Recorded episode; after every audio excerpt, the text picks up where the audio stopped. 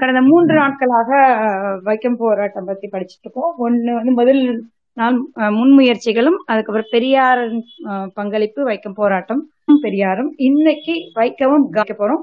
இந்த இரண்டு நாட்களுக்கு வைக்கமும் காந்தியும் தான் படிக்க போறோம். நேத்தே வந்து நம்ம நிறைய வாசிச்சிட்டோம்னு நினைக்கிறேன். ஒரு ஒன்றரை ஒன்னே முக்கால் மணி நேரத்துக்கிட்ட வாசிச்சிட்டோம் நிறைய வாசிச்ச மாதிரி இருந்தது.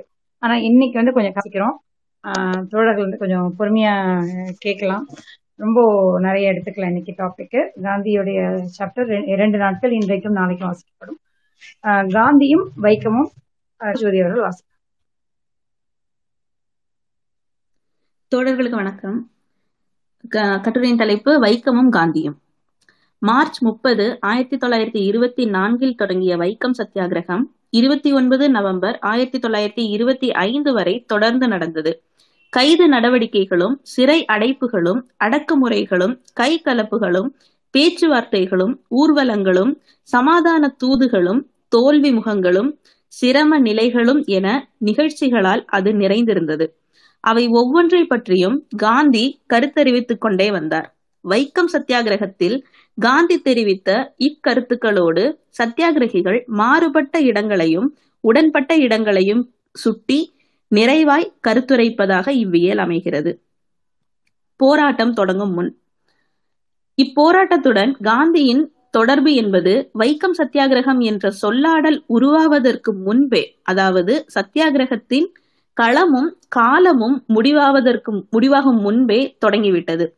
இப்போராட்டத்தின் மூலவரான டி. கே. மாதவன் காந்தியை திருநெல்வேலியில் இருபத்தி நான்கு செப்டம்பர் ஆயிரத்தி தொள்ளாயிரத்தி இருபத்தி இரண்டில் சந்தித்த போதே காந்தியின் தொடர்பு அரும்பிவிட்டது.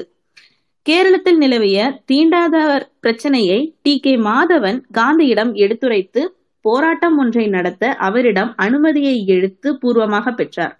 நீண்ட விவாதத்துக்கு பிறகு காந்தி கோயில் நுழைவுக்கு தன் ஆதரவை திருநெல்வேலியில் வைத்து எழுதி கொடுத்தார். ஈழவர் மற்றும் அவர்களை போன்ற மற்றவர்களின் பொது கோயில்கள் மற்றவர்களின் பொது கோயில்களில் நுழைவது பற்றிய உரிமையை பொறுத்தவரை மற்ற பிராமணர் அல்லாத இந்துக்களுக்கு உரிமை எவ்வளவு உள்ளதோ அதை போலவே கோயிலில் நுழையவும் வழிபாடு செய்யவும் உரிமை உண்டு. மத அடிப்படையில் அவர்கள் கோயிலுக்குள் நுழைவதை தடுப்பது தவறு. இந்த சமூகங்கள் பள்ளிகளில் நுழைய சுதந்திரமாக அனுமதிக்கப்பட வேண்டும்.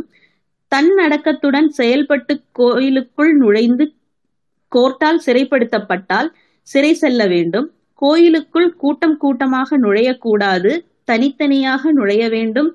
துன்பத்தை ஏற்றல் என்ற அடிப்படையிலேயே இது அமைய வேண்டும். இது வை வைக்கம் சத்தியாகிரக நினைவலைகள் பக்கம் இருபத்தி ஆறிலிருந்து இருபத்தி ஏழு வரை தேசாபிமானி அக்டோபர் ஆயிரத்தி தொள்ளாயிரத்தி இருபத்தி இரண்டு.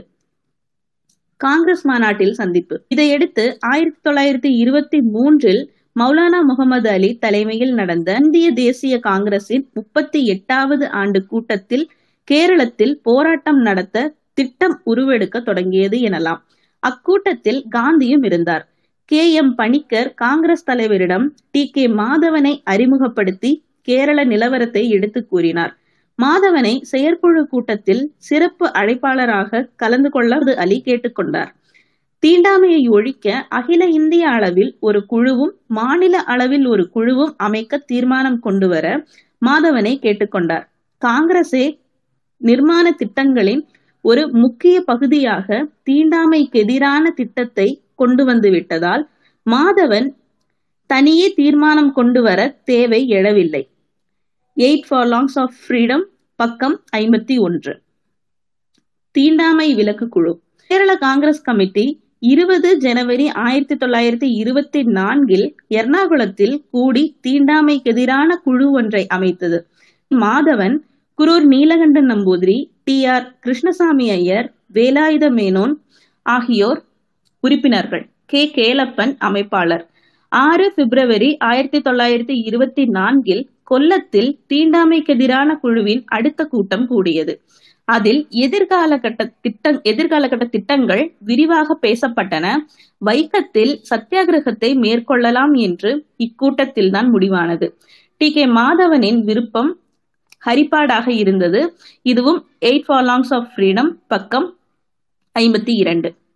பதிமூன்று மார்ச் ஆயிரத்தி தொள்ளாயிரத்தி இருபத்தி நான்கு அன்று கேரள காங்கிரஸ் தலைவர் கே. பி. கேசவ மேனன் வைக்கம் சத்தியாகிரக ஏற்பாடுகள் குறித்து காந்திக்கு எழுதி அவரது ஆசிர்வாதத்தை கோரினார். ரஸ்தாக்களின் வழியே ஊர்வலத்தை நடத்த இம்மாதம் முப்பதாம் தேதி தேதியை குறிப்பிட்டிருக்கிறோம். முடிந்த வரையில் ஒழுங்கான முறையில் அதை நடத்துவதில் நாங்கள் முயற்சி செய்வோம் என்று நான் உறுதி கூறுகிறேன் எழுதிய கேசவ மேனன் தங்களிடமிருந்து ஒரு செய்தி கிடைத்ததால் எங்களுக்கு ஒரு ஊக்கம் உண்டா கிடைத்தால் எங்களுக்கு ஒரு ஊக்கம் உண்டாகும் என்று கோரினார். இது நவசக்தி இருபத்தி எட்டு மார்ச் ஆயிரத்தி தொள்ளாயிரத்தி இருபத்தி நான்கில். காந்தி சத்தியாகிரகத்தை வாழ்த்தி அப்போது முகாமிட்டிருந்த மும்பை அந்தேரியிலிருந்து கடிதம் எழுதினார். அதன் சாறு இது ஒரு வகை சத்தியாகிரகம். இந்த காலத்தில் இவ்வளவு தூரம் நாம் சென்ற பிறகு சத்தியாகிரகத்தின் விதிகளை விளக்க வேண்டியதில்லை. இவர்கள் அதாவது சத்தியாகிரகிகள் போவதை நம் ஜனங்களின் எவரேனும் தடுத்தால் அப்போது பலவந்த பிரயோகம் இவர்கள் செய்யவே கூடாது. வணக்கமாகவே இவர்கள் எவரேனும் அடித்தாலும் சகித்துக் கொள்ள வேண்டும். எதிர்ப்பது என்பதே சிறிதும் கூடாது. இந்த விதிகளை எவரும் நடத்தி காட்ட முடியாது என்று எப்போதாவது தோன்றினால் ஊர்வலத்தை அந்த இடத்திலேயே நிறுத்திவிட்டு மற்றொரு முறை ஒத்தி போட வேண்டியதுதான். இந்த சீர்திருத்தத்தின் எதிரிகளை நாம் போதுமான அளவு நமது கட்சியில் சேர்த்து கொள்ள முயற்சி எடுத்து கொண்டதில்லை என்றே நினைக்கிறேன். ஆதலால் ஜாக்கிரதையுடன் நாம் இதை கையாள வேண்டும். இவ்விஷயம் மிக கஷ்டமானதுதான். நான் படுக்கையில் இருந்தபடி போதித்து விடுவது இலகுவானதுதான். ஆதலால் உங்களை எச்சரிக்கை செய்துவிட்டு பிறகு நான் செய்யக்கூடியது எல்லாம் நீங்கள் கொண்டுள்ள முயற்சியில் எல்லா வெற்றியும் உங்களுக்கு உண்டாகட்டும் என்று விரும்புவதுதான். சுதேசிமித்ரன் பத்தொன்பது மார்ச் ஆயிரத்தி தொள்ளாயிரத்தி இருபத்தி நான்கு.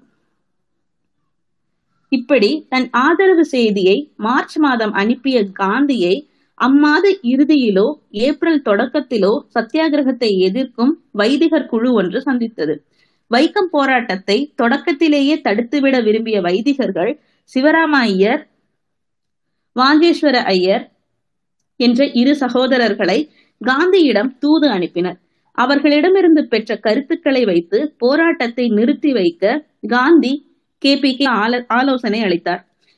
ஐயர் சகோதரர்கள் பிரச்சனைக்குரிய தெருக்கள் கோயிலுக்கு சொந்தமான சொத்துக்கள் அவை பிராமண டிரஸ்டிகள் பொறுப்பில் இருக்கின்றன. அவர்களுக்குத்தான் அனுமதிப்பது பற்றிய உரிமைகள் இருக்கின்றன என்று காந்தியிடம் தெரிவித்தனர். சீர்திருத்தத்தை டிரஸ்டிகளும் விரும்புகின்றனர் என்றும் தெரிவித்துள்ளனர். இதை கேட்டுக்கொண்ட காந்தி அவர்கள் கூறியது உண்மையாக இருந்தால் நாம் அவர்களுக்கு இடம் கொடுத்து வேண்டிய உதவிகளை செய்ய வேண்டும் என்று கேசவ மேனோனுக்கு ஒன்று ஏப்ரல் ஆயிரத்தி தொள்ளாயிரத்தி இருபத்தி நான்கில் எழுதினார். அதோடு பண்டித மதன் மோகன் மாளவியா இன்னும் இரண்டு மாத காலத்திற்குள் தென்னிந்தியாவுக்கு வரப்போகிறார் என்று தெரிகிறது. கோயில் டிரஸ்டிகள் ஒப்புக்கொண்டால் தீண்டாத வகுப்பா வகுப்பினர்களுக்காக சத்தியாகிரகத்தை அனுஷ்டித்து வருகின்ற உங்களுக்கும் டிரஸ்டிகளுக்கும் ஏற்பட்டுள்ள சச்சரவுகளை மாளவியாவின் பஞ்சாயத் மாளவியாவின் பஞ்சாயத்துக்கு வைத்து குறிப்பிட்ட காலத்திற்குள் அதை முடிவு செய்து வைக்கும்படி கேட்டுக்கொள்ளலாம். அதுவரையில் பஞ்சாயத்தை உத்தேசித்து சத்தியாகிரகத்தை நிறுத்தி விடுவதாக அறிவிப்பதோடு அதை நிறுத்தி வைக்கும்படி உங்களுக்கு யோசனை கூறுகின்றேன். இது நவசக்தி பதினொன்று ஏப்ரல் ஆயிரத்தி தொள்ளாயிரத்தி இருபத்தி நான்கில் எழுதினார். என்று எழுதினார். காந்தியின் இந்த யோசனை ஏற்றுக்கொள்ளப்படவில்லை. ஏற்றுக்கொள்ளப்பட்டிருந்தால் போராட்டம் நடந்தே இருக்காது. ஏனெனில் காந்தி எதிர்பார்த்தபடி மாளவியா வைக்கம் வர போராட்டம் தொடங்கும் முன் அதாவது ஆயிரத்தி தொள்ளாயிரத்தி இருபத்தி இரண்டில் அங்கீகாரமும் ஆயிரத்தி தொள்ளாயிரத்தி இருபத்தி மூன்றில் காங்கிரஸ் மாநாட்டு வழி ஒப்புதலும் ஆயிரத்தி தொள்ளாயிரத்தி இருபத்தி நான்கில் ஆசீர்வாதமும் அளித்த காந்தி வைதிகர் பேச்சை கேட்டு போராட்டத்தை ஏன் நிறுத்தி வைக்க கூடாது என்று கோரி காந்தி கடைசியில் வந்து போராட்டத்தை கைப்பற்றினார் என சொல்ல ஆதாரங்கள் இடம் தரவில்லை. போராட்டம் தொடங்குவதற்கு முன்பிருந்தே காந்தி அதில் ஈடுபட்டிருந்தார்.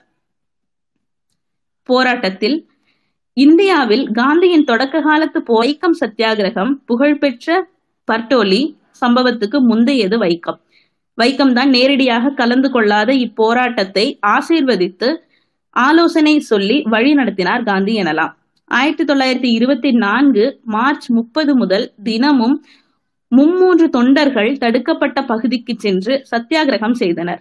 சமஸ்தான அரசாங்கம் அவர்களை கைது செய்து விசாரணை நடத்தி நடத்தியது. அவ்வரிசையில் தொண்டர்களுக்கு பதிலாக தலைவர்களே முயன்ற வகையில் கே. பி. கேசவமேனனும் டி. கே. மாதவனும் ஏழு ஏப்ரலில் சத்திய ஈடுபட்டனர் அரசாங்கம் அவர்களை கைது செய்தது. ஆறு மாத காவல் தண்டனை விதித்தது. இச்ச சமயத்தில் கைதான தலைவர்களுக்கு வாழ்த்து தெரிவித்த காந்தி வெற்றி பெறும் வரை போராட்டம் நடத்தப்படும் என்று உறுதி கூறினார். இது நவசக்தி பதினொன்று ஏப்ரல் ஆயிரத்தி தொள்ளாயிரத்தி இருபத்தி ஒன்று இந்து அல்லாதவர் பங்கேற்பும் காந்தியின் ஒப்புதலின்மையும். மலையாள மனோரமா வெளியிட்டிருந்த காந்தியும் கேரள விஜயமும் என்ற நூலை தேடி கேரள வரலாற்று ஆராய்ச்சி குழு இயக்குனரை சந்திக்க ஆய்வின் போது திருவனந்தபுரம் சென்றிருந்தேன். என்னை அறிமுகப்படுத்திக் கொள்ள அறியப்படாத ஆளுமை ஜார்ஜ் ஜோசப் நூலை குறிப்பிட்டேன். காந்தி ஜார்ஜ் ஜோசப்பை போராட்டத்தில் கலந்து கொள்ள விடாமல் தடுத்ததை இயக்குனர் உடனே நினைவு கூர்ந்தார். நிகழ்ந்து ஏறக்குறைய தொண்ணூறு ஆண்டுகளுக்கு பிறகும் கேரள அறிவாளரிடையே நினைவு கூறப்படுவது வைக்கம் போராட்டத்தில் இந்து அல்லாதவரை காந்தி மறுத்தது. வைக்கம் போராட்டத்தின் தொடக்க கட்டத்தில் செயலூக்கத்துடன் அறிவு கூர்மையுடன் அதில் செயல்பட்ட தலைவர்களுள் ஒருவர் ஜார்ஜ் ஜோசப். அவர் உள்ளிட்டு செபாஸ்டியன் குருவிலா மேத்யூ அப்துல் கரீம் போன்ற இந்து அல்லாத பலரும் போராட்டத்தில் பங்கேற்றிருந்தனர். ஆனால் கே. எம். பணிக்கர் வைக்கம் இந்துக்களின் பிரச்சனை அதில் மற்ற மக மதத்தினர் கலந்து கொள்ளக்கூடாது என கருதினார். இக்கருத்தோடு இயைந்து செயல்பட்டார் காந்தி. இந்த இது சத்தியாகிரகிகளுக்கு உவப்பு தரவில்லை. நான்கு ஏப்ரல் ஆயிரத்தி தொள்ளாயிரத்தி இருபத்தி நான்கில் திருவனந்தபுரத்தில் பேசிய ஜார்ஜ் ஜோசப் மகாத்மாவின் ஆசீர்வாதத்துடனே செயல்களை தொடங்கியுள்ளோம். இந்த இயக்கத்தில் இந்துக்கள் மட்டுமே பங்கேற்க வேண்டும் என்று காங்கிரஸ் முடிவு செய்திருக்கிறது. ஏனெனில் தீண்டாமை என்ற முறை அவர்களுக்கு மட்டுமே உரியதாக இருக்கிறது. அப்படியானால் இதில் எனக்கு மாறுபாடான கருத்தில்லை என்பதில்லை. ஆனால் காங்கிரஸ் எடுத்துள்ள முடிவுக்கு நான் மதிக்கவும் கீழ்ப்படியவும் செய்கிறேன் என்று பேசினார். வைக்கம் சத்தியாகிரகம் பற்றி காந்திக்கு பலர் பல கடிதங்கள் எழுதினர். போலும். அப்படி வந்த கடிதங்களை முகாந்திரமாக வைத்து சத்தியாகிரகத்தில் தான் எடுத்த முடிவுகளை நியாயப்படுத்தி பேசினார். அவற்றுள் ஒரு கடிதம் இந்து அல்லாதவரின் வைக்கம் சத்தியாகிரக பங்கேற்பு பற்றியது காந்தி எழுதுகிறார். சத்தியாகிரகத்தின் தலைவராகவும் அமைப்பாளராகவும் இருந்த கே. பி. கேசவமேனன் ஸ்தானத்தை ஒரு கிறிஸ்தவரான ஜார்ஜ் ஜோசப் ஏற்றுக்கொள்ள அனுமதித்ததை ஆட்சேபித்திருக்கிறார்கள். அந்த ஆட்சேபனை முற்றிலும் நியாயமானது என்பதே எனது தாழ்மையான அபிப்பிராயம். இத்தலைமை பதவியை ஏற்றுக்கொள்ளும்படி ஜோசப் அழைக்கப்பட்டிருக்கிறார். அவர் அதை ஏற்றுக்கொள்ள உத்தேசித்திருக்கிறார் என்றும் நான் கேள்விப்பட்ட உடனே ஏப்ரல் ஆறாம் தேதி அவருக்கு கீழ்வருமாறு எழுதினேன். நீங்கள் வைக்கம் சம்பந்தப்பட்ட வரையில் இந்துக்களை வேலை செய்யும்படி விட்டுவிட வேண்டும் என்று எண்ணுகிறேன். அவர்கள்தான் தங்களை தாங்களே பரிசுத்தம் செய்து கொள்ள வேண்டியவர்களாக இருக்கிறார்கள். உங்கள் அனுதாபத்தின் மூலமும் பேனாவின் மூலமும் நீங்கள் உதவி புரியலாம். ஆனால் நீங்கள் இயக்கத்தை உருவாக்குவது கூடாது. சத்தியாகிரகம் செய்வது நிச்சயமாக கூடாது. நாகபுரியில் நிறைவேறிய காங்கிரஸ் தீர்மானத்தை நீங்கள் கவனியுங்கள். தீ சாபக்கேட்டை அகற்றும்படி அது இந்து அங்கத்தினர்களுக்கே கட்டளையிட்டிருக்கிறது. தீண்டாமை நோய் சிரியன் கிறிஸ்தவர்களை கூட தொத்திக் கொண்டுள்ளது என்பதை ஆண்ட்ரூஸிடமிருந்து தெரிந்து கொண்ட போது வியப்படைந்தேன். துரதிருஷ்டவசமாக கடிதம் அவருக்கு கிடைக்கும் முன்பே கேசவமேனன் கைது செய்யப்பட்டார். அவரது தலைமை பொறுப்பை ஜார்ஜ் ஜோசப் ஏற்றுக்கொண்டார்.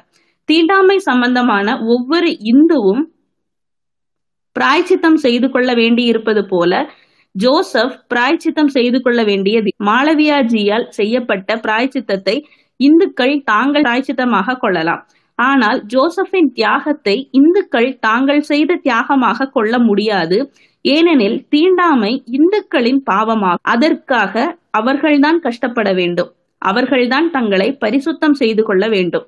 ஒடுக்கப்பட்ட சகோதரர்களுக்கும் சகோதரிகளுக்கும் அவர்கள் பட்டுள்ள அவர்கள்தான் கொடுத்து தீர வேண்டும் என்று எழுதினார் காந்தி. இந்த சர்ச்சையின் முடிவாக இயக்கத்திற்கு மூளையாக இருந்த ஜார்ஜ் ஜோசப்பை இயக்கத்திலிருந்து விலகி இருக்க செய்துவிட்டார் காந்தி. ஏப்ரல் பத்தாம் தேதி ஜார்ஜ் ஜோசப்பும் செபாஸ்டியனும் கைது செய்யப்பட்டு சிறையில் அடைக்கப்பட்டனர். ஆகஸ்ட் முப்பதாம் தேதி புதிய மகாராணியின் பொறுப்பேற்பையொட்டி விதிக்கப்பட்ட காலம் முடியும் முன்பே விடுதலை செய்யப்பட்ட ஜார்ஜ் திரும்ப சத்தியாகிரக களத்திற்கு வரவில்லை. கேரளத்தின் சுதந்திர போராட்ட வரலாற்றை எழுதிய P K K Menon Hindu அல்லாதார் அல்லாதவர் வைக்கம் போராட்டத்தில் கலந்து கொள்ளக்கூடாது என்று காந்தி குறிப்பிட்டதை பற்றி அந்நூலில் இப்படி எழுதினார். சத்தியாகிரகத்தில் இந்துக்கள் மட்டுமே பங்கேற்க வேண்டும் என்று கே எம் பணிக்கர் கருதினார். இது காந்தியாலும் ஒப்புக்கொள்ளப்பட்டது. ஆனால் இந்த கருத்து பற்றி கேரள காங்கிரஸ் கமிட்டியில் பலத்த கருத்து வேறுபாடு இருந்தது. குரூர் நீலகண்டன் நம்பூதிரியோடு சாரி நம்பூதிரிப்பாடு கே. மாதவன் நாயர் குழுவினர் காந்தியை அகமதாபாத்தில் சந்தித்து பேசினர். அப்போது பணிக்கரும் இருந்தார். காந்தி தொடர்ந்து பணிக்கரின் கருத்தையே ஆதரித்தார்.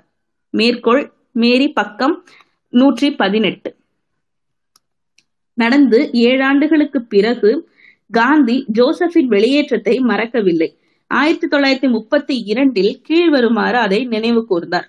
கோயில் நுழைவு என்பது ஒரு சமய உரிமை. அதனால் அச்சமயம் சாராத ஒருவரின் கோயில் நுழைவை சத்தியாகிரகம் என முடியாது. வைக்கம் சத்தியாகிரகத்தில் ஜார்ஜ் ஜோசப் சத்தியாகிரகம் செய்து சிறை சென்றிருந்த போது அவர் செய்தது தவறு செய்தி அனுப்பினேன்.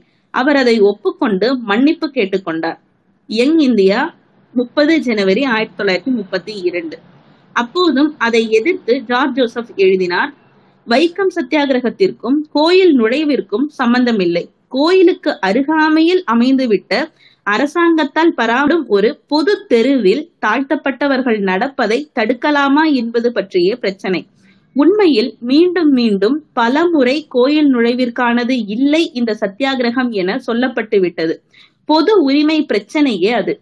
அது பலகாலம் நடந்தது. இறுதியில் தாழ்த்தப்பட்டவர்கள் வென்றனர். ஒரு கிறிஸ்தவராக நான் அதில் பங்கேற்க கூடாது என காந்தி கருதினார் நான் மன்னிப்பு கேட்க வேண்டும் என்று செய்தி அனுப்பினார். ஆனால் நான் அவர் கருத்தில் உடன்படவில்லை நான் மன்னிப்பு கேட்கவில்லை. தாழ்த்தப்பட்டவர்களுக்கு மறுக்கப்பட்ட குடியுரிமையாகவே அதை கருதினேன்.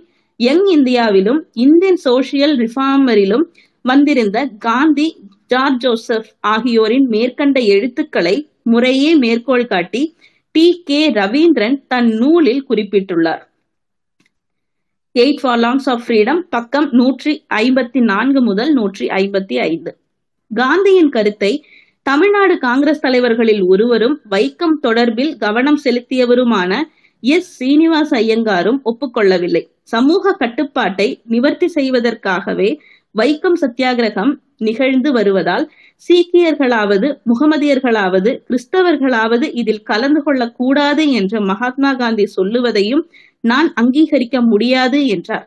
சுதேசிமித்ரன் பத்து ஜூன் ஆயிரத்தி தொள்ளாயிரத்தி இருபத்தி நான்கு. திருவாங்கூரை சேர்ந்த கிறிஸ்தவர் ஒருவரும் காந்தியின் கருத்தை மறுத்தார். தீண்டாமை இந்து பிரச்சனையானால் கிலாபத் முஸ்லிம் பிரச்சனை. அப்படியானால் இது அதில் இந்துக்களை காந்தி ஏன் தொடர்பு படுத்தினார்? அகாலிகளிடம் சீக்கிய சமூகத்தின் உரிமை சீர்திருத்தம் மட்டுமே கொண்டது. ஆனால் அது இந்திய இயக்கமாக மாறிவிட்டது. தமிழ் நிலத்தில் நடைபெறும் இரு பெரும் வைணவ பிரிவுகளை போன்றதல்ல வைக்கம் பிரச்சனை என்று விரிவாக பேசிய அவர் தீண்டாமை என்பது பொது உரிமையை மீறும் செயலாக வைக்கத்தில் இருக்கிறது என்றார். இது தேர்ந்தெடுக்க பெற்ற வைக்கம் சத்தியாகிரக ஆவணங்கள் பக்கம் ஐம்பத்தி ஆறு முதல் ஐம்பத்தி எட்டு. எதிர்ப்புகள் இருப்பினும் காந்தியின் கருத்தை நின்றது ஜார்ஜ் ஜோசப் சற்று விலகியே இருந்தார். விதிவிலக்குகளாக குருவிலா மேத்யூ அப்துல் கரீம் போன்றோர் சத்தியாகிரகத்தில் தொடர்ந்து ஈடுபட்டிருந்தனர். இரண்டு சத்தியாகிரகிகளின் உண்ணாவிரதமும் அதை நிறுத்தியதும்.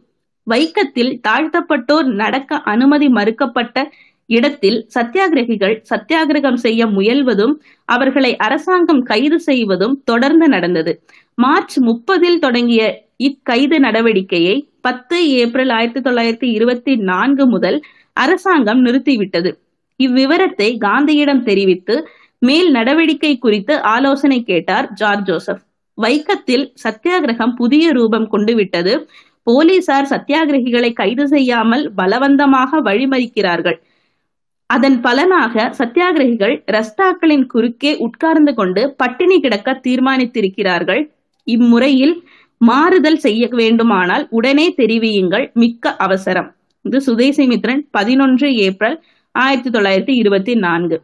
இதற்கு காந்தி உடனே பதிலளித்தார். உங்களிடம் அன்புள்ளவருக்கு எதிராக நீங்கள் பட்டினி கிடக்கலாம். அதுவும் உமது உரிமையை வற்புறுத்துவதற்கல்ல அவரை நன்னெறிக்கு கொண்டு வருவதற்காகும். நீங்கள் சுதேச ராஜ்யத்தில் இருக்கிறீர்கள். ஆனதால் மகாராஜாவையோ திவானையோ பேட்டி காணலாம். உங்கள் இயக்கம் அனுதாபமுள்ள வைதிக இந்துக்கள் பலர் கையெழுத்து வாங்கி மகஜர் தயாரிக்கலாம். என்று காந்தி சத்தியாகிரக பட்டினி கிடப்பதை நிறுத்தச் சொன்னார். நவம்பர் பதினெட்டு ஏப்ரல் ஆயிரத்தி தொள்ளாயிரத்தி இருபத்தி நான்கு. அன்பானவர்களுக்கு எதிராகத்தான் உண்ணாவிரதம் இருக்க வேண்டுமே ஒழிய எதிரிகளுக்கு எதிராக அல்ல என்ற காந்தியின் கருத்தை அகில இந்திய தலைவரான சிரதா சிரதானந்தர் கண்டித்தார். திருவாங்கூர் அரசர் தம் சமஸ்தானத்தில் உள்ள தீண்டத்தகாதவர்களிடம் அன்பு செலுத்தவில்லை என மகாத்மாவுக்கு நிச்சயமாக தெரியுமா? அப்படி சொல்லிவிட்டு அரசரையும் திவானையும் பேட்டி கண்டு பேசும்படியும் சொல்வதன் அர்த்தம் எனக்கு விளங்கவில்லை என்று கடுமையாக பேசினார். சுதேசிமித்ரன் ஏழு ஏப்ரல் ஆயிரத்தி தொள்ளாயிரத்தி இருபத்தி நான்கு. வைக்கத்திலிருந்து வந்த தந்தி ஒன்றுக்கு பதில் அளிக்கையில் உண்ணாவிரதத்தை தடுத்தது பற்றி மீண்டும் பேசினார் காந்தி. நாங்கள் உண்ணாவிரதம் இருக்கக்கூடாதா உண்ணாவிரதம் பலனை கொடுக்கக்கூடியது என்பதை நாங்கள் அறிந்து கொண்டுள்ளோம் என்ற அந்த தந்தி செய்திக்கு காந்தி அளித்த பதில் பின்வருமாறு. நான் உண்ணாவிரதம் இருக்கக்கூடாது. உண்ணாவிரத சம்பந்தமாக நான் ஜோசப்பிற்கு எழுதிய கடிதம் தப்பெண்ணத்தை உண்டாந்தது எல்லோரும் அதை அறிந்து கொள்வதற்காக அதன் முக்கிய பகுதிகளை கீழே தந்துள்ளேன். சத்தியாகிரகத்தில் உண்ணாவிரதமானது நன்றாக வரையறுக்கப்பட்ட எல்லைகளுக்கு உட்பட்டதாகும்.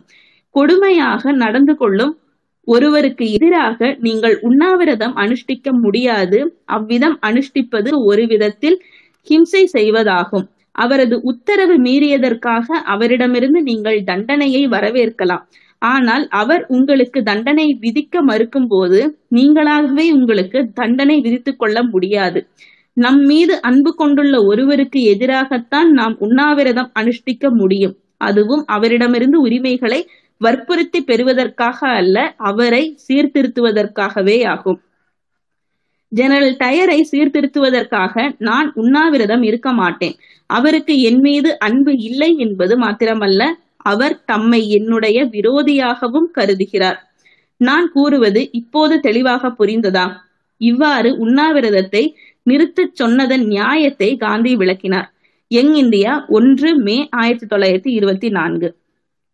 போராட்டம் தொடங்கி நான்கு மாதங்கள் ஆகியும் அது நீட்டிப்பதற்கு காந்தியின் தவறான ஆலோசனைகளை காரணம் என்று சிரதானந்தர் குற்றஞ்சாட்டினார் அதிலும் காந்தியின் உண்ணாவிரத தடுப்பே காரணம் என்றார் அவரது குற்றச்சாட்டு வருமாறு.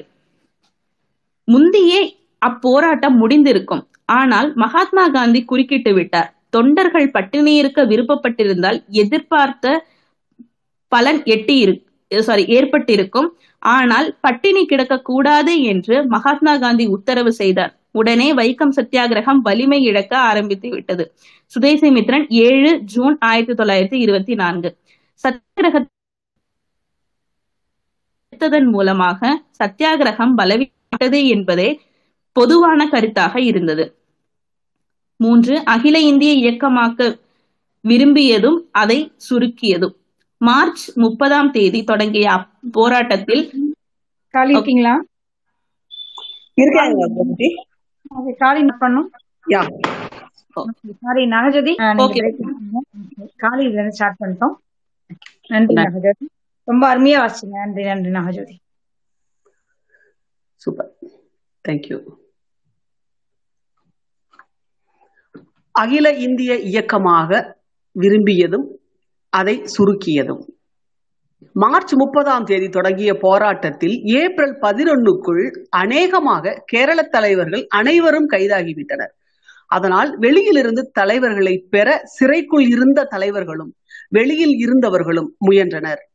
காந்தி பெரியார் ராஜாஜி போன்றவர்களை வேண்டினர். இதன் விவரம் முன் இயல்களில் விவரிக்கப்பட்டுள்ளது. ஜார்ஜ் ஜோசப்பிடமிருந்து காந்திக்கு சென்ற கோரிக்கை பின்வரும பின்வருவது. கைது செய்யப்பட்டு விட்டேன். சத்தியாகிரகம் நடந்தாக வேண்டும். பொதுஜன குறைவில்லை. தொண்டர்களும் வேண்டியவரை இருக்கிற தலைவர்கள் தான் தேவை. தேவதாஸ் அல்லது மகாதேவ தேசாயை அனுப்புங்கள். சுதேசமித்திரன் பதினாலு ஏப்ரல் ஆயிரத்தி தொள்ளாயிரத்தி இருபத்தி நாலு. இதற்கு பின்வருமாறு காந்தி பதிலளித்தார். பல மாகாணங்களிலிருந்து தலைவர்கள் ஒரு ஊரில் ஒரு இயக்கத்தில் தங்கள் கவனத்தை முழுவதும் செலுத்துவது என்பது அசாத்தியம் இல்லாவிட்டாலும் சிரம சாத்தியமானது. ஆயினும் தலைவர்களால் வழிகாட்டப்படாத காரணத்தினால் இயக்கம் இறந்து போகாமல் சென்னை மாகாண தலைவர்கள் பார்த்துக் கொள்வார்கள். சுதேசமித்திரன் பதினாலு ஏப்ரல் ஆயிரத்தி தொள்ளாயிரத்தி இருபத்தி நாலு. தலைவர்களை அனுப்பாத காந்தி வைக்கம் நிலைமை மோசமாகி வருவதை தொடர்ந்து கவனித்து வந்தார். எனினும் அகில இந்திய இயக்கமாக்க மறுத்தே வந்தார். இந்த இயக்கத்தை நடத்தி வருவதன் பயனாக மலையாளத்தைச் சேர்ந்த ஊழியர்கள் சிலர் சிறையில் இடப்பட்டிருக்கின்றனர். எனக்கு முன் இப்பத்திரிகையில் அதாவது யங் இந்தியாவில் ஆசிரியராக இருந்த ஜார்ஜ் ஜோசப்பும் சிறையில் இடப்பட்டிருக்கிறார் தலைவர்கள் பலர் கைது செய்யப்பட்டு போன போனமையால் துணைக்கு வரும்படி இந்தியாவெங்கும் உள்ள தலைவர்களுக்கு ஒரு வேண்டுகோள் அனுப்பப்பட்டிருக்கிறது. சென்னையில் உள்ளவர்களே அதற்கிணங்கி காரியம் செய்து வருவதால் வெளியில் உள்ளவர் உதவிக்கு செல்ல வேண்டுவதை பற்றி இப்போது யோசிக்க வேண்டுவதே இல்லை. சுதேசமித்திரன் இருபத்தி ரெண்டு ஏப்ரல் ஆயிரத்தி தொள்ளாயிரத்தி இருபத்தி நாலு. இதே கருத்தை கேரள காங்கிரஸ் தலைவரான கே எம் பணிக்கருக்கு எழுதிய கடிதம் ஒன்றிலும் காந்தி வலியுறுத்தி இருந்தார் அதன் முக்கிய பகுதி பின்வரும் வருமாறு. உள்ளூர் பிரச்சனையை உள்ளூர் மக்களே தான் தீர்த்து கொள்ள வேண்டும் என்பது சத்தியாகிரகம் பற்றியதான பொதுவான அபிப்பிராயம். திருவாங்கூர் கமிட்டி மட்டுமே இந்த விஷயத்தை கையாள வேண்டும் என்று நீங்கள் நினை ஆனால் கேரளம் முழுமையும் ஒரு பகுதி எடு என கொண்டால் கேரளம் அப்பிரச்சனையை எடுத்துக்கொள்ளலாம். அப்பகுதியை கொஞ்சம் விரிவாக்கினால் அது நம் பலவீனத்திற்கு தரப்படும் சலுகையாகும். சென்னை மாகாணத்தை சேர்த்துக் கொள்வதற்கும் இதே காரணத்தை காட்ட முடியும். என்னிடம் விட்டால் நான் திருவாங்கூரை மட்டுமே ஈடுபடுத்துவேன். எந்த விரிவாக்கமும் சூழலுக்கேற்ற அம்சம்தான். திருவனந்தபுரம் டெய்லி நியூஸ் பன்னெண்டு ஜூன் ஆயிரத்தி தொள்ளாயிரத்தி இருபத்தி நாலு. காங்கிரசால் போராட்டம் வழிநடத்தப்பட்டாலும் கடைசி வரை வைக்கம் அகில இந்திய இயக்கமாக மாறவில்லை மாறவும் காந்தி அனுமதிக்கவில்லை. வெளி உதவியின் தேவையும் அதை தடுத்தலும். கேரளத்திற்கு அயலில் உள்ளவர்களின் வருகையை தவிர்க்க விரும்பிய காந்தி பண உதவி சாப்பாட்டு உதவி முதலியவற்றை அயல் மதத்தவரிடமிருந்து பெறுவதையும் அனுமதிக்கவில்லை. ஒரு கட்டத்தில் அயல்வாழ் இந்துக்களின் இவ்வகை உதவிகளையும் கூட காந்தி மறுத்தார். உதாரணமாக நான் எனது குடும்பத்தில் தீண்டாமையை போக்க விரும்புகிறேன் என்று நினைத்துக் கொள்ளுங்கள். என்னுடைய பெற்றோர் அதனை எதிர்க்கிறார்கள். ஆனால் எனக்கு பிரகலாதனை போன்று தீண்டாமையை ஒழிக்க வேண்டும் என்பதில் உறுதியான நம்பிக்கை இருக்கிறது. என்னுடைய தகப்பனார் தீண்டாமையை போக்க முயற்சிகளை செய்வதால் என்னை தண்டிக்கிறார். அதற்கு அரசின் உதவியையும் கோருகிறார். அப்போது நான் என்ன செய்வது? குழந்தையாகிய நான் கூறுன கூறுவனவற்றை என் தகப்பனார் உணராதிருக்க கூடும் ஆதலால் என் சிநேகிதர்களையும் அறிவாளிகளையும் உதவிக்கு அழைத்து வந்து என் மனோபாவத்தை அவருக்கு எடுத்துரை உரைக்கலாம். ஆனால் என் கஷ்டங்களை அனுபவிக்கும்படி எவரையும் அனுமதிக்க கூடுமா? சுதேசமித்திரன் இருபத்தி ஒன்பது ஏப்ரல் ஆயிரத்தி தொள்ளாயிரத்தி இருபத்தி நாலு. வைக்கம் சத்தியாகிரகிகள். நம்பிக்கைக்கே இடமில்லாத மிக சிறுபான்மையோராக இருந்தாலும் சரி அல்லது எனக்கு கிடைத்துள்ள தகவலுக்கு இணங்க சம்பந்தப்பட்ட இந்துக்களின் பெரும்பான்மையோராக இருந்தாலும் சரி அவர்கள் சமஸ்தானத்திற்கு வெளியில் இருந்து பொதுமக்களின் அனுதாபத்தை தவிர எந்த எவ்வித உதவியையும் தவிர்க்க வேண்டும் என்பது தெளிவான விஷயமாகும். அத்தகைய ஒவ்வொரு சந்தர்ப்பத்திலும் நாமே நாம் மேலே குறிப்பிட்ட நியதிக்கு இணங்க நடந்து கொள்ள முடியாதவர்களாக இருக்கலாம்.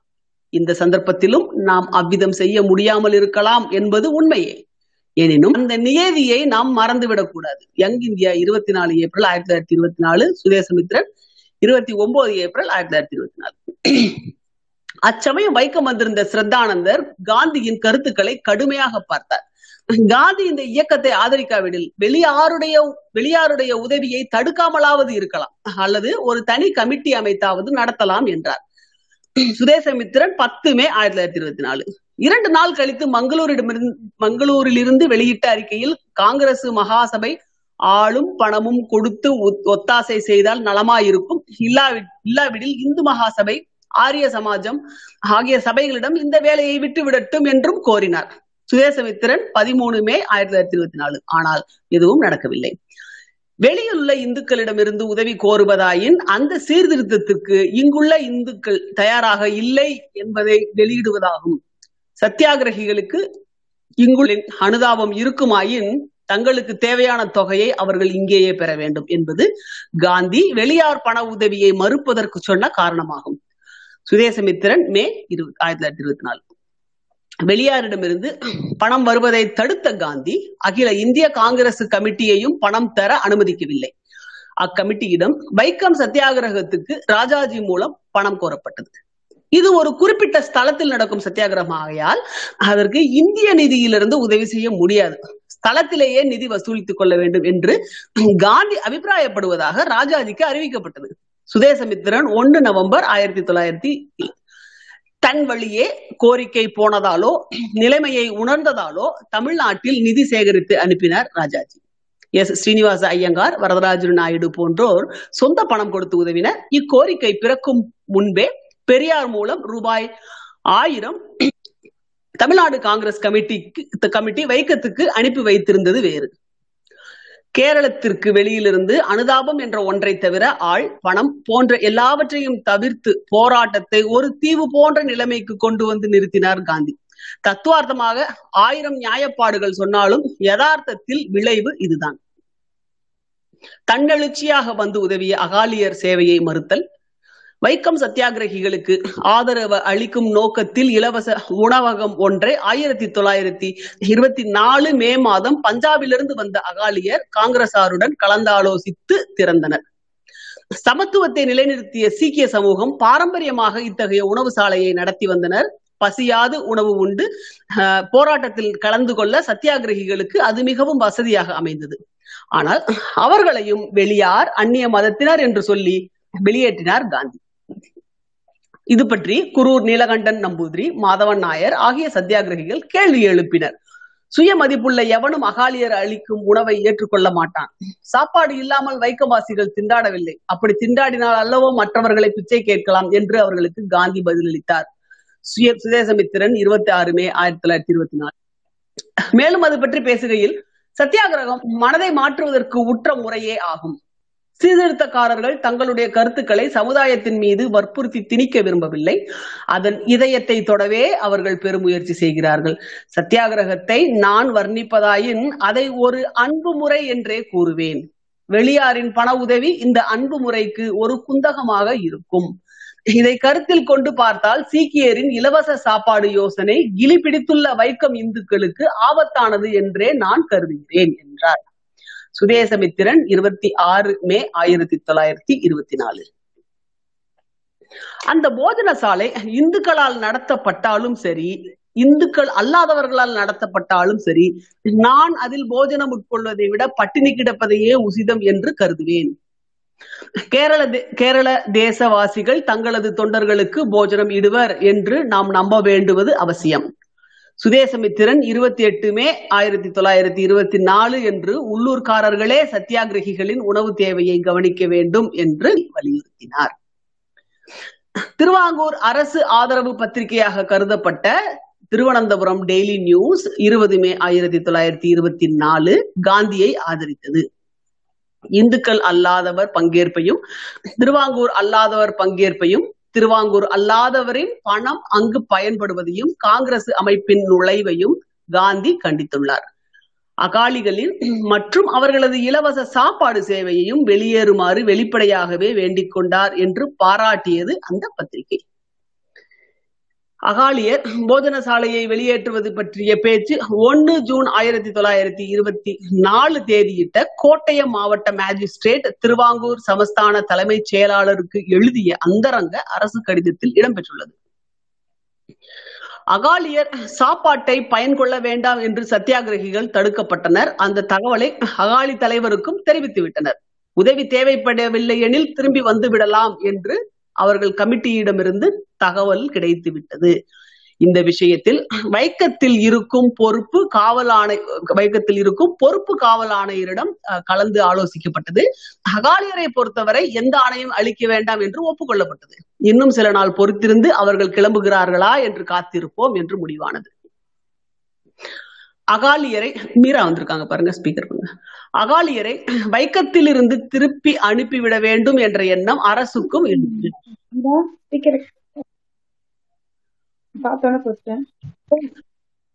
அகாலியரை வைக்கத்திலிருந்து திருப்பி அனுப்பிவிட வேண்டும் என்ற எண்ணம் அரசுக்கும் இருந்தது. இதிலிருந்து தெரிய வந்தது வருகிறது.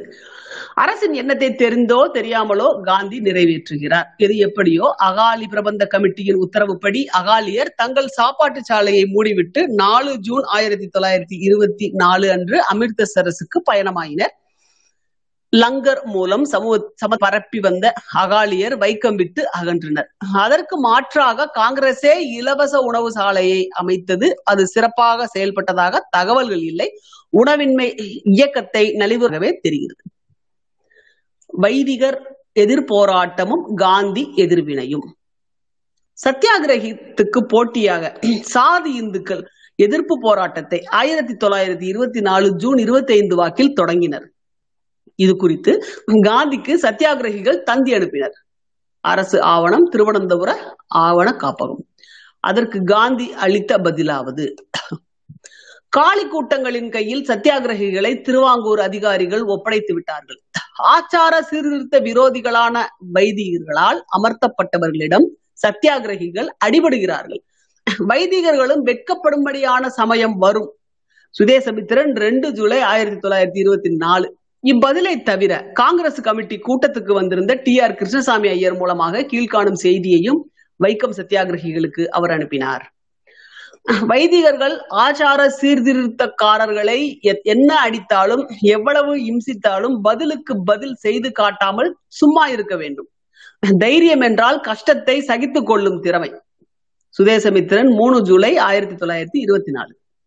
மேற்கண்ட இரண்டு செய்திகள் தவிர அகமதாபாத் காங்கிரஸ் கூட்டத்திலும் இது பற்றி தீர்மானம் இயற்றப்பட்டது.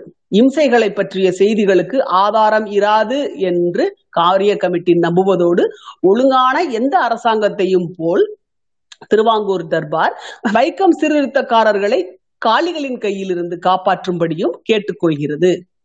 சுதேசமித்திரன் மூணு ஜூலை ஆயிரத்தி தொள்ளாயிரத்தி இருபத்தி நாலு. என்பதே அத்தீர்மானம். கிருஷ்ணன் நம்பூதிரிக்கு அனுப்பியிருந்த மூன்றாவது செய்தியிலும் காந்தி அகிம்சையை வலியுறுத்தி இருந்தார் இவற்றை தவிர சத்தியாகிரகிகளுக்கு நேரடியாக அனுப்பியிருந்த மற்றொரு செய்தியிலும் சத்தியாகிரகிகள் அத்துமீறி நிதானம் தவறி எதுவும் செய்துவிடக் கூடாது. எவ்வளவு ஆத்திரம் ஊட்டினாலும் பொறுமையோடு இருக்க வேண்டும். சுதேசமித்திரன் மூணு ஜூலை ஆயிரத்தி தொள்ளாயிரத்தி இருபத்தி நாலு என்று கேட்டுக்கொண்டார். நிரபராதிகளான சத்தியாகிரகிகளை எதிர்த்து நடைபெறும் இந்த பகிரங்க பலாத்காரத்துக்கு அதிகாரிகள் உடந்தையாக இருக்கிறார்களா?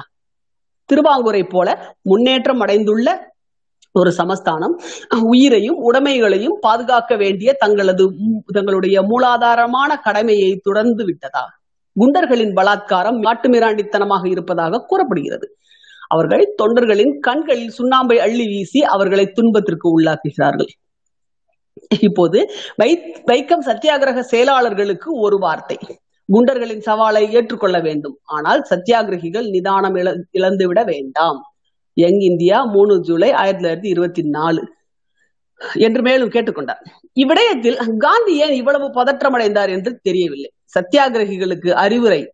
பொதுவாகவே இப்போராட்டம் முழுவதுமே சத்தியாகிரகிகளுக்கு அறிவுரை வழங்குவதில் காந்தி வஞ்சனை காட்டவில்லை. உதாரணமாக சத்தியாகிரகி நீலகண்ட நம்பூதிரி அனுப்பி வைத்த தந்தி ஒன்றுக்கு பதிலளித்த காந்தி அதில் இவ்வாறு குறிப்பிட்டார் பட்டினி இருக்க வேண்டாம். வேலி ஏறி குதிக்கவும் கூடாது. எப்படி செய்தால் திறமையாக இருக்கும் என்பதை பற்றி கவனியாமல் எது ஒழுங்கோ அதை மாத்திரம் செய்ய வேண்டும். சுதேசமித்திரன் இருபத்தி ஆறு ஏப்ரல் ஆயிரத்தி தொள்ளாயிரத்தி இருபத்தி நாலு. சத்தியாகிரகம் நடைபெறும் போது அரசாங்கத்துடையவும் பொதுமக்களுடையவும் ஆதரவை பெறுவதற்காக சத்தியாகிரக போரை நடத்துகிறவர்கள் மனுக்கள் செய்து கொள்வதும் பொதுக்கூட்டங்களை நடத்தவும் பிரதிநிதி கூட்டங்களை அனுப்பவும் சிறிதும் பின்வாங்கக்கூடாது. யங் இந்தியா இருபத்தி நாலு ஏப்ரல் ஆயிரத்தி தொள்ளாயிரத்தி இருபத்தி நாலு சுதேசமித்திரன் இருபத்தி ஆறு ஏப்ரல்.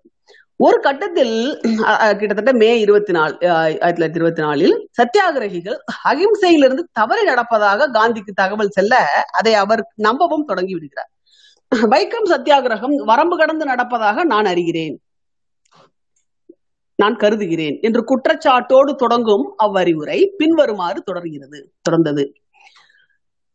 இந்து சமூக சீர்திருத்தக்காரர்களுக்கு நண்பர்களாக இருக்கும் கிறித்தவர்களும் அகாலிகளும் முஸ்லிம்களும் மற்றும் உள்ள இந்துக்கள் அல்லாதவர்களும் வைதிகர்களுக்கு விரோதமாக கூடி ஆர்ப்பாட்டம் செய்வதனாலும் சீர்திருத்தக்காரர்களுக்கு பண உதவி செய்வதனாலும் வைதிகர்களை அச்சுறுத்தி சீர்திருத்தக்காரர்களுக்கு இணங்கும்படி செய்தால் தீண்டாமை பிரச்சனை எவ்வாறு தீரும்?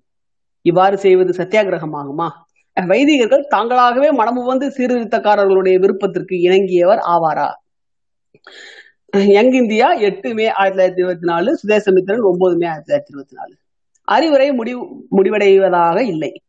சத்தியாகிரகம் தொடங்கி ஐந்தாம் மாதமான ஆகஸ்ட் ஆயிரத்தி தொள்ளாயிரத்தி இருபத்தி நாலில் மகாராஜா காலமாகிறார். அது சமயம் காந்தி ராஜாஜிக்கு கடிதம் ஒன்று எழுதினார். அதிலும் சத்தியாகிரகிகளுக்கு அறிவுரை இடம்பெற்றிருந்தது. வெகு காலமாக இருந்து வரும் தீய பழக்கங்களை ஒரு நொடியில் போக்கி விடுவது இயலாத காரியம். தொண்டர்கள் சோர்வுறாது போராட்டத்தை நடத்தி வந்தால் நிச்சயம் என்று குறிப்பிட்டு வந்தார். அதோடு அகிம்சை நெறியினின்று பிறளாது சத்தியாகிரகத்தை நடத்தி வந்தால் இவ்வாண்டுக்குள். ஆயிரத்தி தொள்ளாயிரத்தி இருபத்தி நாலு. வைக்கம் வருவதாகவும் கூறியிருந்தார். நவசக்தி இருபத்தி ரெண்டு ஆகஸ்ட் ஆயிரத்தி தொள்ளாயிரத்தி இருபத்தி நாலு. தொடர்ந்து சத்தியாகிரகிகளுக்கு காந்தி எழுதி கொண்டிருந்தார். அவ்வாறான கடிதம் ஒன்றில் உயிருக்கு பயப்படாமல் வேலை செய்யுங்கள். உங்களுடைய முயற்சி பல பயன் தரும்படி கடவுள் ஆசீர்வதிப்பாராக என்று குறிப்பிட்டிருந்தார் சுதேசமித்திரன் மூணு செப்டம்பர் ஆயிரத்தி தொள்ளாயிரத்தி இருபத்தி நாலு. தமக்கு இழைக்கப்படும் கொடுமையை குறித்து சத்தியாகிரகி ஆத்திரம் கொள்ளுவது தமக்கு தாமே விதித்துக் கொண்டுள்ள ஒழுங்குமுறைக்கு இடையூறு செய்வதாகும். அவர் நீண்ட காலம் அம்முறையை அனுஷ்டிக்க நேரலாம். அதற்கு முடிவே இராது போல் கூட தோன்றலாம். சிறிதளவு அதட்டி மிரட்டுவதோ நியாயமாக நல்வார்த்தை கூறுவதோ அல்லது வற்புறுத்துவதோ கூட துரிதமாக பயனை கொடுப்பது போல் தோன்றலாம். மறியல் மூலம் அவர்கள் அதாவது சத்தியாகிரகிகள் பெரும்பாலும் என்ன செய்து கொண்டிருக்கிறார்கள் என்பதை பொதுமக்கள் அறிவர். ஆனால் சத்தியாகிரகிகளில் சிலர் அவர்களுடைய குடும்பத்தாரிடமும் அவர் அவர்கள் சாதியை சேர்ந்தவர்களிடமும் மௌனமாக அனுபவித்து வரும் துன்பங்களை பற்றி அவர்களுக்கு ஒன்றுமே ஒன்றும் தெரியாது. எனினும் மௌனமாகவும் அன்புடனும் அனுபவித்து வரும் இந்த துன்பங்களே சுவர் போல இருந்து வரும் தப்பெண்ணத்தை இறுதியில் தகர்க்கும் என்பதை நான் அறிவேன். எனவே சீர்திருத்தக்காரர்கள் தங்களுடைய பொறுப்பை பூரணமாக உணர வேண்டும் என்பதிலும் அவர்கள் தங்களுக்கு தாங்களே விதித்துக் கொண்டுள்ள ஒழுங்கிலிருந்து மயிருளையும் தவறக்கூடாது என்பதிலும் நான் கவலையும் அக்கறையும் கொண்டுள்ளேன். யங் இந்தியா பதினெட்டு செப்டம்பர் ஆயிரத்தி தொள்ளாயிரத்தி இருபத்தி நாலு. இவ்வாறான காந்தியின் அறிவுரைகளால் சத்தியாகிரகத்திற்கு சித்தாந்த வரையறை கிடைத்தது. ஆனால் சத்தியாகிரகிகள் மிக மிகு மிகுதியும் சிரமப்பட்டனர் சுதேச சமஸ்தானத்தில் காங்கிரஸ் இது. சுதேச சமஸ்தானத்தை ஆண்டு கொண்டிருக்கும் அரசர்கள் இந்தியர்களே என்பதால் அதில் காங்கிரஸ் தலையிடுவதில்லை என்பது காங்கிரஸ் கொள்கைகளில் ஒன்று. அந்த வகையில் கேட்கப்பட்ட கேள்விக்கு காந்தி பதிலளித்தார். ஒரு சுதேச சமஸ்தானத்தில் சத்தியாகிரகம் நடந்து வரை வருவதை உத்தேசித்தால் பெருமை வாய்ந்த ஒத்துழையாமை இயக்கத்திற்கே ஒரு அபவாதம் ஏற்படாதா என்பது கேள்வி. வைக்கத்தில் நடந்து வரும் வேலை ஒத்துழையாமை இயக்கத்தில் தீண்டாமை ஒழித்தல் என்ற கொள்கையுடன் சம்பந்தப்பட்டிருக்கிறது. இருந்தாலும் இது ஒத்துழையாமை இயக்கத்தை பொறுத்ததில்லை என்று எனக்கு தெளிவாக விளங்குகிறது. வைக்கத்தில் நடந்து வரும் பிரயாசைகள் பிரிட்டிஷ் இந்தியாவில் நடத்தப்பட்டு வரும் ராஜ்ய கிளர்ச்சியை அனுசரித்து உள்ளது என்று எனக்கு தோன்றினால் அதை உடனே நிறுத்த வேண்டும் என்பது எனக்கு தெரியும். காங்கிரசுக்காரர்கள் இந்த விஷயமாக சமஸ்தான அரசுகளுக்கு அரசர்களுக்கு ஒரு விதமான இடைஞ்சலும் செய்யக்கூடாது என நான் கண்டிப்பாக சொல்லுவேன். அவ்வரசர்களும் நம்மை போலவே சங்கடப்பட்டு கொண்டிருக்கிறார்கள். சுதேசமித்திரன் பதினேழு ஏப்ரல் ஆயிரத்தி தொள்ளாயிரத்தி தனக்கு கடிதங்கள் எழுதிய நிருபர்களில் சிலர் ஓர் இந்திய சமஸ்தானத்தில் சத்தியாகிரகம் செய்வதை முற்றிலும் ஆட்சேபித்திருக்கிறார்கள் என்று சொன்ன காந்தி இந்திய தேசிய மகாசபை தனியத்தை அடைவதற்காக ஒரு இந்திய சமஸ்தானத்தில் சத்தியாகிரகம் செய்வதை சந்தேகத்துக்கு இடமின்றி தடுத்திருக்கிறது என்று எண்ணுகிறேன் என்று அதற்கு பதிலளித்தார். யங் இந்தியா ஒண்ணுமே மே ஆயிரத்தி தொள்ளாயிரத்தி இருபத்தி ஐந்து. அதாவது வைக்கம் சத்தியாகிரகம் தீண்டாமையை ஒழிக்கும் சமூக சீர்திருத்த முயற்சிதான் என்றும் இந்திய அரசியலோடு அது தொடர்பு கொண்டதில்லை என்றும் காந்தி சுதேச சமஸ்தானத்தில் காங்கிரசின் தலையீட்டை நியாயப்படுத்தினார். காந்தியின் நுழைவால் பிரிட்டிஷாரின் நிலைப்பாடு மாறல். சுதேச சமஸ்தானமாக இருந்தாலும் பிரிட்டிஷாரின் கட்டுப்பாட்டில் தான் திருவாங்கூர் அரசு செயல்பட்டது. அப்படியானால் பிரிட்டிஷாரின் கருத்தும் என்னவாக இருந்தது? வைக்கம் தொடர்பில் ஸ்தானிகரின் இரண்டு கருத்துக்கள் கிடைக்கின்றன. ஜார்ஜ் ஜோசப் மூளையாக செயல்பட்டார் என்பது ஒன்று. இரண்டாவது காந்தியை அரசு விருந்தினராக ஏற்றால் அவரால் வரும் பிரச்சனைகள் குறையும் என்ற பழைய அனுபவத்திலிருந்து பெற்ற கருத்தை வெளிப்படுத்தியது. இதை தவிர செயல்பாடுகள் ஏதும் இல்லையா? அல்லது வெளியே தெரியவில்லையா? என்ற கேள்விகள் எழுகின்றன. ஸ்தானிகராக இருந்த காட்டன் ஆஹ், காவல்துறை ஆணையராக இருந்த பிச் போன்றவர்களின் பிரிட்டிஷ் அரசுடனான கடித போக்குவரத்துகளையும் திவான் ஸ்தானிகர் கடித பரிமாற்றங்களையும் தேடி பிடித்தால் பிரிட்டிஷ் அதிகார வர்பாட்டை அறியலாம். அம்முயற்சியில் உள்ளே அது இன்னும் வெற்றி பெறவில்லை. எனினும் வைக்கம் பற்றி ஆய்ந்த டி. கே. ரவீந்திரன் அஹ், அது பற்றி தன்னை படித்து இப்போதைக்கு திருப்திப்படலாம். காங்கிரஸ் தொடர்பில்லாத உள்ளூர் போராட்டமாக இருந்திருந்தால் பிரிட்டிஷார் அவர்கள் சார்பை தாழ்த்தப்பட்டவர் மீது வெளிப்படுத்தியிருப்பர். இது மாதிரியான முந்தைய சம்பவங்களில் அப்படித்தான் அவர்கள் நடந்தனர். அவர்ணர்கள் சமய மற்றும் குடி உரிமைகளை பெறுவதை எப்பொழுதும் பிரிட்டிஷார் எதிர்க்கவில்லை.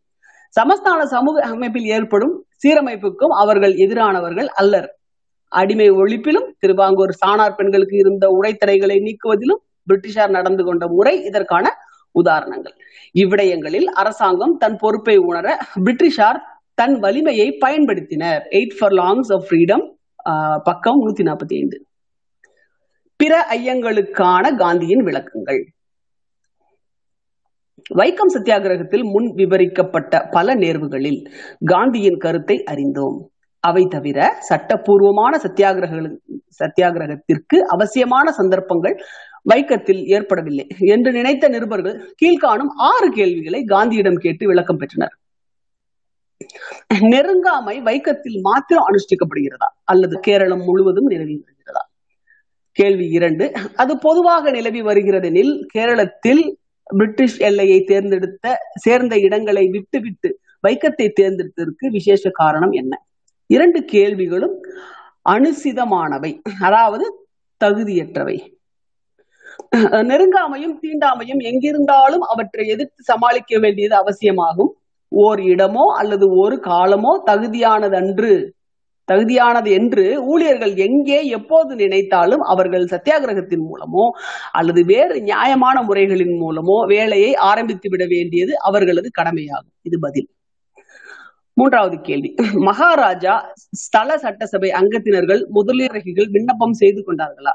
பதில். ஒரு தடவை அல்ல பல தடவை விண்ணப்பம் முதலிய முறைகளை முயன்று பார்த்து விட்டார்கள் என்பதே எனக்கு கிடைத்த தகவலாகும். நான்காவது கேள்வி. சத்தியாகிரகிகள் வைதிக இந்துக்களுடன் கலந்து ஆலோசித்தார்களா? பதில் சத்தியாகிரகிகள் வைதிக மக்களை கலந்து ஆலோசித்தார்கள். அவர்களுடைய ஆதரவை பெற்றிருப்பதாக நினைத்தார்கள். ஐந்தாவது கேள்வி. ரஸ்தாவை உபயோகிப்பது என்பது ஒரு ஆரம்ப கட்ட நடவடிக்கை அல்லவா? அது இறுதியில் சாதியை அடியோடு ஒழிக்கும் நோக்கத்துடன் கூடிய ஒரு முறை அல்லவா? பதில் ரஸ்தாவை உபயோகிப்பதுதான் சத்தியாகிரகத்தின் இறுதி லட்சியம் என எனக்கு இருக்கிறார்கள் படுமோசமான தீமையை ஒழித்துவிட்டு சாதியை பரிசுத்தமாவது பரிசுத்தமாக்குவதற்கே உண்மையில் இந்த இயக்கம் ஏற்பட்டிருக்கிறது. என் சம்பந்தப்பட்ட வரையில் வர்ணாசிரமத்தில் எனக்கு நம்பிக்கை இருக்கிறது. எனினும் அதற்கு நான் செய்து கொண்டுள்ள சொந்த அர்த்தம் உண்டு என்பது உண்மையே. எப்படியாயினும் தீண்டாமை எதிர்ப்பு இயக்கத்தின் நோக்கம் சமபந்தி போஜனமோ அல்லது கலப்பு மனமோ அல்ல. ஆறாவது கேள்வி. அது பொதுஜன உபயோகத்திற்கு அல்லாதா அல்லவா? பதில் பிரஸ்தாப ரஸ்தா பொது சாலை என்றே எனக்கு வந்துள்ள கடிதங்களிலிருந்து தெரிகிறது. சில ஆண்டுகளுக்கு முன் பிராமணர் அல்லாதோரை போல நெருங்காதோருக்கும் கூட அதில் செல்ல உரிமை இருந்தது என்றும் அந்நிருபர்கள் கூறுகின்றார்கள். இவ்வாறு விரிவாக பேசிய காந்தி வைக்கம் சத்தியாகிரகத்திற்கு நியாயமான காரணம் என்று முடிவுக்கு வருகிறார். யங் இந்தியா ஒண்ணுமே ஆயிரத்தி தொள்ளாயிரத்தி இருபத்தி ஐந்து மகாராணியிடம் ஆஹ் மகாராணியிடம் மிக்க நன்றி. ரொம்ப லாங்கா வாசிப்பு. நல்லா வாசிச்சீங்க எங்கெங்க கொடுக்கணுமோ அங்கெல்லாம் அழுத்தம் கொடுத்து அழகா வாசிச்சீங்க மிக்க நன்றி. மீரா இன்னைக்கு உங்களோட வாசிப்பை தான் கேட்கறதுக்கு எங்களுக்கு கொடுத்து வைக்கல. இது இதனுடைய தொடக்கத்துல வந்து ஒரு ஒரு இன்ட்ரோடக்ஷன் கொடுத்துருக்காரு அதை வந்து ஒரே ஒரு தடவை சும்மா ஒரு ரெண்டு லைன் அது மட்டும் படிச்சுட்டு தொடங்கணும்னு நினைச்சேன். கொஞ்சம் லேட்டா அதை ஸ்டார்ட் பண்ணதுனால நான் அதை விட்டுட்டேன் மறந்துட்டேன். இந்த இந்த இயல் மூன்று வைக்கம் காந்தியும். வைக்கம் சத்தியாகிரகம் என்பது காந்தி உருவாக்கியது அல்ல.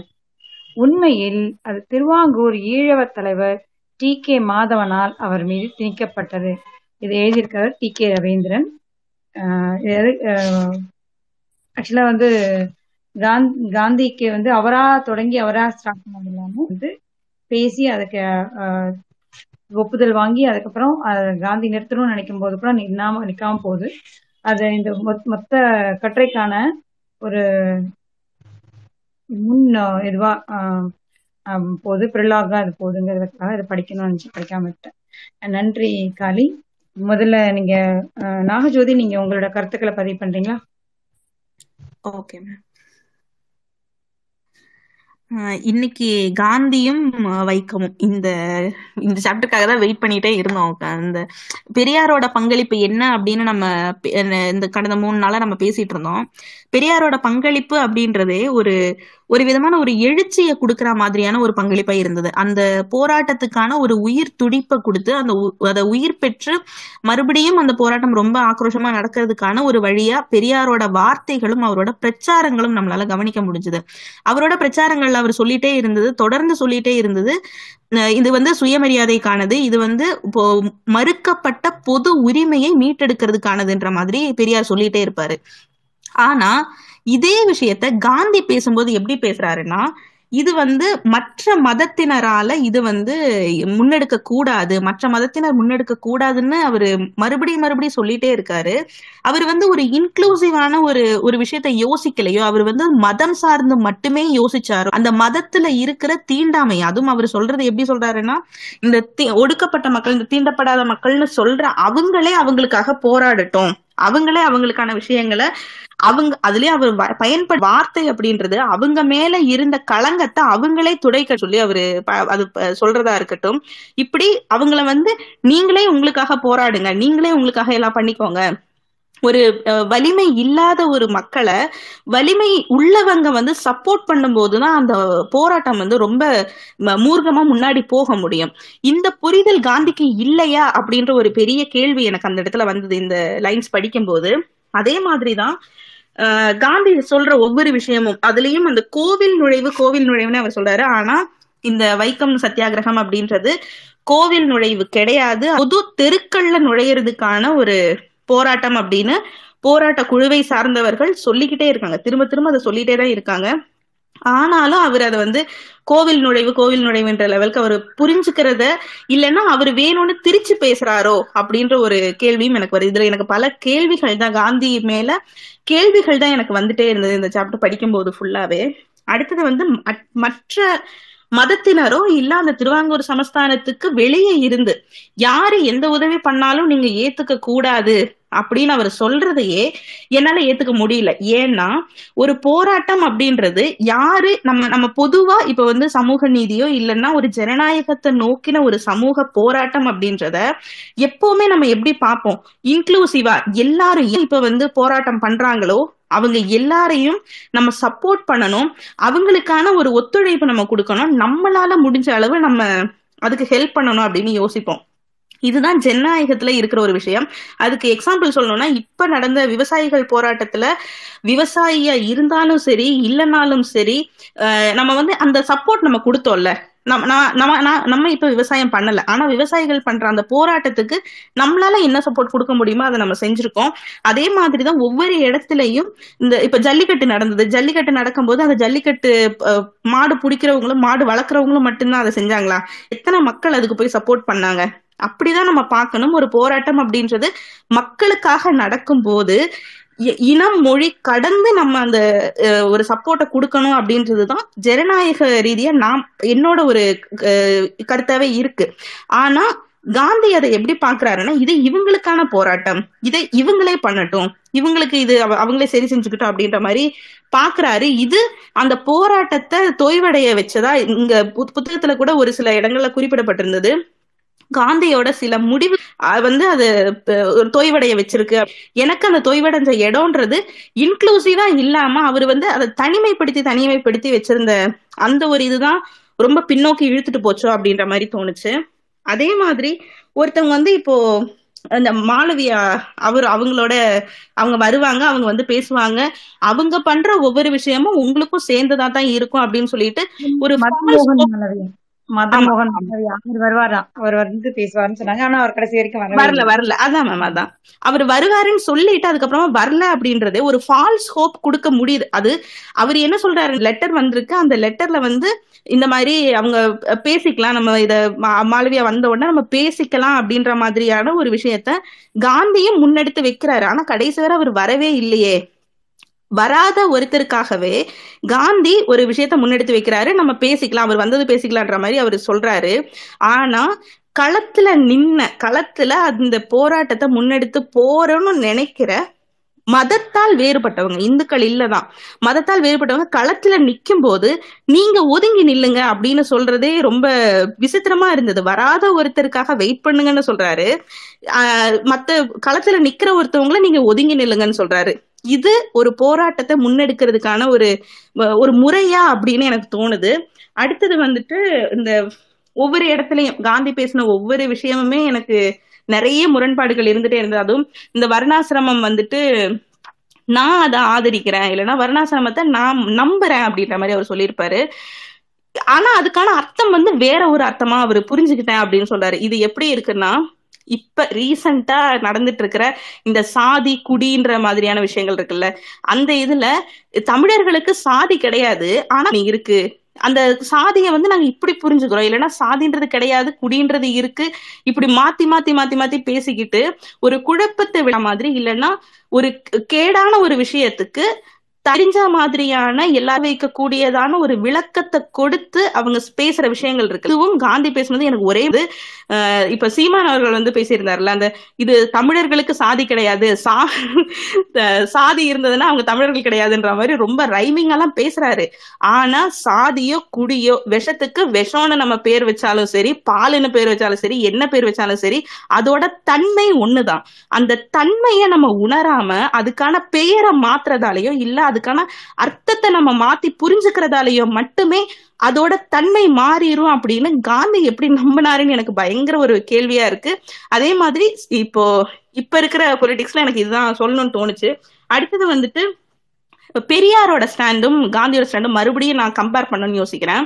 ஃபர்ஸ்ட் வந்துட்டு பெரியார் அவரோட பேச்சுகள்ல இருந்த ஒரு புரட்சி எப்படி சொல்ல புரட்சி தொனி. ஒரு விஷயத்த ரொம்ப சடனா காந்தி ஒரு இடத்துல சொல்றாரு.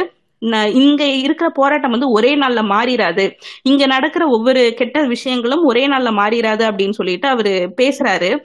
அப்படி பேசுற ஒரு இடத்துல பெரியார் வேற அவரோட பிரச்சாரங்கள்ல எப்படி பேசுறாருன்னா இது அவரோட காமனா இருக்கிற வைக்கம் பிரச்சாரத்துல இல்ல காமனா பெரியாரோட அந்த கருத்துக்கள் எப்படி இருக்குன்னா ஒரு பிரச்சனை நடக்குது இல்ல ஒரு இடத்துல ஒரு தீண்டாமையோ இல்ல ஏதோ ஒரு பிற்போக்கான ஒரு விஷயம் நடக்குதுன்னா அது பழக்க வழக்கம் அப்படின்ற பேர்ல அப்படியே விட்டுற முடியுமா?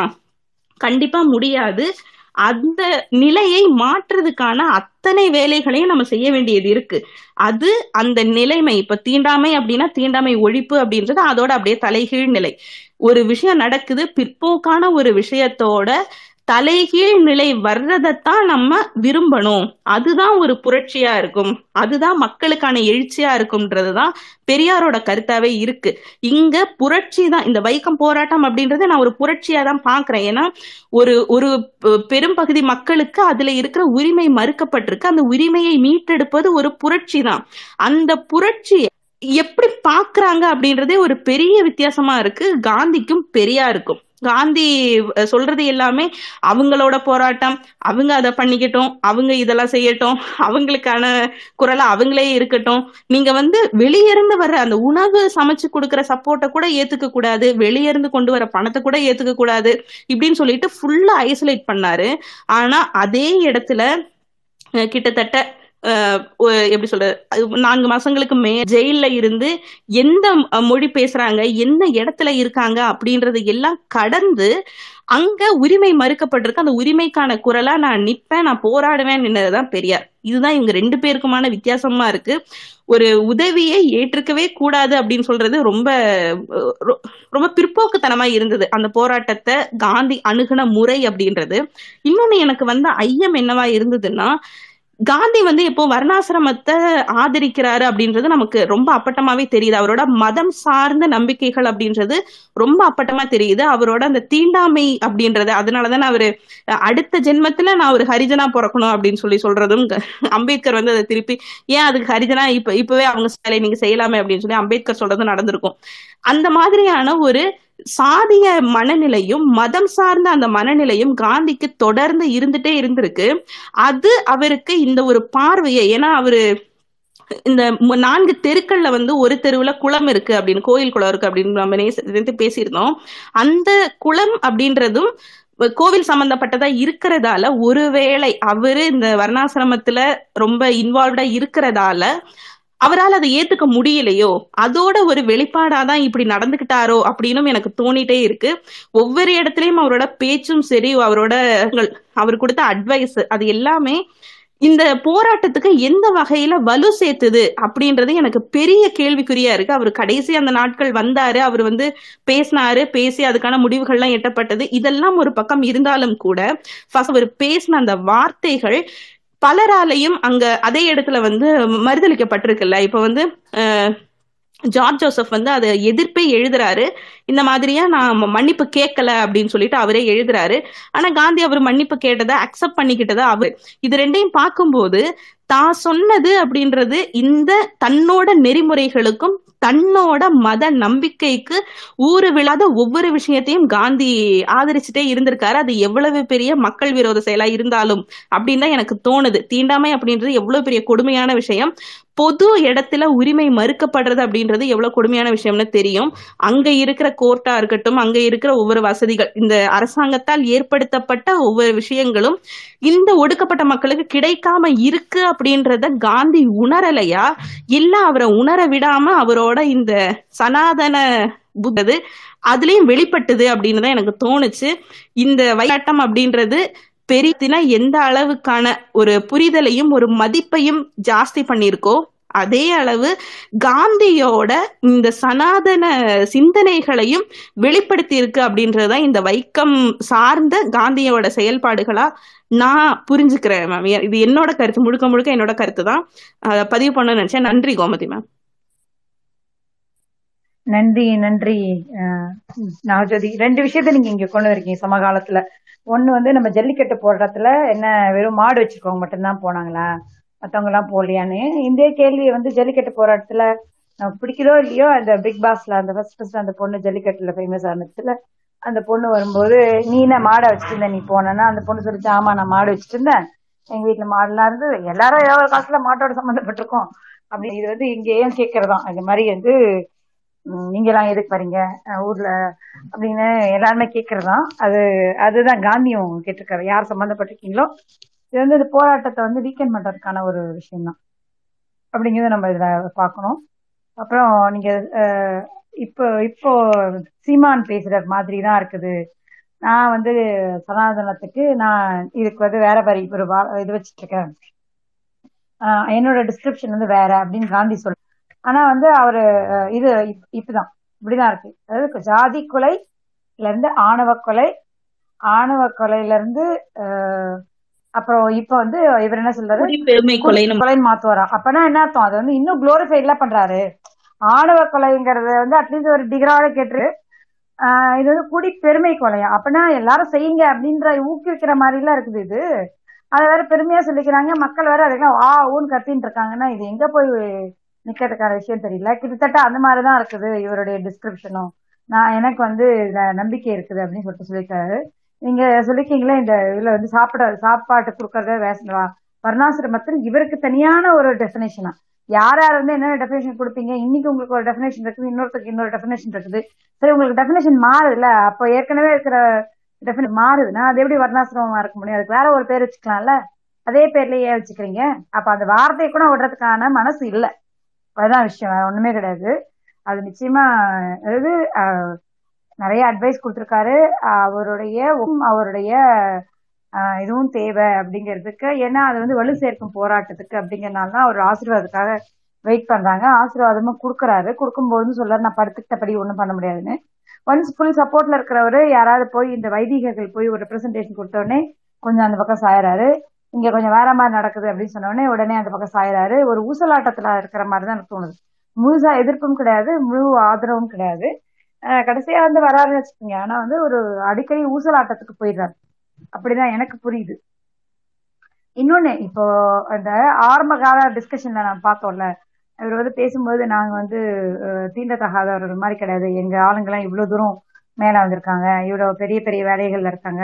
பாரிஸ்டரா வர போறாங்க ஒரு பொண்ணு அப்படின்லாம் சொல்றாருல அப்போ இங்க இவ்வளவு தகுதி இருக்கிறவங்களா இருக்கனால நீங்க இந்த கோயில் கோயில் திருவுகளுக்குள்ள நுழையிருக்கிற போராட்டத்தை நான் ஆதரிக்கிறேன் அப்படிங்கிற மாதிரி தான் இருக்கு. இதே ஒரு தலித் ஒருத்தரோ இல்ல ஒருத்தர் ஒரு அங்கேயே நிறைய தகாதவர்கள் பார்க்கத்தகாதவர்கள் வேற என்ன வே- இன்னொரு வார்த்தை இருக்கு இது வரக்கூடாதுன்னு சொல்லிட்டு அந்த. மாதிரியான ஆஹ் பஞ்சமர்கள் இல்ல பக்கத்துலயே வரக்கூடாதுல்ல.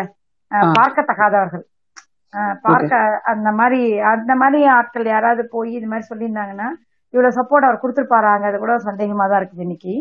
அப்படிங்கிறது அப்புறம் இதுல ஒரு கடின வார்த்தை வந்து இந்த லங்கர் அப்படின்றது. லங்கர் மூலம் சமத்துவத்தை பரப்பி வந்த அகாலியர் வைக்கமிட்ட அகன்றனர்னு லங்கருங்கிறது உணவு சாலையம் அவங்களோட லாங்குவேஜ்ல அதை வந்து மூட சொல்லாரு.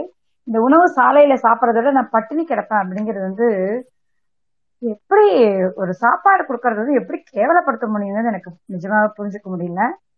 அப்புறம் கிளி பிடித்த இந்துக்களுக்கு ஆபத்து என்றே தோன்றுகிறது. அது என்னது? கிளி பிடித்துக்கலாம் அப்படியே பயந்து போயிருக்காங்க. ஓ ஓகே வைக்கம் இந்துக்களுக்குங்கிறது வந்து சனாதனிகளை சொல்றாருன்னு நினைக்கிறேன். அவங்க பயந்து போயிருக்காங்க ஏற்கனவே. அவங்களுக்கு வந்து யார சொல்றாருன்னு தெரியல. அது கிளி பிடித்தல இந்துக்கள்னு சொல்லிட்டு வைக்கம் இந்துக்கள் சத்தியாகிரகிகளை தான் சொல்றாரு. தான் சொல்றாரு. அப்படின்னா பய பயந்துகிட்டா இருக்காங்க. என்ன இது அநியாயமா இருக்குது? எனக்கு எனக்கு அப்படிதான் புரிதல் வந்தது. மேபி அந்த இடத்த திருப்பி பார்த்தா தெரியல. இல்ல அது கிளிப்பிடித்தல அப்படின்னு சொல்றது வந்து பணவதியும் அன்புமுறையும் குந்தகமாக இருக்கும். இதை கருத்தில் கொண்டு பார்த்தால் சீக்கியரின் இலவச சாப்பாட்டு யோசனை கிளிப்பிடித்துள்ள வைக்கம் இந்துக்களுக்கு ஆபத்தானது எண்ணுகின்றேன் நான் கருதுகின்றேன் அப்படின்னு சொல்றாரு. அந்த இயக்கத்தை தொடரவே தொடவே அவர்கள் பெருமுயற்சி செய்கிறார்கள். இந்த இதயத்தை தொடர அதாவது தெரியல ஆப்போசிட் பீப்புள் பயந்துட்டாங்களா அதாவது சனாதனிகள் பயந்துட்டாங்கன்னு சொல்றாரா? இவங்க சொல்லாரா தெரியல. ஆனா இப்படி ஒரு வார்த்தை பிறப்பு வச்சிருக்காரு. ஓகே நன்றி நாகஜோதி உங்களோட கருத்துக்களுக்கு. காலை நீங்க பேசுங்க அதுக்கப்புறம் மீரா பேசுங்க. கேட்டுட்டு இருக்கீங்க. கோமதி சாரி சாரி களி. இன்னைக்கு நான் ரீட் பண்ணதுனால எனக்கு ஒன்னே ஒண்ணு இப்ப நீங்க சொன்னதை ஒட்டி ஒரே ஒண்ணு ஒரு பாயிண்ட் மாத்திரம் சொல்லிடுவா முன்னாடியே. சொல்லுங்க. மீரா ஒண்ணும் பிரச்சனை இல்ல. நீங்க பாயிண்ட் சொல்லுங்க. நான் பேசுனதுக்கு அப்புறம் ஏதாவது தோணுனா கூட நீங்க பேசுங்க. நான் இப்போ அதுக்கு முன்னாடி கொஞ்சம் இந்த ஒரு பாயிண்ட் கொஞ்சம் ஆட் பண்ணா நல்லா இருக்கும்னு தோணுச்சு எனக்கு. அதனால அந்த பாயிண்ட் சொல்லிடுறேன். அதுக்கப்புறம் காளி பேச நாகு பேசுனதை வச்சும் கொஞ்சம் கிடைச்சது எனக்கு. காளி பேசின விட்டு பேசுறேன். இதுக்கு முன்னாடி இந்த காந்தியோட இந்த தீண்டாமை அந்த அந்த இத தான் ஒரு இது. என்னன்னா இந்த தீண்டாமை அப்படின்றது எங்க ஆரம்பிக்குது அப்படின்றத பாத்தீங்கன்னா அனைலேஷன் ஆஃப் காஸ்ட்ல வந்து அம்பேத்கர் ரொம்ப அழகா எழுதியிருப்பார். அஹ், அதுல வந்து சொல்லுவாங்க மனுஸ்மித்தையில உங்களுக்கு வந்து என்ன இருக்குதுன்னா சா ஒரு இதை சொல்றாங்க அந்த சதுர்வர்ணம்னு சொல்ற அந்த நாலு வர்ணத்துக்குள்ள வர்றவங்கள சாவர்ணாஸ் அப்படின்னு சொல்றாங்க. இவங்க வந்து உயர்ந்த உயர்ந்த ஜாதியை சேர்ந்தவங்கன்னு வச்சுக்கிறாங்க. அதுக்கடுத்து வந்து சாவர்ணாஸ்ன்னு சொல்றாங்க. இந்த சதுர்வர்ணத்துல வராதவங்கள்லாம் சாவர்ணாஸ் இ- இந்த நேரத்துல மனுல வந்து ஃபீட்டிங்கையோ இல்லாட்டி பசுவை கொல்றதையோ வந்து ஒரு பெரிய தண்டனைக்குரிய குற்றமா சொல்லலை. மனுல சொல்லலை. அப்ப அது எங்க வந்து அது சொல்லப்படுதுன்னு பாத்தீங்கன்னா குப்தர்களுடைய கா காலத்துலதான் வந்து பசுவதை பசுவை கொல்றது வந்து ஒரு மிகப்பெரிய குற்றமா வருது. அது கிட்டத்தட்ட ஃபோர்த் செஞ்சுரி ஏடியில அப்படின்னு நான்காம் நூற்றாண்டுல தான் குப்தர்கள் அதை உண்டாக்குறாங்க அப்படின்னு டாக்டர் டிஆர் பண்டார்கர்னு நினைக்கிறேன். அவர் சொல்றதா அதுல வரும். அப்போ இந்த சதுர்வர்ணத்துல வராதவங்க யாருன்னு பார்த்தா அவங்க வந்து பி ஃபீட்டஸாவும் இருக்கிறாங்க. அந்த நேரத்துல இந்த நான்காம் நூற்றாண்டு பார்ப்பனியத்துக்கும் பௌத்தத்துக்கும் நடக்கிற ஒரு அந்த ஆதிக்க போட்டியில வந்து வெற்றி பெற்ற பார்ப்பனியம் என்ன சொல்லுது செஞ்சிருந்து அந்த பி ஃபீட்டஸா இருக்கிறவங்கள வந்து ஆவர்னஸ் அதாவது அந்த அந்த வர்ணத்தை விட்டு அவங்கள வெளியில கொண்டு வந்துருது. அவங்களதான் அன்டச்சபிள்ஸ்ன்னு சொல்லிடுது. தீண்டத்தகாதவர்கள் இவங்க அப்படின்னு அவங்க சொல்லிடுது. ஸோ இந்த இடத்துல வந்து பௌத்தர்கள் மாத்திரம் அந்த அவேர்னஸ்ல வரல. அந்த இடத்துல இருக்கிற மண்ணின் பூர்வ குடிகள் எல்லாருமே வந்துடுறாங்க. உள்ள வந்துடுறாங்க இந்த இதுல. ஸோ இது பின்னாடி வந்து இந்த கற்றளி அப்படின்னு சொல்லப்படுற அந்த கோயில்கள் அது வரைக்கும் கோயில்ன்றது நம்ம இதுல இல்லாம தான் இருந்தது. பிற்பாடு வந்து பல்லவர்கள் காலம் அதுக்கு பின்னாடி வர்ற காலங்களில் அந்த கற்றளி அப்புறம் கோயில்னு சொல்லி அவங்கெல்லாம் கட்டின விட்டு. அந்த கோயிலை அரசன் கட்டுறான். ஆனால் அரசன் வந்து மக்களுடைய பணத்தையும் மக்களையுமே தான் வச்சு கட்டுறான். ஸோ சொல்லப்போனால் அது வந்து மக்களுக்கான கோயில் தான். ஆனால் சொல்லுவாங்க இல்லையா கரையான் புற்றெடுக்க கருநாகம் வந்து குடியிருக்கும் அப்படின்னு. அது மாதிரியே கட்டியது ஒருத்தர். ஆனால் பின்னாடி அதை உள்ளுக்குள்ளே போய் அந்த அதிகாரத்தை வந்து தன் கையில் எடுத்துக்கிட்டு அங்க அதுவும் அது யார் வர்றான்னு எங்க இருந்தோ எங் அதுதானே இங்க இந்த இதுலயும் பெரியார் சொல்ற ஒரு வார்த்தையே அதுதான். யாரோ ஒருவர் மற்றொருவர் அப்படின்னு தான் வரும். அந்த மாதிரி எங்க வந்த அந்த பார்ப்பனர்கள் அந்த கோயிலுக்குள்ள போயிட்டு அது எங்க இதுன்னு சொல்லி அதை கட்டுன அந்த மக்களையே வந்து நீங்க உள்ள வரக்கூடாது. தீண்டத்தகாதவர்கள் அப்படின்னு சொல்றது வந்து எவ்வளவு பெரிய ஒரு அநியாயம் அக்கிரமம் கொடூரம் அது இதுல வந்து காந்தி வந்து என்ன சொல்றாருன்னா அவர் வந்து வேதம் உபநிடதம் அந்த ஸ்மிருதிகள் புராணங்கள் இன்க்ளூடிங் ராமாயணா அண்ட் மகாபாரதா இதெல்லாம் தான் வந்து இந்துவின் இந்துக்களின் புனித நூல்கள் அப்படின்னு ஒத்துக்கிறாரு. அதாவது இவ்வளவு பெரிய ஒரு நாட்டுக்கு தேசத்தந்தைன்னு சொல்றவர் வந்து மத்த எதையுமே அவர் கணக்குல எடுத்துக்கல. அந்த நேரத்துல அவருக்கு தெரியாம இருக்காது. அவர் எல்லா பக்கமுமே வந்து அவர் வந்து பயணங்கள் போறாரு. அப்போ ஒவ்வொரு பக்கத்திலயுமே ஒவ்வொரு வித நம்பிக்கை இருக்கு. அந்தந்த மக்களுக்கான புனித நூல்கள்லாம் இருக்கு. அப்போ அவர் வந்து இந்த மாதிரியான இதை மாத்திரமே புனித இந்து நூல் நூல்னு எடுத்துக்கிறாரு. அதுல அவர் எப்படி கொண்டு வருவாருன்னா ஜாதிக்கும் மதத்துக்கும் சம்பந்தமே கிடையாது அப்படின்னுவாரு. ஜாதிங்கிறது வேற மதத்துக்கு அதோட எந்த தொடர்புமே கிடையாது. அதே மாதிரி வர்ணமும் அந்த ஆசிரமம்ன்றது தனி. அது ஜாதியோட தொடர்பே கிடையாது. வர்ணம்ன்றது என்னன்னா நம்ம முன்னோர்களின் குல தொடர்ச்சியாக வர்ற அந்த தொழில் அந்த வேலை. அது அதை செய்யறது தான் வர்ணம் அப்படின்வாரு அப்பதான் அம்பேத்கர் சொல்வாரு. இல்ல இன்னும் கூட காந்தி சொல்லியிருப்பாரு.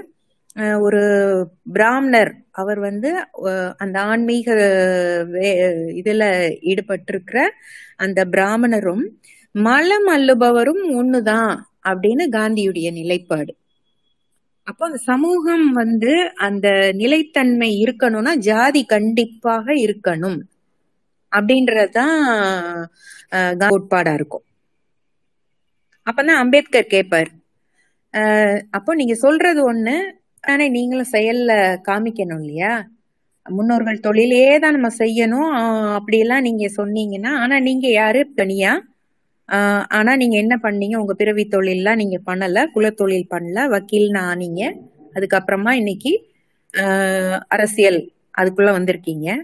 அப்போ உங் அவருடைய பையனும் வந்து அதே மாதிரிதான்.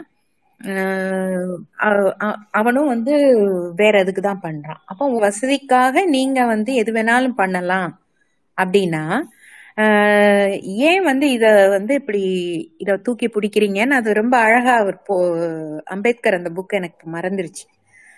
அழகா சொல்வார். அப்போ காந்தி வந்து எந்த ஒரு ஒரு ஒரு எண்ணத்துல இருந்திருக்காரு ஜாதின்றதையும் அந்த வரையும் எப்படி தூக்கி பிடிச்சிட்டு இருக்கிறாரு இவர் வந்து எப்படி அந்த மக்களுக்கு நியாயம் கொடுப்பாருன்றது ஒரு பெரிய கேள்விக்குறிதான்.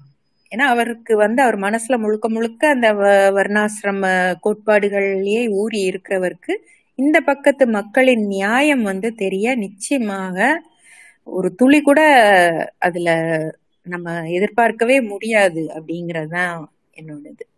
நன்றி. சாரி கோமதி. எதுக்கு சாரிலாம் சூப்பர் தேங்க்ஸ் நீங்க இந்த- இந்த பாயிண்ட்ஸ் கொண்டு வந்ததுக்கு. காலி நீங்க பேசுங்க. நன்றி கோமதி. எனக்கு காந்தி ஒருவேளை ஃபார்ட்டி எயிட்ல நிறைய எனக்கு கேள்விகள் கேள்விகள்லாம் நிறைய இருக்கு. அவருடைய அன்பார்ச்சுனேட் டிமைஸ் நடக்கல அப்படின்னா அதுக்கப்புறம் அவர் எப்படி எவால்வ் ஆயிருப்பாரு அப்படின்றது எனக்கு ஒரு சந்தேகம். ஏன்னா அது வரைக்கும் சுதந்திரம் நாடு சுதந்திரம் அடைவதை மட்டுமே முக்கிய இதா வச்சு அத்தனை பேரையும் அதற்கு அந்த- அத்தனை யூனோ ரிசோர்ஸஸையும் அதை அதுக்கு பயன்படுத்தணும். அதுக்கு பயன்படுத்திக்கிட்டு இருக்கும்போது இந்த மாதிரியான ஒரு தீண்டா நம்பர் ஒன் தீண்டாமை அப்படின்ற பிரச்சனைய அப்போ ஒரு போராட்டமாக ஆரம்பிக்குது. அது கொள்கை அளவுல அறிவிக்கிறது வேற. போராட்டமாக ஆரம்பிப்பது என்பது நமக்குள்ள இந்தியர்களுக்குள்ள அடித்துக்கொள்ள வேண்டிய சூழ்நிலை வரும் அப்படின்ற ஒரு தயக்கமும் ஒரு சமஸ்தானம் இந்திய சமஸ் எதிராக நம்ம இதுல ஆக்டிவா இருந்தா அது வந்து ஒரு வீக்கா இருக்கும் அப்படின்ற ஒரு இதுல இதுல அந்த தயக்கம் இந்த மாதிரி எல்லாம் அவருக்கு இருந்திருக்கும். இது நான் அனுமானிக்கிறேன். அப்படிதான் நான் அவதானிக்கிறேன். ஆனா ஆயிரத்தி தொள்ளாயிரத்தி நாற்பத்தி எட்டு அந்த இதுக்கு அப்புறம் சுதந்திரத்துக்கு அப்புறம் அவர் இருந்திருந்தா அவர் எப்படி ஒரு அந்த அந்த காரணம் தீர்ந்து போன பின்னாடி சுதந்திரம் அடைந்த பின்னாடி அவர் எப்படிப்பட்ட ஒரு மனுஷனா எவால்வ் ஆயிருப்பாரு? மேபி அப்புறம் அவர் அப்போ அவருடைய சதுர்வண்ண ஐடியாலாம் நம்மளால புரிஞ்சிருக்க முடியுமா? இந்த தீண்டாமை இந்த மாதிரியான விஷயங்கள்ல மனசாட்சியை உலுக்கி அவர்களிடமிருந்து கன்வின்ஸ் பண்ணி பெறுவது மட்டும்தான் அவருடைய வழிமுறையாக இருக்குமா? இந்த சட்டம் ஆகிய விஷயங்கள் இந்திய அரசியலமைப்பு சட்டத்துல அவருடைய பங்கு என்னவாக இருந்திருக்கும்? ஆஹ் எல்லார்கிட்டயும் கேட்டு வாங்கிட்டு சாரி சாரி அதான் சொல்றாரு. நம்ம காங்கிரஸ்க்கான வேலை முடிஞ்சிச்சு காங்கிரஸ் கட்சியை கலைச்சிடுங்கன்னு சொல்றாரு அவரு. எக்ஸாக்ட்லி பட் அதுக்கப்புறம் அதுக்கப்புறம் இவரு அடுத்து இவத்தி இருந்தவங்களை வந்து அவர் எப்படி வழிநடத்தி சென்றிருப்பாரு அப்படின்றது எனக்கு வந்து புரியுது. நான் அடிஷன் பாயிண்ட சொல்றேன். புரியுது. அப்படின்றது எனக்கு பெரிய ஒரு இது. என்ன சொல்றாருன்னா இவங்க கிட்ட பேச்சுவார்த்தை நடத்துறாரு இல்லையா? அவர் பத்து நாள் இங்க வந்து தங்கி இருந்தாரு ரெண்டாவது நாள் வந்து பேச்சுவார்த்தை ஆரம்பிக்குது. பேச்சுவார்த்தை நடந்த ஒரு இது இது இதற்கான பத்திரிகை இது ஆதாரம் இது இருப்பதா தெரியல. செவிவெளி இதா என்ன இருக்கு அப்படின்னு சொன்னா எங்க போய் பேச்சுவார்த்தை நடத்த போனாரோ அங்க காந்தி கடல் தாண்டி சென்று வந்து விட்டதாகவும் ஈழவ மக்கள் கிட்ட இருந்து வந்து தாண்டி வந்ததுனால தீட்டுப்பட்டு விட்டதாக வாசலிலேயே இருந்து அஹ், எங்க யாருக்கிட்ட பேச போறாங்களோ அவங்க வீட்டு வாசல்லையே வச்சு பேச்சுவார்த்தை நடத்தினதாக ஒரு தகவல் சொல்றாங்க. அதை பற்றி இது எனக்கு தெரியல. அவர் இவர் அவங்க கிட்ட இவர் வைத்த வா வைதிகர்கள் கூட இவர் வைத்த வாதங்கள்ல என்ன சொல்றாருன்னா தீண்டாமை இந்து மதத்தால இந்து மதத்துல தீண்டாமைன்றதே இல்ல. அதாவது உண்மையான இந்து மதத்துல தீண்டாமை இல்ல அப்படின்றத சொல்றாரு. எவ்வளவுக்கு பின்னாடி உண்மையான இந்து மதம் அப்படின்றத இவர் அவதானிச்சிருக்காரு அப்படின்றதும் எனக்கு தெரியல. ஏன்னா ஆஹ், நான் நான்காம் நூறு குப்தர்கள் காலத்துல தீண்டாமை இருந்திருக்குது. குப்தர்கள் காலம் நான்காம் நூற்றாண்டு ஆஹ், யுகத்துல நான்காம் நூற்றாண்டுல இருந்திருக்குது. அதுக்கு முன்னாடியும் இருந்திருக்குது.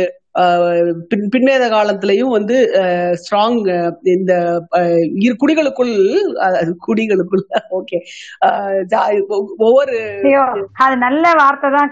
அவர் ஏதோ யூஸ் பண்ணிட்டாருன்னு இப்ப கிட்டத்தட்ட தமிழ்ல நம்ம எந்த வார்த்தை பேசுறதுன்னே தெரியாம போயிடுச்சு. கண்டவங்க கண்டபடி யூஸ் பண்ணி யூஸ் பண்ணி. Okay exactly. குடிகளுக்கு மாத்தி மாத்தி கல்யாணம் செஞ்சு கொண்டு போது புது ஜாதிகள் உருவாகிறது. அப்போ இந்த சண்டாளர்கள் உருவாக்கம் உருவாவது பஞ்சமர்கள் உருவாகிறது இது எல்லாமே அப்போ நடக்குது. பின்- பின்வேத காலத்துல ஒவ்வொரு ஒவ்வொரு ஜாதியும் இந்த ஜாதி இந்த ஜாதி சேர்த்து கல்யாணம் பண்ணா என்ன ஜாதி உருவாகுது அப்படின்ற குறிப்புகள்லாம் கிடைக்குது. சண்டாளர்கள் அப்பவே வந்து திண்டத்தகாதவர்களாக உருப்பெற்று விட்டார்கள். அப்படின்னு சொல்லும்போது இந்த சமயத்தில் தீண்டாமை இல்லை அப்படின்னு சொல்லுவது எதை எந்த இந்து மதம்? அல்லது எந்த காலத்தின் இந்து மதம்? ஒருவேளை வேதம் வருவதற்கு முன்னாடி இருக்கிற அஹ், இந்து மதத்தை இவர் குறிக்கிறாரா அப்படின்றது கூட எனக்கு ஒரு சந்தேகம் தோணுச்சு பட் சதுர்வர்ணத்தை பிடிச்சு தொங்கிக்கிட்டு இருக்காரு அப்படின்றதும் எனக்கு வந்து இதா இருந்தது. எனக்கு வந்து ரொம்ப இது வந்து ஒரு என்னுடைய கேள்வியாகவே இருந்தது. காரணம் சொல்லாத எதுவுமே வரலாற்றை நிலைக்க முடியாது. அதனால மனசாட்சியோட நடந்துக்குங்க. இந்த அப்படின்னு சொல்லிட்டு தொடர்ச்சியா இவருடைய வாதங்கள்ல இது பண்ணி அவங்கள வந்து ஓகே நமக்கு பெரு பெரும்பான்மை சப்போர்ட் இல்ல நமக்கு அப்படின்ற ஒரு அஹ், நிலைக்கு வந்து வ- வைதிகர்களை தள்ளி இருக்கிறாரு. கண்டிப்பா இந்த இவருடைய வருகை வந்து துரிதப்படுத்தி இருக்கு அப்படின்னு மேபி சொல்லிக்கலாம். அதை பத்தி நமக்கு ஒன்றும் பிரச்சனை இல்லை.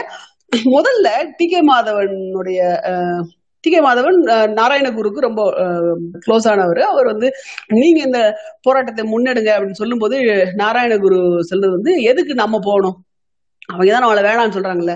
நம்மளே நம்மளுடைய கோயில்களை நிர்மாணிச்சுக்கலாம் அப்படின்னு சொல்லிட்டு அவங்களே அவங்களுக்கான கோயில்களை வந்து நிர்மாணம் செய்து கொண்டிருந்தாங்க.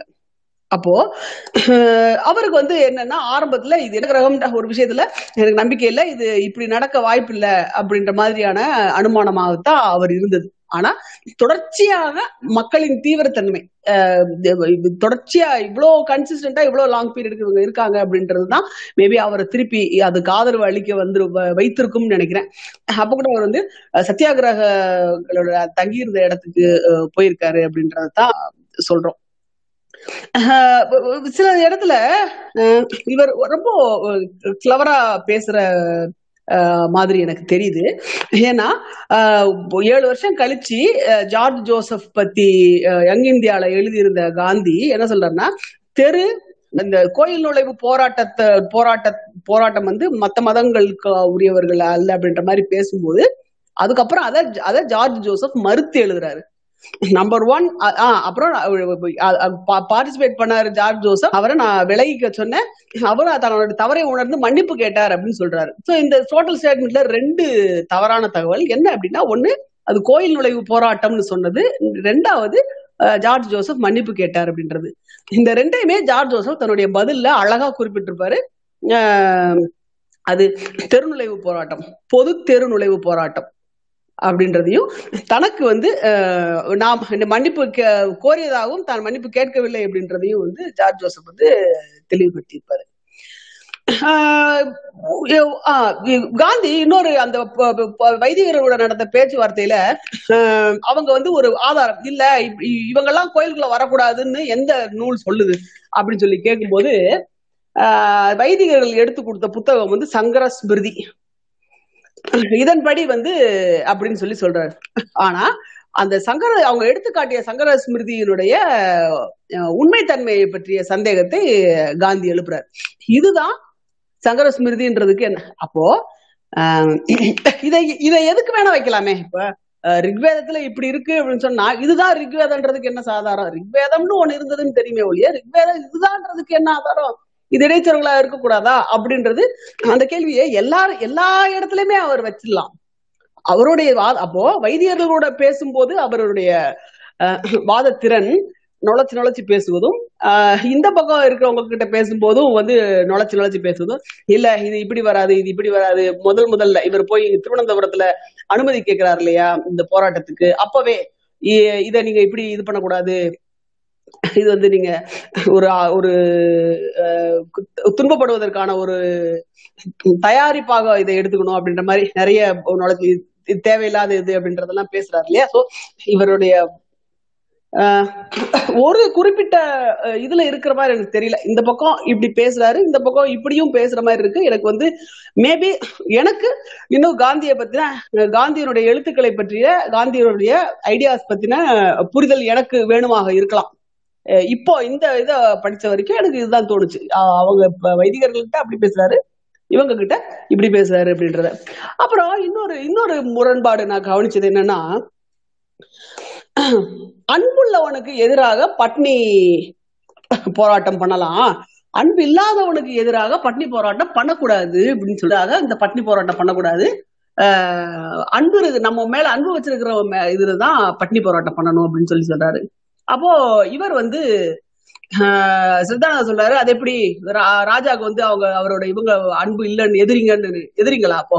எதிரி அன்பு ஆனவர்களுக்கு எதிராக தான் உண்ணாவிரதம் இருக்குமே ஒழிய எதிரிகளுக்கு எதிராக இல்லை அப்படின்னு சொல்லும்போது அப்போ கா- சொல்றாரு அது என்ன அப்ப ராஜாக்கு என்ன அவங்க மக்கள் மேல நம்பிக்கை இல்லைன்றீங்களா? இது என்ன? நான் அப்படின்னு அப்போ எதிரி மே எதிரிக்கு முன்னாடி பட்னி போராட்டம் பண்ணக்கூடாது. ஓகே. ஆனா அடுத்த லைன காந்தி என்ன சொல்றாரு அப்படின்னா ராஜாவையும் திவானையும் மீட் பண்றதுக்கு ஏற்பாடு பண்ணுங்க. நேர்ல போய் ரெக்வஸ்ட் பண்றதுக்கு ஏற்பாடு பண்ணுங்க. அஹ், இந்த வைதிகிட்ட நிறைய பேர்ட்ட கையெழுத்து வாங்கி அவங்க கிட்ட கொடுங்க. அப்போ ஒண்ணு அவங்க அன்பு இருக்கிறவங்க அப்படின்னா அன்பு இருக்கிறவங்க தான் பண்ணுவாங்க ஐ மீன் பட்னி கிடந்தாலும் சரி நேரில் நேர்ல போய் பெட்டிஷன் கொடுத்தாலும் சரி அன்பு இருந்தா பண்ண போறாங்க. இல்ல அவங்க எதிரி அப்படின்னா நீங்க போய் பெட்டிஷன் கொடுத்தாப்புல எப்படி பண்ணுவாங்க? அப்ப எதிரி அப்படின்னா அப்ப எதிரி மேல பட்டினி போராட்டம் பண்ணக்கூடாது. அந்த இது எனக்கு ரொம்ப என்ன சொல்றாருன்னா எதிரிக்கு முன்னாடி வந்து நம்மள ரொம்ப கொடூரமா ஒருத்தன் ட்ரீட் பண்ணானா அவனுக்கு அகைன்ஸ்டா உண்ணாவிரதம் சாரி உண்ணாவிரதம் அனுஷ்டிக்க கூடாது. அப்படி அனு அனு- அப்படி கொடுத்தா அது அவருக்கு எதிரான ஒரு இம்சை. அதாவது நம்மள ஒருத்தர் அடிச்சாரு அப்படின்னா அவருக்கு எதிரா நம்ம உண்ணாவிரதம் இருந்தோம்னா அவர் நம்மள உடலால அடிச்சாரு. நம்மள நம்ம அவரை மனசால அடிச்ச மாதிரி. உனக்கு அகேன்ஸ்டா நான் உண்ணாவிரதம் இருக்கேன்டான்னு சொல்றது மனசால அடிச்ச மாதிரி. அதுவும் ஒரு வன்முறை. அந்த வன்முறையை நம்ம செய்யக்கூடாது அப்படின்னு சொல்றாரு எனக்கு. ரொம்ப வந்து ஆனா அன்பானவர்களுக்கு இது இதுல ஒரு இன்னொரு முரண்பாடை சொல்றேன். இது அடுத்து அன்பானவங்களுக்கு எதிராக உணா உண்ணாவிரதம் இருக்கலாம். அப் அப்ப கூட அவர்கிட்ட இருந்து நம்மளுடைய உரிமையை வாங்குறதுக்கு பண்ணக்கூடாது. எதுக்காக பண்ணலாம்? அவரே மனம் வருந்தி அவரே அவரை தன்னை தன்னால் சீர்திருத்து கொள்ளுவதற்காக மட்டும்தான் பண்ணியிருக்கணும். அப்படின்னு சொல்றாரு. இல்ல, நான் பூனா பேக்ட் கூட பண்ண பாக்குறேன். எரவாடா ஜெயில்ல இவர் இருந்த உண்ணாவிரதம் என்ன? அம்பேத்கர் அஹ், அன்பான அதுக்கு அவர் ஒரே ஒரு தான் மீட் பண்ணியிருக்காரு அம்பேத்கர் அப்போ அஹ், அன்பானவர் அப்படின்னு நினைச்சு பண்ணாரா? அன்பு இல்லாதவர்னு நினைச்சு பண்ணாரா? எதிரி அப்படின்னு நினைச்சு பண்ணாரா? அப்போ இவருடைய கொள்கை இப்படி அன்பானவர்னு நினைச்சு பண்ணிருக்காருன்னே வச்சுக்குவோமே. அப்போ அன்பானவர்னு நினைச்சு அம்பேத்கர் இது அந்த வலியுறுத்துவதற்காக ஒரு உண்ணாவிரதம் இருக்கிறாரு. அம்பேத்கர் வந்து ரிலக்டண்டா அதை ஒத்துக்கிறதுக்கு இது இல்லாம எலக்ட்ரேட் இதுல ப- பிரச்சனையில ஒத்துக்கிறதுக்கு இஷ்டம் இல்லாம எலக்ட்ரேட்டா போய் ஒளி. எல்லாரும் காந்தி செத்துருவாரு செத்துருவாரு நீ தான் இதாகி போயிருவ அப்படின்னு சொல்லிட்டு அம்பேத்கர் மேல பயங்கர பிரஷர் வரும். அவர் வந்து போடா ஒளிடான்னு சொல்லி ஒரு இதை வந்து கொடுத்துருப்பாரு ஆக்சுவலா அம்பேத்கர். அதை அப்ப ஏன் காந்தி வாங்கிக்கிட்டாரு? அவர் என்ன சொன்னாரு? உண்ணாவிரதம் அனுஷ்டிக்கிறது உரிமைகளை வற்புறுத்தி பெறுவதற்காக இருக்கக்கூடாது. அவர்கிட்ட இருந்து ஏதாவது ஒரு விஷயத்த வாங்கிக்கிறதுக்காக இருக்கக்கூடாது. அவர் தன்னை தானே சீர்திருத்திக் கொள்வதற்காக தான் இருக்க வேணும். ஆனா அம்பேத்கர் மனமே இல்லாம வேண்டா வெறுப்பாத்தா அது கொடுத்தாங்க கொடுத்தாரு அப்படின்னு சொல்லிட்டு காந்திக்கும் தெரியும் உல இந்தியாவுக்கே தெரியும். ஆனா அந்த இடத்துல அவர் அந்த உண்ணாவிரதத்தை எதுவாக பயன்படு அப்போ தனக்கொரு ஆஹ் இதுவும் ஒரு தனக்கு ஒரு நியாயமும் அடுத்தவர்களுக்கு பேசுறதுக்கு ரொம்ப வக்கனையான அழகான நியாயங்களும் காந்தி எடுத்து வைக்கிறதா இந்த இடத்துல நான் அப்சர்வ் பண்ணேன். ஆல்மோஸ்ட் இதா இன்ஃபேக்ட் காந்தி வந்து ஏன் வரல ஒரு வருஷத்துக்கு அப்படின்னு பாத்தீங்கன்னா ஆக்சுவலி இந்த வை வைக்க போராட்டம் ஆரம்பிக்கிறதுக்கு முன்னாடியே காந்தி வந்து ஜெயில இருந்து ரிலீஸ் ஆயிட்டார். ஆக்சுவலா இருபத்தி நாலு காந்தியோடைய ஜெயில் டேர்ம்ஸ் எடுத்து பாத்தீங்க அப்படின்னு சொன்னா டுவெண்ட்டி ஃபோர்லயே அவர் வந்து வெளியில வந்துட்டார். அதுக்கப்புறம் அவர் தேர்ட்டில தான் ஜெயிலுக்கு போறாரு.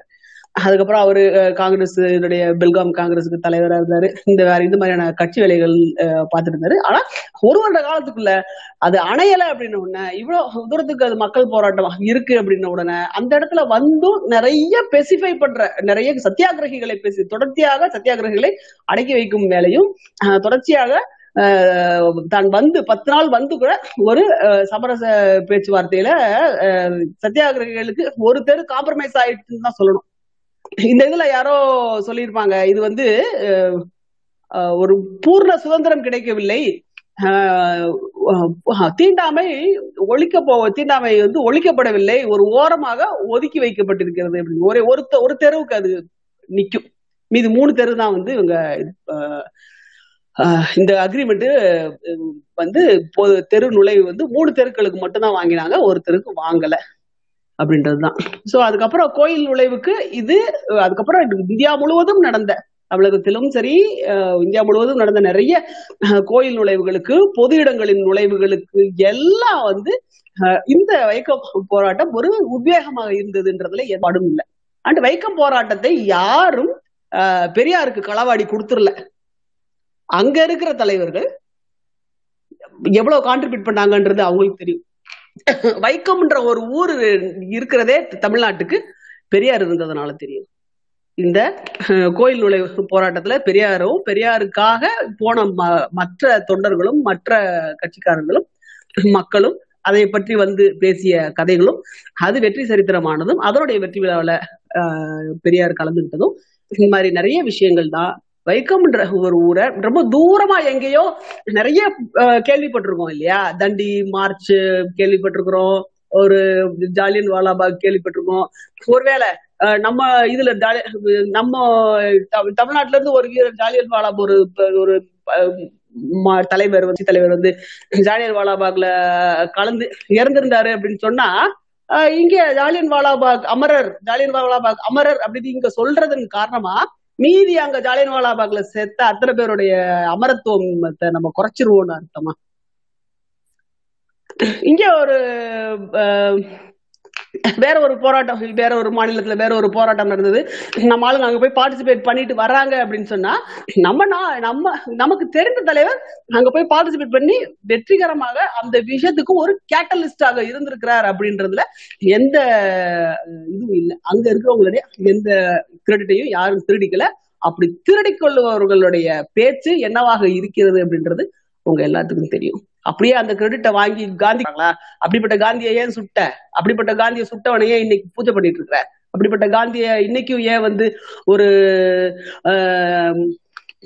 அது ஒரு பொம்மை பண்ணி அதை ஷூட் பண்ற போஸ் எல்லாம் கொடுத்து ஏன் அதை பண்ணிட்டு இருக்க? நீ காந்திக்கு நல்லவனா? இல்ல எங்களுக்கு நல்லவனா? இதுல கம்பர் கம்பர் வந்து எவ்வளவோ விஷயத்துல நமக்கு கோவம் இருந்தாலும் கம்பரோட தமிழ் மேல நமக்கு இது இல்ல. இந்த நினக்கு நல்லையும் அல்லை நின் மகன் பரதனுக்கு நல்லையும் அல்லை என்ற மாதிரி ஆஹ், அந்த மாதிரியான ஒரு ஸ்டாண்ட் இவங்களோடது. யாருக்கும் நல்லது கிடையாது. புரளி ஆஹ், அபாண்டம் இந்த மாதிரியான விஷயங்களை பேசுவதற்காக மட்டுமே இது பண்ணா நம்ம தொடர்ச்சியாக இதை வந்து ஏன்னோ இந்த மாதிரியான விஷயங்களை தொடர்ச்சியா பேசணும். நிறைய வரலாற்று உண்மைகளை வெளிக்கொணர வைக்கணும். எது கரு- கருத்துக்களை வந்து ஆக்கப்பூர்வமாக விவாதிக்கிறதுக்கு வாய்ப்பு இருந்தா விவாதிக்கணும். நான் நானும் வந்து காந்தியை பற்றின என்னுடைய இது இன்னும் மேபி ஒரு சத்திய சோதனை எடுத்து படிச்சா மேபி அவரை பற்றிய அவருடைய கருத்தை பற்றிய சதுர்வர்ணத்தை மேல் அவருடைய பற்றி பற்றிய விஷயம் மாறி போயிருமா அப்படின்றது நானும் எதிர்பார்க்கிறேன். நான் ஐ ரீட் அப்புறம் வந்து கடை இருந்திருந்தா அவர் என்னவா இருந்திருப்பாரு? அப்படின்னா மத நல்லிணக்கம் கொண்ட ஒரு இந்து மதத்தில் ஒரே ஆக ஆக அவர் முற்பட்டிருப்பாரா அப்படின்றது கூட எனக்கு ஒரு ஒரு இது உண்டு. ஏன்னா இந்து இந்து மதத்தை இந்து மதத்துல இப்படி இல்ல இது இப்படி இல்ல அப்படின்னு சொல்லி ஆஹ், அந்த இந்து மதம் இப்படிப்பட்டதுதான் இந்த சதுர்வர்ணம்ன்றது இதுதான் அப்படின்றது அவருடைய அண்டர்ஸ்டாண்டிங் ஆன அவருடைய அண்டர் புது பேர் ஏன் வைக்கலன்னு நான் நினைக்கிறேன் அப்படின்னா எக்ஸிஸ்டிங் விஷயங்களை மாத்த முடியாது அப்படின்ற பட்சத்துல எக்ஸிஸ்டிங் விஷயங்களை கரப்ட் பண்ணலாம். சதுர்வர்ணம் மக்களுக்கு எதிர் அதாவது கரப்ட்னா நான் இந்த இடத்துல நல்ல டேர்ம்ல சொல்றேன் நான். அஹ், சதுர்வர்ணம் மோசமான ஒரு விஷயம். ஆனா தன்னுடைய பாலிசி இதுதாங்க சதுர்வர்ணம் இதுதாங்க சதுர்வர்ணம்னு சொல்லிட்டு அந்த காந்தியும் லட்சக்கணக்கான தொண்டர்களும் இது வர்ணம்னு மேபி ஒரு அவருடைய சதுர்வர்ணம் அண்டர்ஸ்டாண்டிங் என்னவோ அதை வைத்து எக்ஸிஸ்டிங் சதுர்வர்ணம் கான்செப்ட் அவரால் கரப்ட் பண்ண முடியும். அப்படி கரெக்ட் பண்ணி மேபி சதுர்வர்ணத்தின் உண்மையான எஃபெக்டை மேபி கொஞ்சம் கம்மி பண்ணி இருந்திருக்கும் அதுக்கு வாய்- அதான், அதுக்கப்புறம் அவர் இருந்திருந்தாரு நாற்பத்தெட்டுக்கு அப்புறம் அவர் இருந்திருந்தாரு அப்படின்னா அவர் மேபி இந்து மதத்தை மத நல்லிணக்கத்தோடு ஏன்னா அவர் அவர் இஸ்லாமியர்களோடும் சரி கிறிஸ்துவர்களோடும் சரி அவர் அகாலியர்களோடும் சரி அவர் மெயின்டைன் பண்ண ரிலேஷன்ஷிப்ஸ் எல்லாமே பாத்தீங்கன்னா ஒரு ஒரு ஒரு ஸ்ட்ராங்கான இந்துவாக இருந்து கொண்டுதான் அவர்களிடம் அவர் இன்ட்ராக்ட் பண்ணார் அவர் செக்யூலரிசம் அப்படின்றதோ வேற ஒரு டெர்மினாலஜி அவர் யூஸ் பண்ணல. அவர் ஸ்ட்ராங்கா இந்துவாகத்தான் இருந்து அவர் பண்ணாரு. அப்போ ஒரு- ஒருவேளை அந்த இந்து மதத்தை ஆஹ், தீண்டாமை பிராக்டிஸ் பண்ண சதுர்வர்ணத்தை ஒரு மாதிரி கொண்டு வச்சு ஒரு கட்டமைப்பாக்கி வச்சிருந்த இந்து மதத்தை அவர் வந்து ஆஹ், நெறிப்படுத்தும் ஒரு இந்து மத தலைவராக உருவாகி போறோம் அப்படின்றது எனக்கு ஒரு சந்தேகம். ஆஹ், நல்ல வேலையா அப்படி உருவாகல. ஏன்னா அந்த மாதிரி ஒரு ஷேடோக்கு கீழே நம்ம இப்ப வச்சிருக்கிற செக்யூலரிசம் அப்படின்ற இந்திய அரசியலமைப்பு சட்டம் வச்சிருக்கிற செக்யூலரிசம் அப்படின்ற ஒரு விஷயம் நேரு அதுக்கு கான்ட்ரிபியூட் பண்ண அம்பேத்கர் எனேபிள் பண்ண அன்னே அம்பேத்கரை கான்ட்ரிபியூட் பண்றதுக்கு எனேபிள் பண்ண விஷயம் இதெல்லாம் நடக்காம போயிருந்திருக்குமோன்ற பதட்டம். அப்படி நடந்திருந்தா அப்படின்ற ஒரு பயம் எனக்கு இருக்கு. பதட்டம் எனக்கு அப்படி ஒண்ணு இருக்கு. ஆஹ் இதுதான் கோமதி இத வாசிக்கும் போது எனக்கு வந்த parallel thoughts thank you thank you thank you Kali. மழை பொழிஞ்ச மாதிரி பொழிஞ்சு தள்ளிட்டீங்க இன்னைக்கு நீங்க. நிறைய பாயிண்ட் சொல்லிக்கிங்க எந்த பாயிண்ட் நான் இப்போ கோட் பண்றது எந்த பாயிண்ட்டை கோட் பண்ண வேணான்னு தெரியல. அவ்வளோ பாயிண்ட் சொல்லிக்கிங்க இங்கே காந்தி இருந்திருந்தா அந்த இந்து மதத்தை எப்படி மாத்திருப்பார் அப்படிங்கிறது ஒரு உங்களுடைய தாட் ப்ராசஸ் காட்டுறீங்க அதை விட நம்ம நிறையவே முன்னேறக்கு வந்து நம்ம சொல்லிக்கணும் காளி ஏன்னா அதை வச்சுக்கிட்டு நான் தீர்த்திருத்திட்டு இருக்கேன் அப்படிங்கிறத விட ஓரளவுக்கு நம்ம வந்து இந்த மாதிரி அதுல வந்து மீண்டு வெளியில போயிடுறதுங்கிறது ஒரு விதத்துல நல்லது.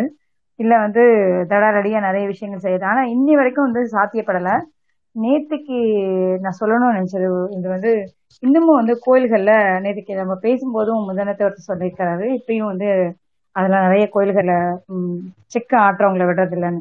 சாப்பிட்றதுக்கு வேண்டிய பொருள் செய்கிறவங்களவே விடலைன்னா என்னதான் பண்ணுறது நம்மளான்னு தெரியல. அதில் வந்து இப்- இப்போ நேற்று வந்து ஒரு கோயிலில் சேலத்துக்கு பக்கத்தில் ஒரு கோயிலில் எல்லாரும் போகலான்னு ஏற்கனவே சட்டம் இருந்திருக்கு. அனுமதி கொடுக்கல. நேத்து தான் வந்து எல்லாரும் ஒத்துட்டு இருக்காங்க போறதுக்கு. இன்னமும் இந்த கோயிலுக்குள்ள நுழையிறதுங்கிறது ஒரு பெரிய பிரச்சனையா தான் இருந்துகிட்டு யாரும் விட்டு கொடுக்கறதுக்கு ரெடியா இல்லை. அப்புறம் இதுல வந்து இந்த சிபி ராமசாமி பத்தி இதோட கோலப்பொண்ணு நிறைய சொன்னாரு.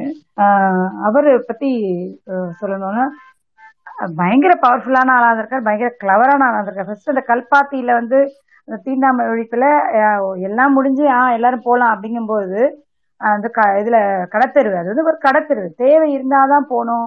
ஆஹ், தேவையில்லாம சும்மா போகக்கூடாது அப்படிங்கிறத மாதிரி மாத்துறதுங்கிறதுலாம் ரொம்ப தேவை அந்த அளவுக்கு கிளவரா பண்ணிட்டு அப்புறம் கடைசியா தேவை இருந்தால்தான் போக அதில் ஒரு திருத்தத்தை கொண்டு வராரு. ஆஹ் அப்புறம் அவரே தான் வந்து இங்க தன்னோட நல்ல பேரை வாங்கிக்கிறதுக்காக கோயில் நுழைவுக்காக தெரு இந்த தெருக்கள் நாலு தெருக்கள் நுழையறத வந்து சாத்தியப்படுத்தி எழுதி கொடுத்துட்டு போயிடுறாரு அவரு. ஏன்னா அவர் பேர் நினைக்கிறதுக்காக. அது எந்த பக்கம் சாயுதோ அந்த பக்கம் சாயறதுதான் இவங்களோட வேலையை ஒழிய எங்கேயும் வந்து ஒழுங்கா இருக்க மாட்டாங்க. நிறைய பேர் இந்த சிபி ராமசாமி மாதிரியான ஆட்கள். இன்னைக்கு அவர் சிபி ராமசாமி ஃபவுண்டேஷன் என்ன பண்ணிட்டு இருக்குங்கிறத நான் ஒரு வார்த்தையில சொல்லணும்னு நினைக்கிறேன். அழகிய தமிழ் மிளகா நீங்க கை தூக்கி இருக்கீங்க. ஒரு டூ மினிட்ஸ் வெயிட் பண்ணுங்க ப்ளீஸ் நீங்க பேசலாம். உடனே போகணுமா உங்களுக்கு? இல்ல மேம் எனக்கு ஒரே சின்ன டவுட் மட்டும்தான். ஓகே கேளுங்க. இல்ல என்னன்னா இப்போ மேடம் கடைசியா சொன்னாங்க இவ்வளவு விஷயங்கள் அப்புறம் வந்து எதுக்காக வந்து காந்தியை சுட்டாங்க அப்படின்றத கொஞ்சம் கிளாரிஃபை பண்ணா கிளியரா இருக்கும். காந்தி எதுக்காக சுட்டாங்கன்னு யாரை கிளாரிஃபை பண்ணணும்? இல்ல இல்ல நான் தெரிஞ்சுக்க விரும்புறேன் ஏன்னா கோட்சே சுட்டாரு அப்படின்னு தானே இருக்கு. இப்படி இருக்கிற ஒருத்தரை ரிலேட்டட் டு சப்போர்ட்டிவா இருக்கிற ஒருத்தரை என்ன ரீசன்னால சுட்டாங்க? அது தெரியாது இது வரைக்கும் அதனால அதை தெரிஞ்சுக்க விரும்புறேன். அது காலிதான் இருக்க சொல்லிட்டாங்களே. நான் வந்து என் பிள்ளைக்கும் கம்பரை பத்தி சொன்னாரு. சொன்னாங்கல்ல அது மாதிரிதான். யாருக்குமே வந்து சப்போர்ட்டிவா இருக்க மாட்டேன் அப்படிங்கிறது தான் வந்து ஆர்எஸ்எஸ் உடைய கொள்கை. அது அந்த கொஞ்சமாவது அவர் காந்தி வந்து ஒத்துக்கிறார் இல்லையா? இந்த மாதிரி தெரு நுழைவு போராட்டத்துக்கு ஒத்துக்கிறாரு இல்ல வந்து இந்த மாதிரி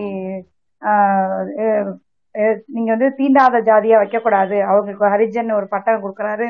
இந்த மாதிரியான விஷயங்களை அவர் பண்றதை கூட இவங்களால டைஜஸ்ட் பண்ணிக்க முடியல. அப்புறம் வந்து மத்த அக்செப்ட் பண்ண முடியாம ஆமா நமக்கு வந்து இவர் இன்னும் இவ்ளோ ஸ்லோவா வராரு. நம்ம கேக்குற மாதிரி செய்ய மாட்டேங்கிறாரு இவருக்கு இன்னும் கொஞ்சம் அந்த வர்ணாசத்தை மேல பட்டு இருக்கேன்னு சொல்லிட்டு நம்ம பேசுறதோட சரி நம்ம வந்து அது இல்ல வந்து அவர் அவர் அவர் பெரியார் வந்து அவர் கூட முரண்பட்டாலும் எந்த காலத்துலயும் பெரியாருக்கு வந்து இப்படிலாம் ஒரு ஸ்ட்ராங்கான ஸ்டெப் எடுக்கணும்ன்றது கிடையாது. ஏன்னா பெரியாருமே வந்து எல்லா போராட்டங்களும் அகிம்சா வழியில தான் பண்ணியிருக்கிறாரு. எங்கேயுமே வந்து மீறினது கிடையாது. அவர் அரஸ்ட் ஆன ஜெயிலுக்கு போயிருக்கிறாரு. எதுலயும் அவர் வந்து இது பண்ண கிடையாது ஆனா இவங்க ஆர்எஸ்எஸ்க்கு வந்து அப்படி கிடையாது. அந்த அந்த இடத்த எலிமினேட் பண்ணணும். ஆஹ் ஆஷ்துரை வந்து இப்படி மத்த அவங்களுக்கு வந்து அந்த கொஞ்சம் காலை நீங்க பதில் சொல்றீங்கன்னா சொல்லுங்க. சொல்லவா. நன்றி. அஹ் அப்ப காந்தி பிராக்டிஸ் பண்ண மத நல்லிணக்கம் அப்படின்றது அஹ் இந்து மகா சபாவுக்கும் ஆர்எஸ்எஸ்க்கும் பெரிய ஏமாற்றமாக இருந்தது ஒண்ணு. இன்னொன்னு இவரும் இந்த தீண்டாமை இந்த மாதிரியான விஷயங்கள்லயும் வந்து இந்த மாதிரி ரொம்ப அவங்களுடைய உலுக்கி அவங்கள கேள்வி கேத்து கார்னர் பண்ணி நிப்பாட்டி வச்சிருவாரு ஆர்கியூமெண்ட்ஸ்ல இந்த புத்தகத்திலயுமே அந்த அவங்க கூட என்ன மாதிரியான வா விவா விவாதம் பண்ணாரு அப்படின்றதும் இருக்கு. அவங்களால ஒரு கட்டத்துக்கு மேல பதில் சொல்ல முடியாத நிலைக்கு போயிருவாங்க.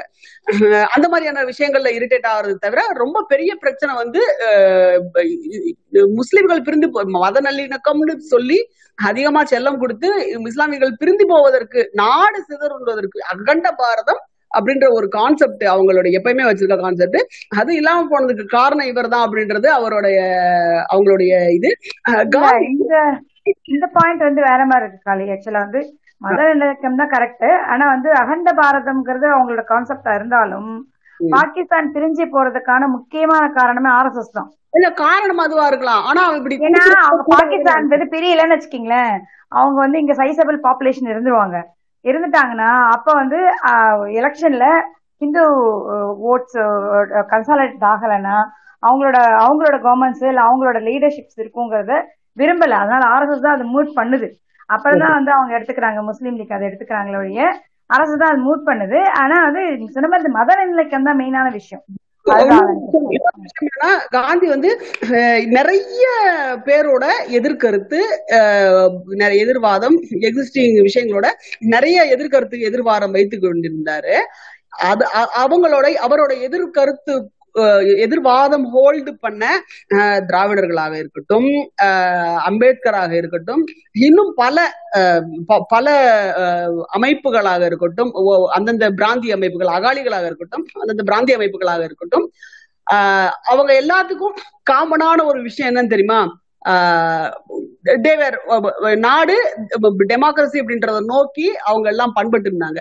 ஆனா என்னைக்குமே டெமோக்ரஸின்ற ஒரு விஷயத்த பண்படுத்த குறிப்பிடாம தனக்கு எதிரான ஒரு விஷயத்த எந்த விலை கொண்டும் அகற்றி விடுவது அப்படின்றது ஆஹ் சித்தாந்தத்தினுடைய ஒரு இன்னும் ஒரு ஒரு ஆயுதமாவே நான் பாக்குறேன் ஆஹ் உண்மையான காரணம் அவங்களுக்கு தான் தெரியும். மேபி இதை இதெல்லாம் நம்ம அனுமானிக்கலாம் அவ்வளவுதான். மத்தபடி கோ- கோட்ஸே ஒன்லி கோட்ஸே வந்து சொல்லுவாங்க ஆர்எஸ்எஸ்க்கு சம்பந்தமே இல்லை அப்படின்னு கூட இருந்தா சொல்றாங்க. பட் கொன்னது கோட்ஸே தான். அப்போ என்ன இருக்கும் அப்படின்றது அவருடைய மனசுல தான் இருந்திருக்கும். மேபி இதெல்லாம் நம்மளுடைய அனுமானங்கள். நன்றி நன்றி. நன்றி காளி. இது கரெக்ட் அதுதான். ஆனா கோட்ஸேக்கே கூட தெரியப்படுத்திருப்பாங்களான்னு தெரியாது. ஏன்னா நம்ம இவங்கள கௌரி லங்கேஷ சுத்தவரு ஆஹ், எனக்கு ஒருத்தவங்க சுடணும்னு சொன்னாங்களே வழி அங்க போய் சுட்டதுக்கு அப்புறம் தான் ஒரு லேடி இவ்வளவு வயசானவங்க தெரிஞ்சவொடனே பதட்டாங்க சொல்றது கிடையாது. யாருக்குமே அது உண்மையை சொல்றது கிடையாது. ஒரு சீக்ரெட்டிவான ஒரு ஆர்கனைசேஷன் தான். அங்க யார் யார் மெம்பர்ஸா இருக்காங்கன்னு தெரியாது. அவங்க போய் சொல்றாங்களே அவங்களுக்குமே எந்த அளவுக்கு இன்ஃபர்மேஷன்ஸ் கொடுப்பாங்கங்கிறது தெரியாது. அது எல்லாமே ஒரு இதுதான். ரொம்ப சீக்ரெட்டிவான ஒரு மிஷன் அண்ட் ஆர்கனைசேஷன் டெமோக்ரஸிலையும் அரசியல் சாசன அமைப்புலையும் நம்பிக்கை இல்லாதவர்களாக இருந்தாலும் அவங்களுடைய ஒரு ஒரு தீவிரத்தன்மைக்கு அது காரணமாக இருந்தாலும் அவர்களை எதிர்கொள்ள வேண்டிய சூழ்நிலையில் இருக்கிற நாம டெமோக்ராட்டிக்கான வழிமுறைகள்லையும் இந்திய அரசியல் சாசன சட்டத்தை முழுமையாக அஹ், முழு நம்பிக்கையோடு பின்பற்றுபவர்களாகவும் இருப்பது பல சமயங்கள்ல நமக்கு ஒரு ஒரு படி நம்ம டிஸ்அட்வான்டேஜா இருக்கோம் அப்படின்றது தோணினாலும் லாங் டேர்ம்ல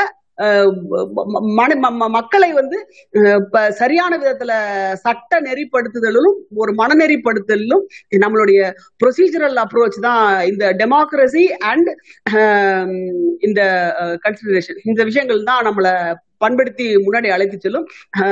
ஒரு ஒரு ஒரு பண்பட்ட ஒரு சமூகத்துக்கும் பண்படாத சமூகத்துக்கும் நடுவில் நடக்கிற போர் தான் வச்சுக்கோங்களேன்.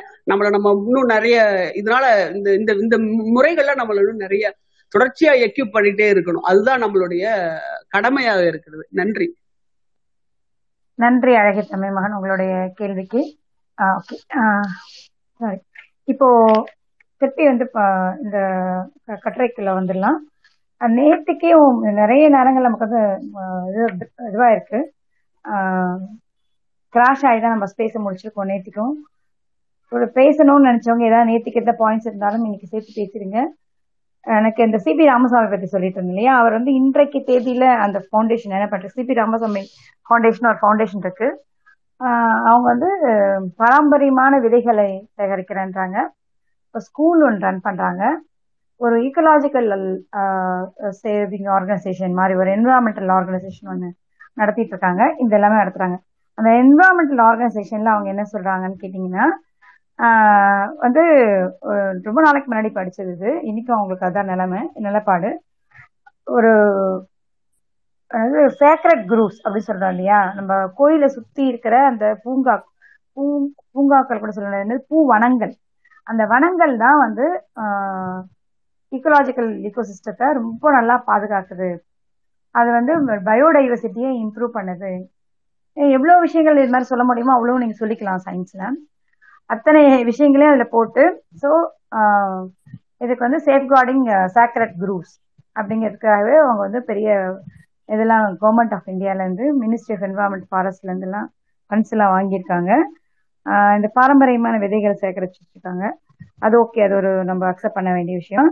எப்படி வந்து சேக்ரட் குரூப்ஸ் வந்து ஒரு பயோடைவர்சிட்டியும் ஒரு ஈக்கோலாஜிக்கல் சிஸ்டத்தையும் ஃபாலோ பண்ணுங்கிறது எனக்கு புரியல. அப்புறம் இன்னொன்னு சொல்றாங்க இது ஏன் ஏன் இந்த பாயிண்ட் முதல்ல மறுத்துறேன் ஏன் இது ரொம்ப முக்கியம். ஏன்னா கடந்த காலத்துல இருந்த அந்த மக்கள் இப்போ வந்து எப்படி உருமாறி இருக்கிறாங்க அப்படிங்கறத நம்ம தெரிஞ்சுக்கணும். இன்னைக்கு வந்து அவங்க தீண்ட தீண்ட மாட்டேன் பார்க்க மாட்டேன் பார்க்கவே கூடாது. நீ ஹூ ஹூன்னு சத்தம் போட்டு தான் போகணும் நம்ம கிட்ட சொல்ல முடியாது. அந்த நிலைமையில இருக்காங்க. இப்போ எப்படி அவங்கள வந்து எப்படி சுத்தி வந்து காப்பாத்திக்கிறாங்க அப்படின்னு தெரிஞ்சுக்கிறதுக்காக தான் இந்த பாயிண்ட்ஸ் ஆட் பண்ணணும்னு நேற்று நினைச்சேன். என்ன பண்றாங்கன்னா அந்த செக்ரட் குரூஸ்ங்கிறது ஒரு பூவனம் மட்டும்தான். அந்த கோயிலுக்கு தேவையான பழங்களோ முக்கியமா வந்து பூக்கள் இது மட்டும்தான். அப்புறம் ஒரு ஸ்தல விருட்சம் ஒரு ஒரு கோயிலுக்கும் ஒரு ஸ்தல விருட்சம். இவ்வளவுதான் அங்க வந்து மெயின்டைன் பண்ண வேண்டிய விஷயங்கள். நீங்க வந்து யூஸ்வலா வந்து ஒரு இடத்தோட டைவர்சிட்டியை கண்டுபிடிக்கணும்னா ஒரு குவாட்ரேட் போடும். குவாட்ரேட்டுங்கிறது வந்து ஒரு ஒன் பை ஒன் மீட்டர் இருக்கிற ஒரு இது. அதுக்குள்ள சின்ன சின்ன ஸ்கொயர்ஸ் இருக்கும். அந்த ஏரியால பெரிய மரமோ சின்ன செடிகளோ மரம் வராது. ஒன் பை ஒன் மீட்டர் தான் அது மரம் இருக்கிறதுக்கு வந்து இன்னும் பெருசா போடணும். அதுல இருக்கிற எல்லா சின்ன புல் பூண்டு வரைக்கும் கணக்கு எடுக்கணும்.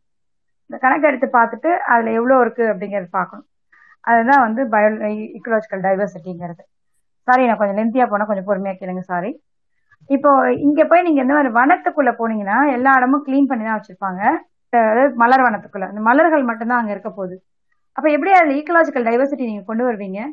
மேம்போக்கா படிக்கும்பொழுது ஓ இதுல ஏதோ ஒரு விஷயம் இருக்கு அப்படின்னு எல்லாரையும் நம்ப வச்சிருவாங்க. நீங்க வந்து படிச்சவங்களா இருந்தாலும் நம்ப வச்சிருவாங்க. அந்த அளவுக்கு திறமையா இன்னைக்கு வேலை பார்த்துட்டு இருக்காங்க இந்த சிபி ராமசாமி ஃபவுண்டேஷன் அப்படிங்கறத நான் கண்டிப்பா பதிவு பண்ண நினைக்கிறேன். இன்னொரு விஷயம் இந்த இந்த மாதிரி இந்த என்ன சொல்றது இப்படி ஒரு டேர்ம் காயின் பண்ணலாமா தெரியல. ரிலீஜியஸ் ஈக்காலஜிக்கல் ஈக்காலஜி பேசிட்டு இருக்காங்க ஒரு சிலவங்க. இது ரிலீஜியஸ் என்வரான்மெண்டல் இந்த டேர்ம் நான் காயின் பண்றேன். வேற வழி இல்லை. எனக்கு அவங்களை டிஃபைன் பண்றதுக்கு. அவங்க பேசுறது என்வரான்மெண்டலிஸ்டம் தான். அவங்க பேசுறது ஈக்காலஜி தான் சொல்லிட்டு இருப்பாங்க. அந்த மாதிரி பீப்புள் என்ன சொன்னாங்கன்னா ஆரவல்லி மவுண்டன்ஸ் வந்து இந்த மாதிரி ரொம்ப ஒன்றும் இல்லாத கிட்டத்தட்ட அது ஒரு பாலைவனம் மாதிரி வச்சுக்கோங்களேன். ரொம்ப கம்மியான வெஜிடேஷனாக இருக்கு. அப்படி போனதுக்கான காரணம் வந்து நம்ம ரிலீஜியன்ஸ் உள்ள அது இல்லாம போயிடுச்சு. அந்த ரிலீஜியஸ் இதெல்லாம் இருந்திருந்ததுன்னா அதை வந்து இது மாதிரி செக்ரெட் பூஸ் இது மாதிரியான விஷயங்கள்லாம் வச்சு அதை பாதுகாத்து அது நல்லா இருந்திருக்கும். இப்படி அத க- அது அது எந்த விதிலையும் நீங்க ப்ரூவ் பண்ணவே முடியாது. ஆனா அப்படி ஒரு கதையை கட்டி வச்சு போயிட்டு இருக்குது இது சிபி ராமசாமி வந்த உடனே சொல்லணும்னு நினைச்சது இது ரொம்ப முக்கியமான விஷயம். ஏன்னா அவங்களுடைய இயங்கு தளங்கள் வந்து வேற இடத்துக்கு போயிட்டு இருக்கு அங்க ஒரு நல்ல ஸ்கூல் இருக்குன்னு சொல்லிட்டு சொல்றாங்க. ஒரு நல்ல இங்க இந்த அடையார் பக்கத்துல இருக்க நல்ல பழைய ஸ்கூல்ஸ் ஃபேமஸான ஸ்கூல்ஸ் இடம் கிடைக்காத ஹிந்துஸ் அப்படின்னு விஜயன் ராக்கெட்டை சொல்லிக்கிறவங்க வந்து ஏதாவது ஒரு இந்த மாதிரியான ஸ்கூல் வேணும் அப்படி கொஞ்சம் ஒரு மாதிரி டிஃப்ரெண்டான ஸ்கூல் வேணும்னா அங்கே கொண்டு போய் போட்டிருக்காங்க. நல்லா இருக்கு அப்படின்னு வந்து சொல்லுங்க வச்சுக்கோங்க.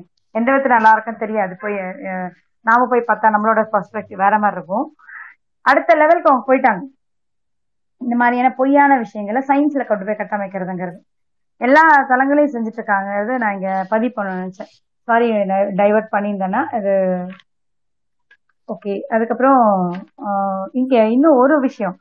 இந்த முறை ஜெபம் பண்ணிருக்காங்க இல்லையா? அந்த முறை ஜெபம் பண்ணதுக்கு பாத்தீங்கன்னா எவ்வளவு செலவு பண்ணிருக்காங்க ஆறு லட்சம் ரூபாய் வந்து செலவு பண்ணிருக்காங்க ஆனா அதே காலகட்டத்துல இத்தனை இருபது இருபது மாதங்கள் நடந்த ஒரு சத்தியாகிரக போராட்டம் இத்தனை மக்கள் நூறுக்கணக்கான மக்கள் கலந்துக்கிட்டதுக்கு அவங்க சொல்ற கணக்கு இருபத்தைந்தாயிரம் ரூபாய் தான்.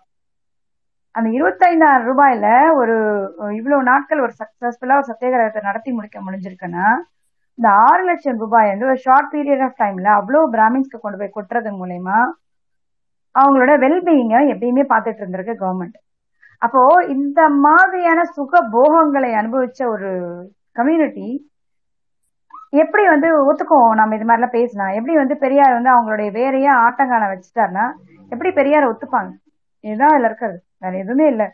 பெரியார் மேல இவங்க சேர்த்த வாரி இறைக்கிறதுக்கான காரணம்ங்கிறது இது மட்டும்தான். வேற எதுவுமே எனக்கு தெரியல. வேற ஏதாவது ஏன்னா யோசிச்சு பாருங்க ஒரு ஆறு லட்சம் ரூபாய்ங்கிறது ஒரு ஷார்ட் பீரியட் ஆஃப் டைம்ல கொஞ்சம் பாப்புலேஷனுக்கு எவ்வளவு தூரம் செலவு செய்யறாங்கன்னா எந்த அளவுக்கு அவங்க எந்த வேலையுமே செய்யாம செல்வ செய்ய கூட தாராளமா வசதியா வாழ்ந்துட்டு போலாமே? அதனாலதான் வந்து ஏய் காலை பிடிச்சு விடுறா அப்படின்னு சொன்ன உடனே வந்து அந்த ஊர்ல தண்டோர போற மனுஷன் வந்து நாள் முழுக்க உட்காந்து ஒரு பிராமியோட காலை அடித்து விட வேண்டியதா இருந்தது. இன்னைக்கு அது மாதிரிலாம் கேட்க முடியலன்னு சொல்லிட்டு ஒரு ட்விட்டர்ல ஒரு வீடியோ சுத்திட்டு இருந்துச்சு. அந்த அளவுக்கு அவங்களுக்கு அது ரொம்ப கஷ்டமா இருக்கு. அவங்க உழைச்சி சாப்பிட மாட்டாங்க. மத்தவங்களை வேலை வாங்கி சாப்பிடுறதும் மத்தவங்களை வந்து ஏவல் வேலையை விடுறது தான் அவங்களுடைய முக்கியமான விஷயமா இருந்திருக்கு.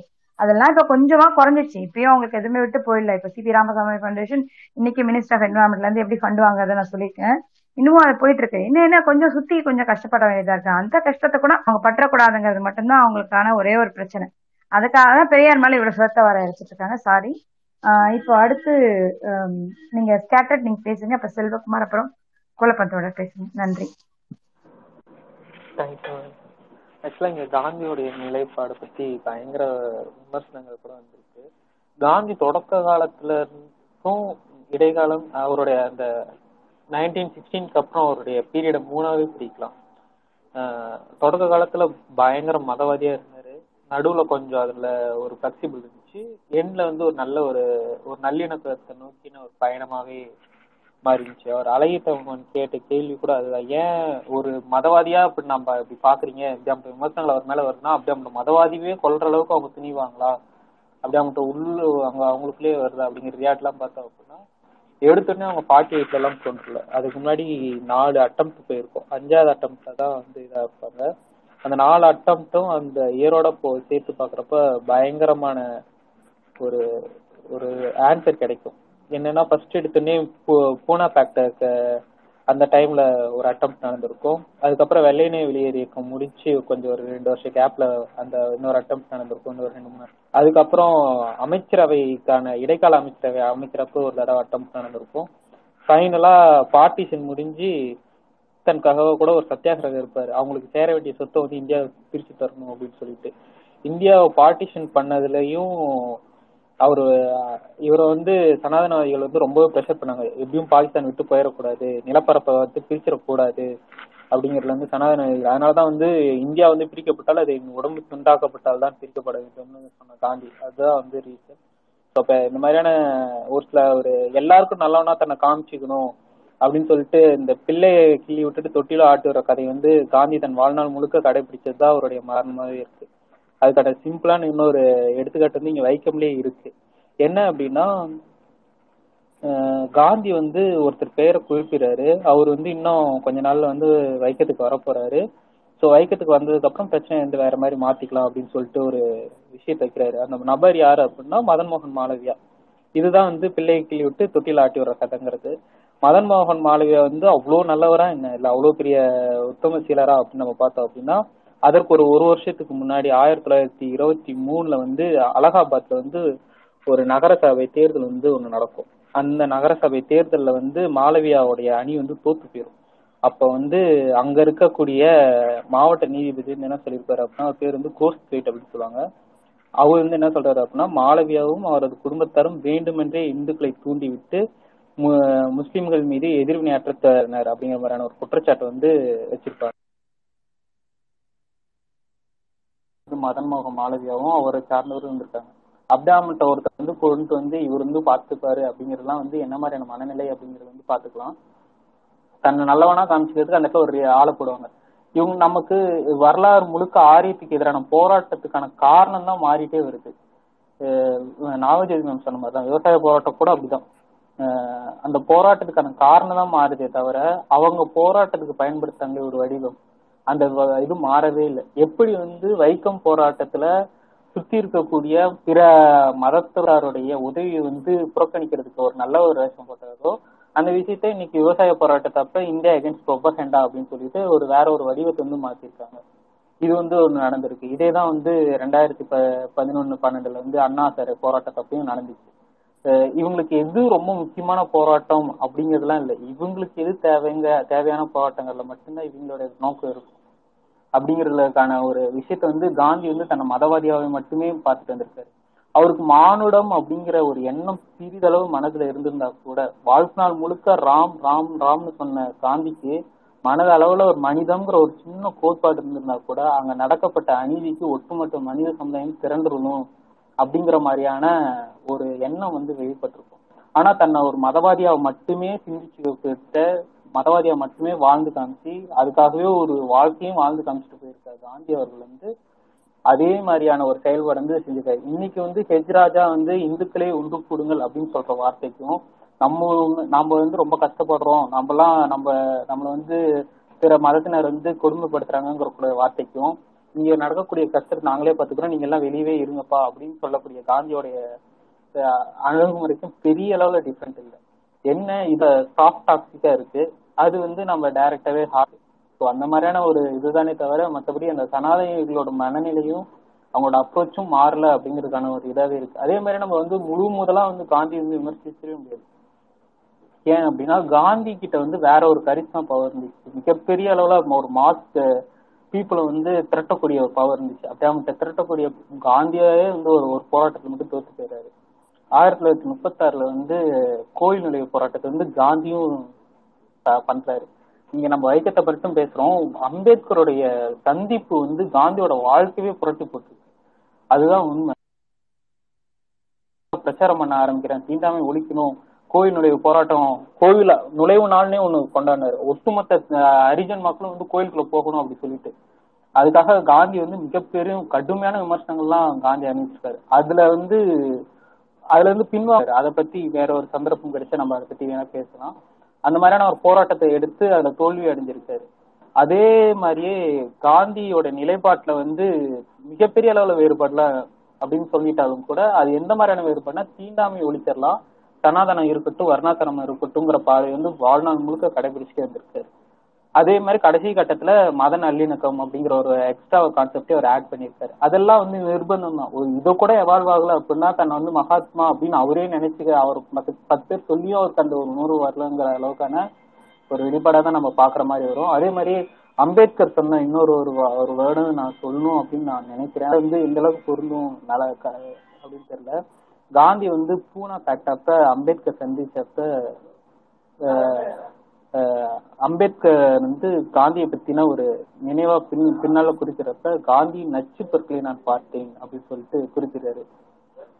காந்தியோட சனாதன பார்வையும் அந்த மதவாத தன்மையும் அவர் பார்க்கிறாரு. இதுக்கான உதாரணம் தான் வந்து மதன்மோகன் மாளவியா கூட இருக்கிற நட்பு. காந்தி தன்னுடைய ஒவ்வொரு மேடையிலையும் வந்து மதன்மோகன் மாளவியா குறிப்பிட்டுட்டே இருந்தாரு. பெரியாருக்கும் ராஜாஜிக்கும் நட்பு இருந்துச்சு. ஆனா ராஜாஜி தொடர்ச்சியா விமர்சிட்டு வந்தாரு பெரியார். தனிப்பட்ட அளவுல இருக்க நட்பு வேற அரசியல் களத்துல சித்தாந்த ரீதியான நட்புங்கிறது வேற. மதன் மோகன் மாளவியாவுக்கும் காந்திக்கும் இந்த சித்தாந்த ரீதியான நட்பு தான் அவருடைய மதவாத தன்மை வந்து மீண்டும் மீண்டும் கேள்விக்குள்ளாக்குறது அப்படின்னு நான் நினைக்கிறேன். தேங்க்யூ நன்றி மோடானா. ஜஸ்ட் ஒரு இது மட்டும்.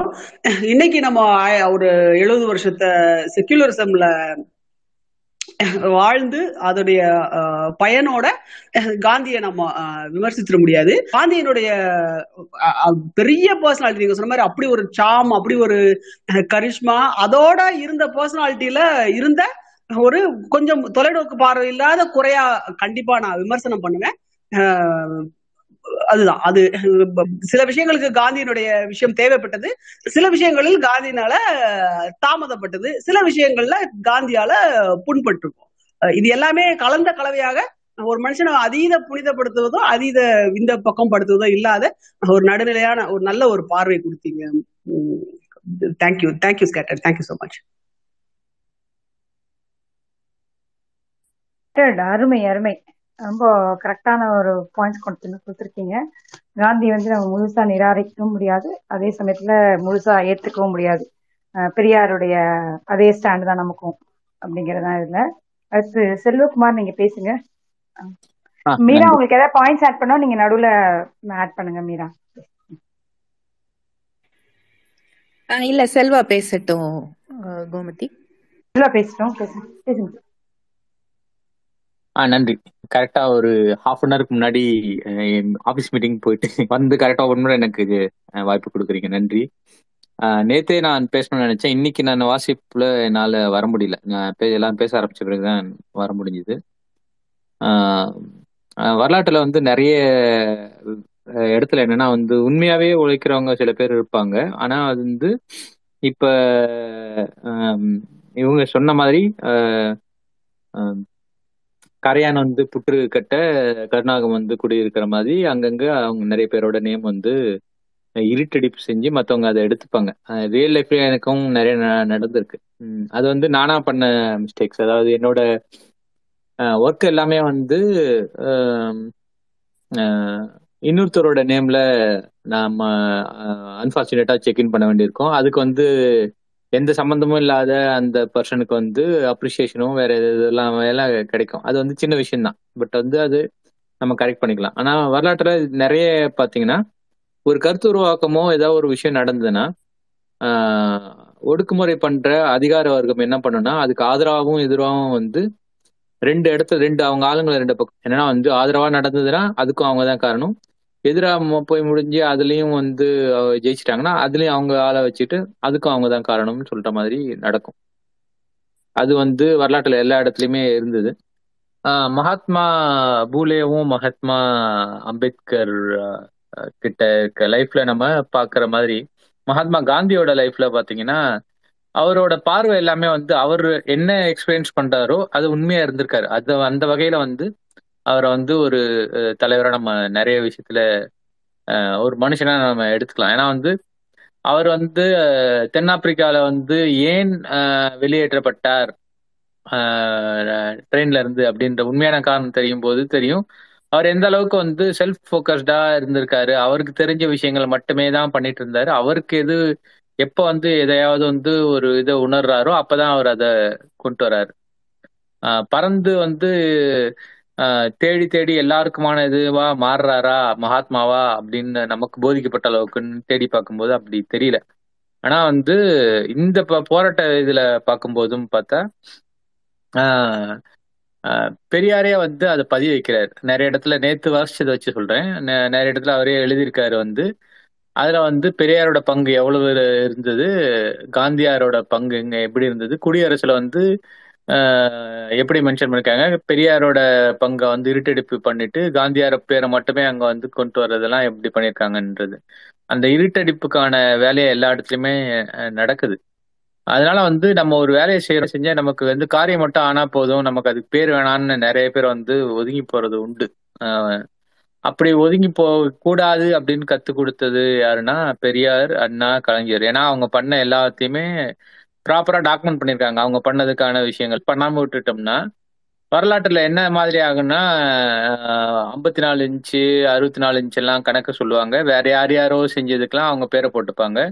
ஒரு ஒரு தலைமுறை ரெண்டு மூணு தலைமுறை கழிச்சு வ- வர்ற மக்களுக்கு கேட்டா செஞ்சது யாருன்னு தெரியாது. ஆனா இன்னொருத்தரோட பேர் அங்க இருக்கும்.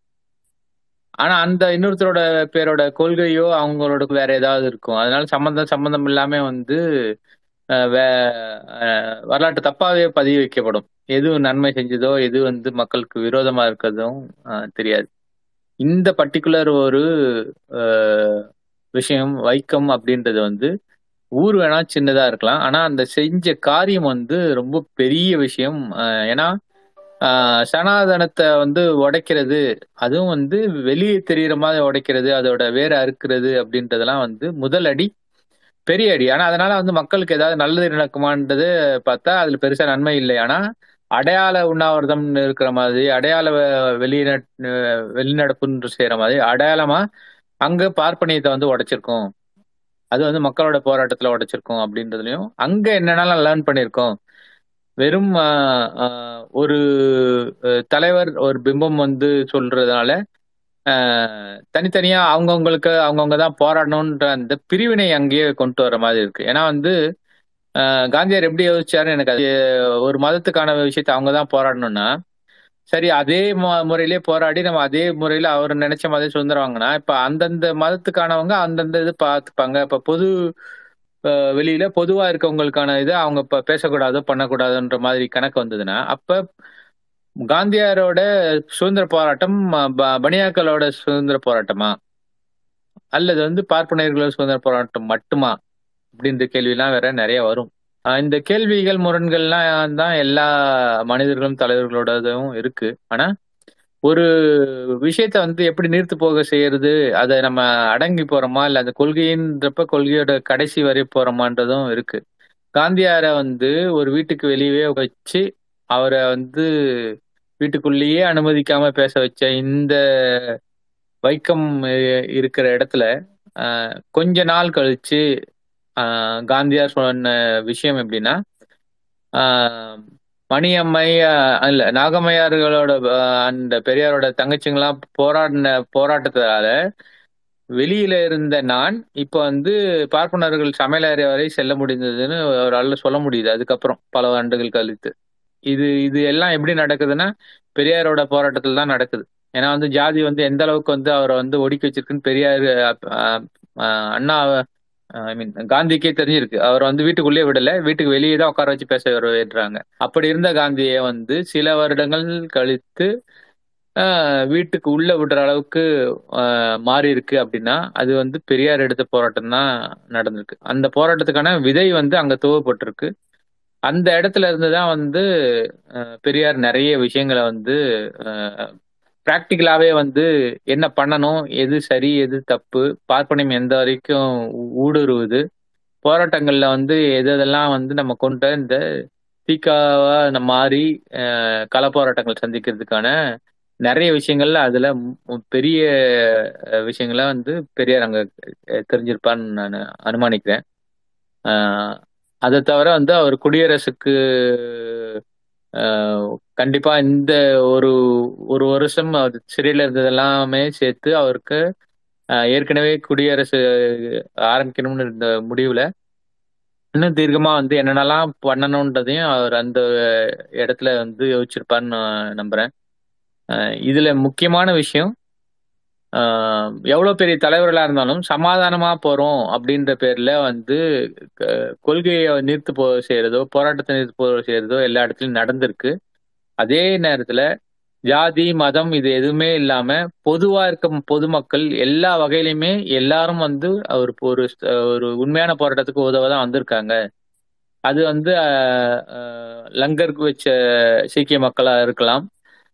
அல்லது வந்து முஸ்லீமாவும் கிறிஸ்தவங்களாக இருந்த நம்ம சகோதரர்களாகவும் இருக்கலாம். அவங்க எல்லாருமே வந்து ஒரு பொதுவாக ஒரு இடத்துலக்கான போராட்டம் வரும்போது அவங்க வர்றது வந்து போராட்டத்துக்கான ஒரு வலிமையை தான் தருமே தவிர அதை வந்து நீர்த்து போக செய்யாது. அதை நம்ம பார்த்தோம். இப்போ பார்த்தோம். கண் முடிய முன்னாடியே இப்போ அந்த போராட்டங்களுக்கான வெற்றியை நம்ம இப்போ கண் முன்னாடி பார்த்தோம். ஸோ அதை வந்து நீ நீ வரக்கூடாது நீ வரணும் அப்படின்னு சொல்லி பிரிவினையை வந்து அப்படி ஒரு விஷயத்த அவர் பண்ணியிருக்காருன்றது நம்ப முடியல. ஆனாலும் காளி மேம் சொன்ன மாதிரி அவர் வந்து ஒவ்வொரு நாளும் ஒவ்வொரு விஷயத்த அவரா கத்துக்கிட்டு அவர் என்ன நினைக்கிறாரோ என்ன ஃபீல் பண்றாரோ பேசுற ஒரு தலைவராக தான் இருந்திருக்காரு. ஆனாலுமே வந்து அதை வந்து ஒரு தலைவருக்கான தகுதி எதிர்பார்த்து நினைச்சு பார்க்கல பண்பா நினைச்சு பார்க்கல. ஒரு நல்ல மனுஷனா வேணா நினைச்சு பார்க்கலாம் உண்மையான மனுஷனா நினைச்சு பார்க்கலாம். ஆனா தலைவனா நான் பாக்குறது வந்து இந்த இடத்துல வந்து பெரியார. அவர் வந்து அவர் கொண்ட கொள்கையில இருந்து பின்வாங்காம எடுத்த காரியத்தை ஒவ்வொரு வந்து முடிச்சிட்டு அடுத்த விஷயம் போறத வந்து நான் இதுல கத்துக்கிறேன். எந்த ஒரு விஷயமா இருந்தாலும் அதுக்கு பின்னடைவு கிடைக்கலாம். அதுக்கான வெற்றி கிடைக்கலாம். அந்த பின்னடைவு எப்பையும் நம்ம எப்படி முன்னேறணும்ன்றதை கத்துக்கிறதும் வெற்றி கிடைக்கும் போதும் எந்த அளவுக்கான வெற்றியை நம்ம வந்து அக்செப்ட் பண்ணிட்டு அடுத்து எந்த அளவுக்கான வெற்றிக்கான இதை போராட்டத்தை நம்ம போகணுன்றதும் அதுல இருந்து கத்துக்கலாம். அதே போல நம்ம சைட்ல இருக்க என்னென்ன தவறுகள் நடக்குதும் அந்த போராட்டத்துலன்றதும் கத்துக்கலான்றத பெரியாரோட இதுல இருந்து கத்துக்கிறேன். இன்னைக்கு என்னால ஃபுல்லா எதுவுமே எனக்கு கேட்காதனால என்னால இன்னைக்கான வி- விஷயங்களை கமெண்ட் பண்ண முடியல. சாரி இந்த ஆடியோவை நான் கேட்டுட்டு அதுக்கப்புறம் எஃப்எம் கேட்டுட்டு நான் இந்த தனியா டிஎம் பண்றேன் உங்களுக்கு என்னோட கமெண்ட்ஸை வாய்ப்பு கொடுத்ததுக்கு நன்றி. நன்றி நன்றி செல்வா தோழர். நீங்க இன்னைக்கு உங்களோட மீட்டிங்ஸ்க்கு நடுவுல ஒரு டைம்க்கு வந்து அட்லீஸ்ட் உங்க டைம் எடுத்து உங்களோட கருத்துக்களை பதிவு பண்ணதுக்கு மிக்க நன்றி. பேரலை நீங்க பேசணும்னு நினைக்கிறீங்க. ஓகே ஒரு டூ மினிட்ஸ் வெயிட் பண்ண முடியுமா பேரலை. நான் இன்னைக்கு இது நேற்று விஷயத்துக்கிட்ட பேசிட்டேன். இன்னைக்கு என்னோட ஒரு ரெண்டு மூணு பாயிண்ட்ஸ் மட்டும் நான் ஆட் பண்ணிடுறேன். மீட்டிங் பெரியார் தம்பி பேசுறாங்க. எட்டு மணிக்கு ஸ்டார்ட் ஆயிருக்கோம். ஓகே நீங்க பேசுங்க. ஓகே. ஷார்ட்டா டூ மினிட்ஸ்ல முடிச்சிடறேன். ஆ பேசுங்க பேசுங்க. நன்றி. ஒரு ரெண்டு நாள் அட்டன் பண்ண முடியல நேற்று முந்த நாள் அஹ் இன்னைக்கு வந்து ட்ரைலே இருந்தேன். நான் அதை கேட்டுட்டு மறுபடியும் சொல்றேன். இன்னைக்கு நடந்தது மட்டும் சொல்றேன். அப்புறம் இந்த ரெண்டு நாள் அட்டன் பண்ணதுக்கு முன்னாடி இந்த செய்திகள்லாம் வந்து சுதர்சமித்திரன் சொன்னீங்கன்னு நினைக்கிறேன். ஏதோ அந்த பத்திரிகையில தானே வந்தது? ஆரம்பத்துல இந்த நிகழ்ச்சிகள்லாம் ஸ்டார்ட் ஆனோம் ஆஹ் சுதேசமித்ரன் நவசக்தி நாடார் குலமித்ரன் இதுலலாம் வந்திருக்கு. Okay okay. இப்ப வந்து நான் அந்த அதை பத்தி கொஞ்சம் பேசிடுறேன். அது இப்ப நம்ம சொல்லிக்கிறோம்ல கோடி மீடியான்னு நாட்டில் சொல்லிக்கிறாங்க. அதாவது பத்திரிகைங்கிறது பொதுவா இருக்கணும் வெகுஜன மக்களுக்காக ஜன ஜனநாயக நாட்டுல. அது ஒரு நம்ம இங்க வந்து ஃபோர்த் பில்லர்னு சொல்லுவோம். நாலு பில்லர்ல ஒண்ணு அப்படின்ட்டு. விபி சிங் மறைந்த முன்னாள் முது பிரதம மந்திரி விபி சிங்குடைய பேச்சு வந்து சமீபத்துல வந்துச்சு. சில வலைதளங்கள்ல. அப்ப அவர் அஞ்சு பிள்ளர்னு சொல்லுவாரு. அதே கூட அந்த மீடியாவை சொல்றப்ப அந்த மீடியால என்ன சொல்லுவாரு? மீடியால பொறுத்த வரைக்கும் சொல்லிட்டு ஒரு பாயிண்டா சொல்லுவாரு. அது அந்த எடிட்டரையும் அந்த முதலாளித்தையும் முதலாளியும் பொறுத்து அப்படி அப்படிம்பாரு ஒரு செய்தி போனா கூட கீழே உள்ளவங்க செய்தி சொன்னாங்களும் அது முழுசா வராது அந்த பத்திரிகையில.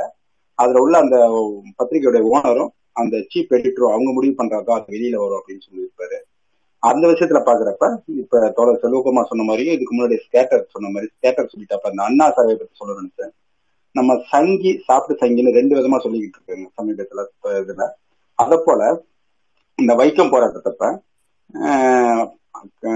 காந்தியை பொறுத்த வரைக்கும் ஒரு ஒரு நீங்க வாசிக்கிறப்ப கேட்டது இன்னைக்கு வாசிச்சப்ப அந்த வேற்று மதத்தை சார்ந்த ரெண்டு பேர் பண்றப்ப அதை வேணாம் சாப்பிட்டா ஒதுக்குற மாதிரி அவங்கள.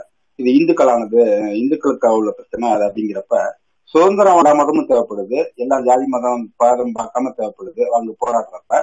ஆனா வந்து சுதந்திரம் இது பண்றப்ப இந்த வைக்கம் போராட்டம்னு போறப்ப இது மதத்துக்குள்ள உள்ளது அப்படிங்கிற வந்து எப்படி அவரு காந்தி அதை பார்ட்டிஷன் அந்த ஃபீலிங் வருது அதுப்ப பெரியார் வந்து எப்பயுமே ஆதரவு யார் கொடுத்தாலும் ஏத்துப்பாரு. அதாவது ஒடுக்கப்பட்ட இருந்த சொல்லுவாரு. அவர் ஜாதி மதம் வந்து இருந்தாலும் பொதுவாகவே எந்த மதமா இருந்தாலும் இல்ல எந்த இனமா இருந்தாலும் எந்த நாடா இருந்தாலும் ஒடுக்கப்பட்டவங்க கையில தான் நினைப்பேன் அப்படிங்கிறாரு பெரியாரு.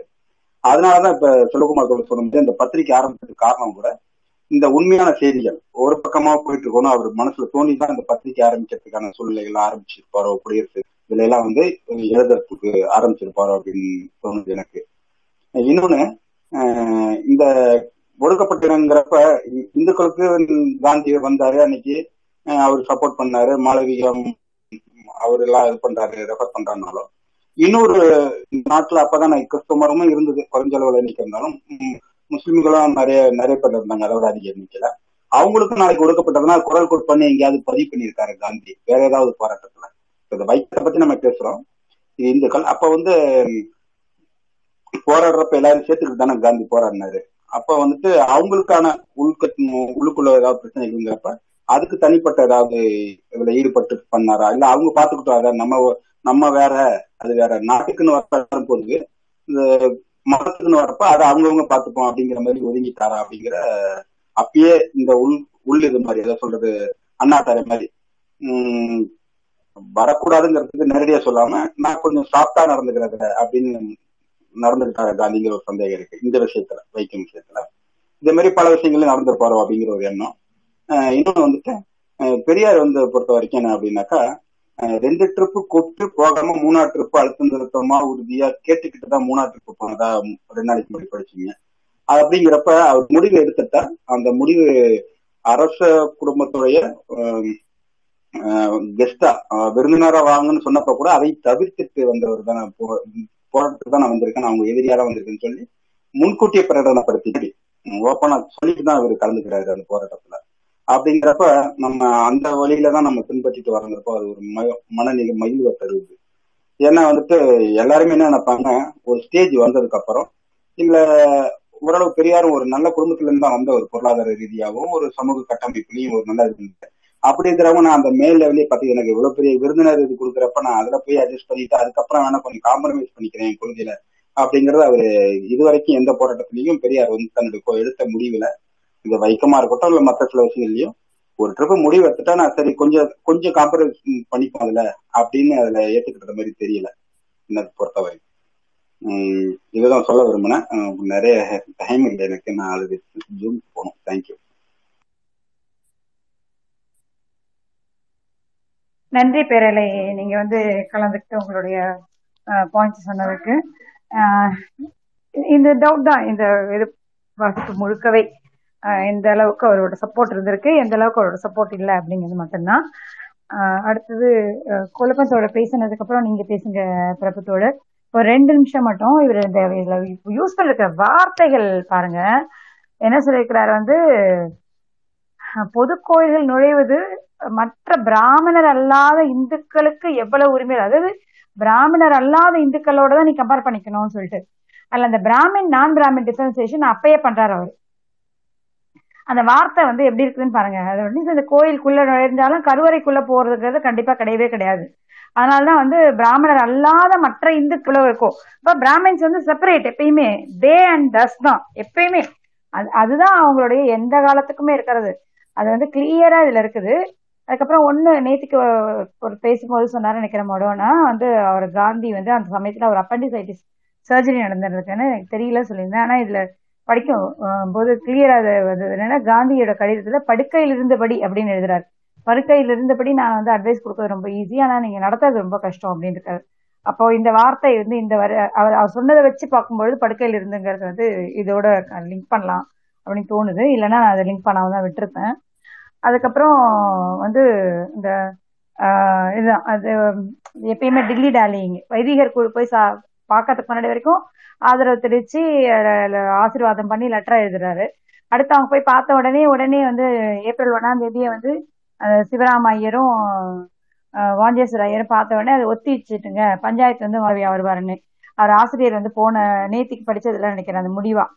வரும் வாராமல் போ இறந்தும் சென்ற பாரதி. பாரதியோட பாடல்களை பாடிக்கிட்டே இருக்கிறாங்க அவங்க.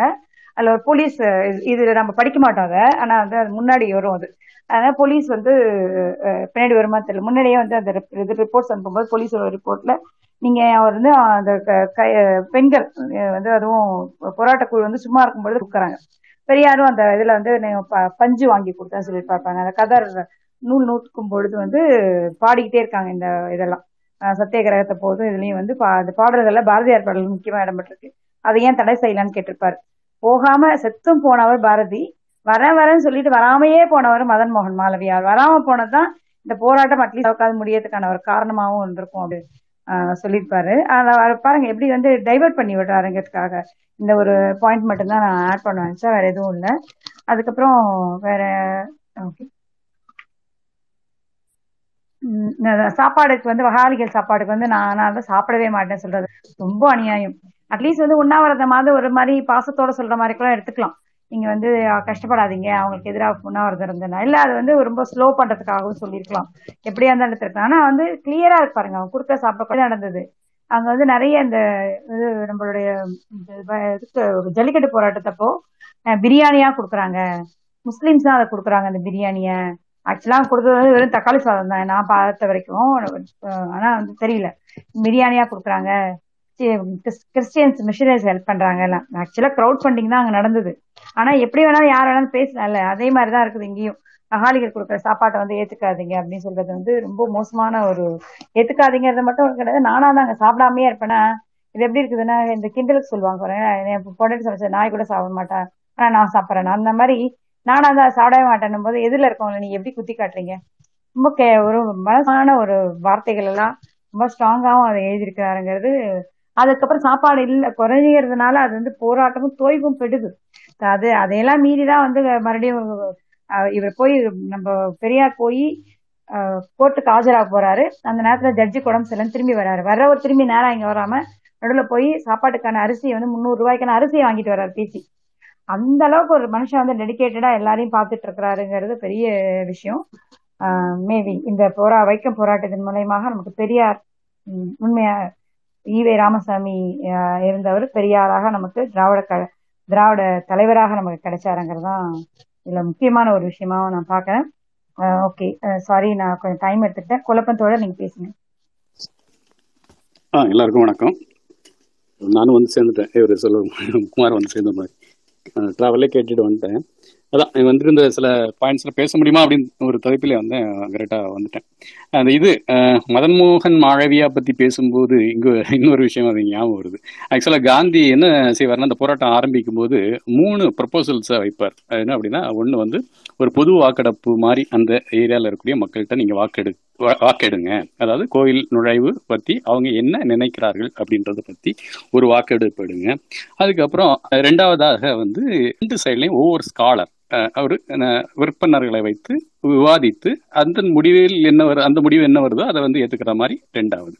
மூன்றாவது வந்து சாஸ்திரங்களில் இல்லை புத்தகங்களில் இதுல அது குறித்து இது குறித்து அதாவது இந்த மக்கள் வந்து நுழைகிறது பற்றி அந்த நூல்களில் என்ன சொல்லப்பட்டு இருக்கிறதோ அது குறித்தான அந்த விவரங்களை நீங்க சமர்ப்பிங்க அப்படின்ற மாதிரி. இந்த சமர்ப்பிக்க வேண்டிய இடத்துல யார் இருக்காங்க?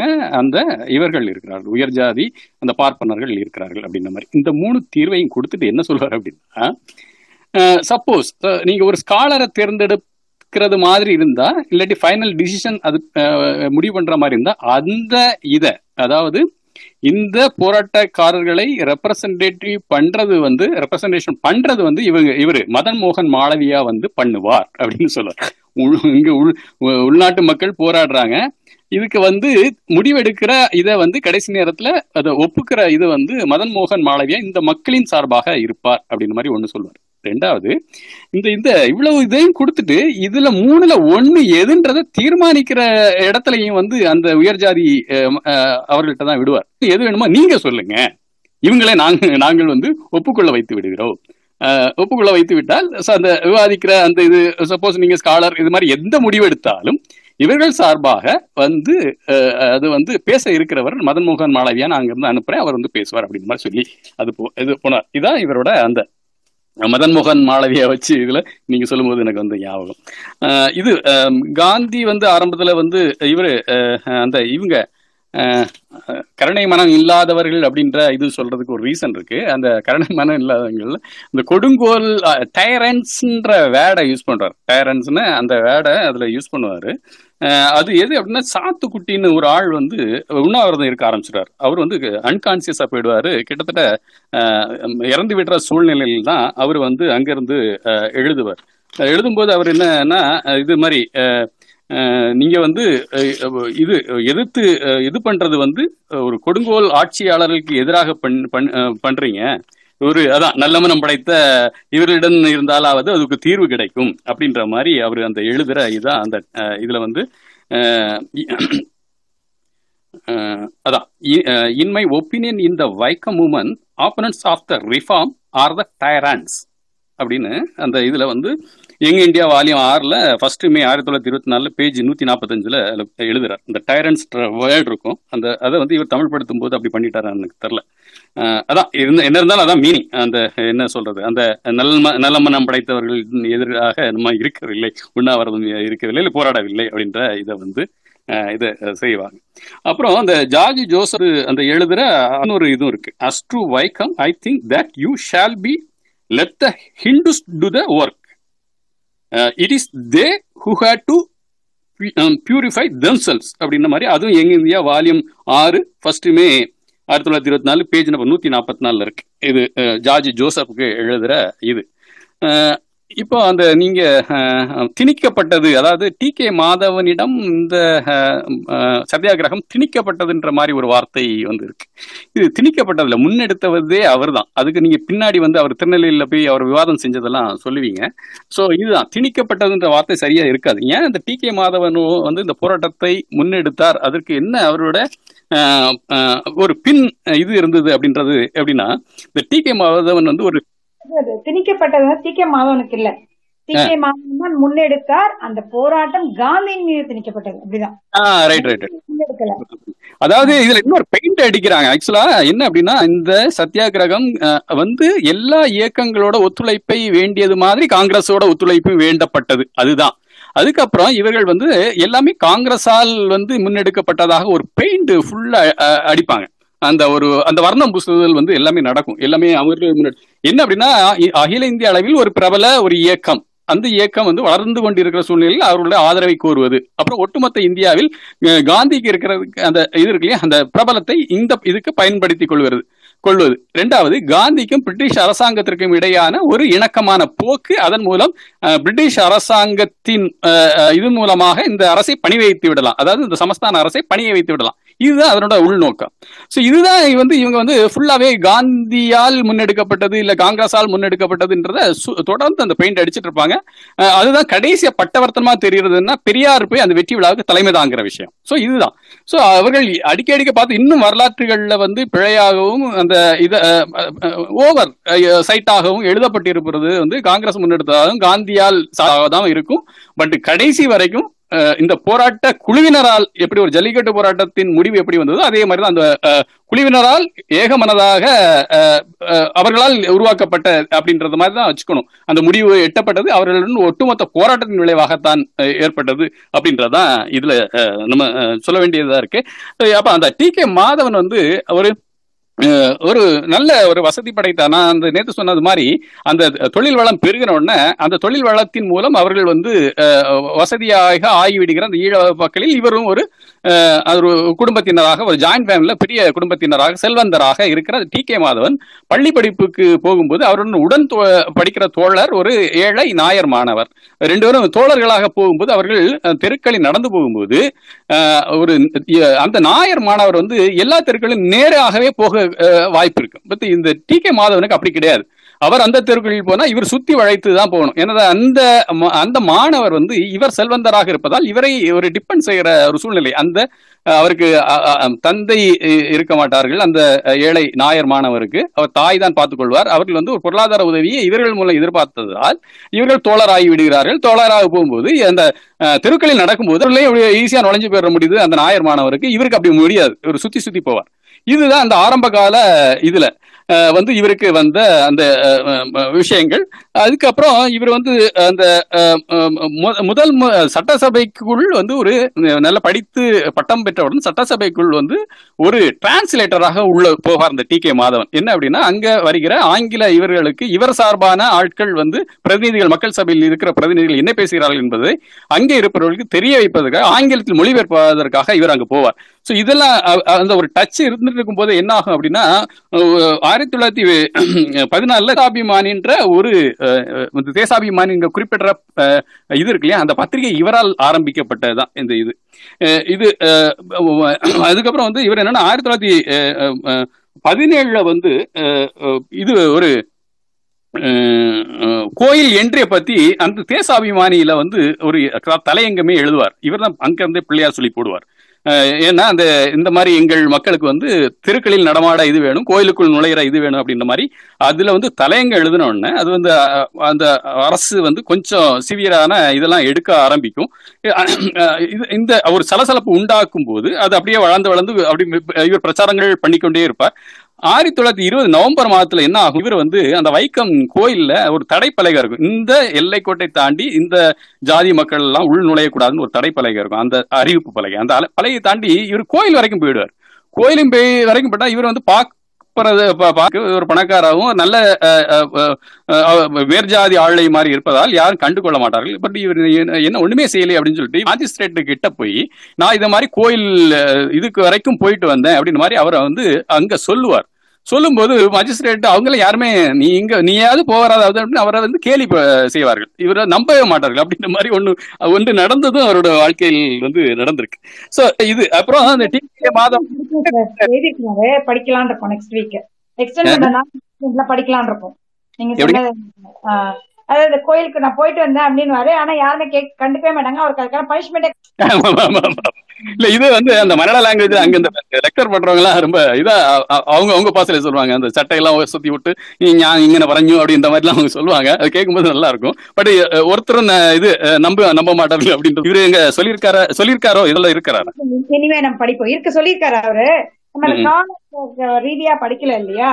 நம்ம. அதனால வெறும் அந்த கன்சைஸ் ரிப்போர்ட் மட்டும் தான் படிச்சிருக்கோம் ஆமா இல்ல இல்ல இதுல ஆரம்பத்திலேயே இவரு அந்த ஆரம்ப முகவரியிலே சொல்வது போல இருக்கு. அந்த ஐயரோட நண்பர் ஒரு காந்தி காந்தியவாதி இல்ல காந்தி பக்தர் மாதிரி இருப்பார். இந்த நான் இதை மாதிரி வைக்கம் என்ற நான் இதை எழுத இருக்கிறேன் அப்படின்னு சொல்லும்போது அவருக்கு ஒரு பதற்றம் பதட்டம் தொட்டி கொள்ளுமா யாருக்கு? அந்த நண்பருக்கு. நீ ஏன் அப்படின்னா அந்த வைக்கம் பற்றி எழுதினால் காந்தியை நம்ம இப்ப பேசுறோம் இல்லையா? இதெல்லாம் வந்து அந்த உள் இதெல்லாம் வெளியே வந்து காந்தி வந்து வில்லனாக சித்தரிக்கப்படுவார் என்ற பயம் அவருக்கு இருக்கும். அப்படின்ற மாதிரி அவரு அந்த ஆரம்பத்துல அந்த ஆசிரியர் அதிகமான வந்து ஆரம்பத்துல அந்த நண்பர் என்ன இதே பார்த்துட்டு இருந்தார் அப்படின்ற மாதிரி.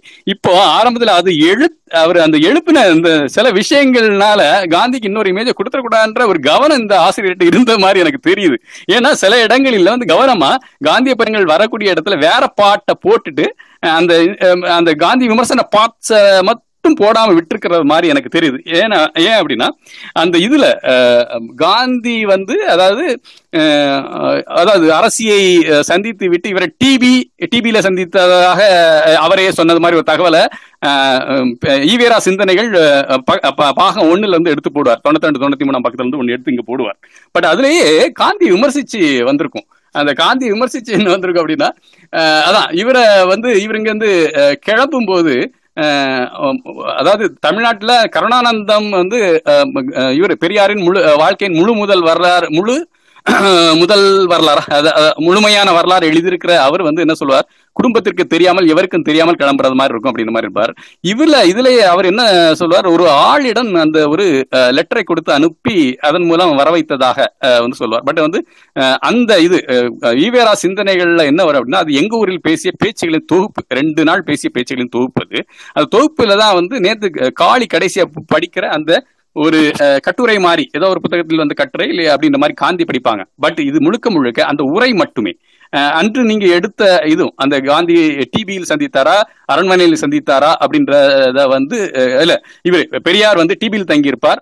டிபியில் போய் வந்து காந்தி அரசியரிடம் அர- ராணியிடம் என்ன பேசினாரோ அதை போய் சொல்லி அவரோட ஒப்புதல் கேட்கறதுக்கு சொ- போவார் அப்படின்ற மாதிரி ஒன்று வரும். இது எல்லாமே அவர் தன் உரையில் பேசியது. அத அந்த குமரி மாவட்டத்தில் தக்கலை இரணியில் என்ற இடங்களில் பேசிய பேச்சின் உரை தான் வந்து ஈவேரா சிந்தனைகள்ல தொண்ணூத்தி ரெண்டு தொண்ணூத்தி மூணு பக்கத்துல வருகிறது. அதிலேயே வந்து இது அப்படியே தோலுரிச்சுப்பார் இந்த காந்தி வந்து இதுக்கு பண்ண விஷயங்களை வந்து வந்து இது மாதிரி நான் வந்து இது மாதிரி அங்கிருந்து வரும்போது இது ம- நான் பண்ணைபுரத்தில் இருந்தேன்.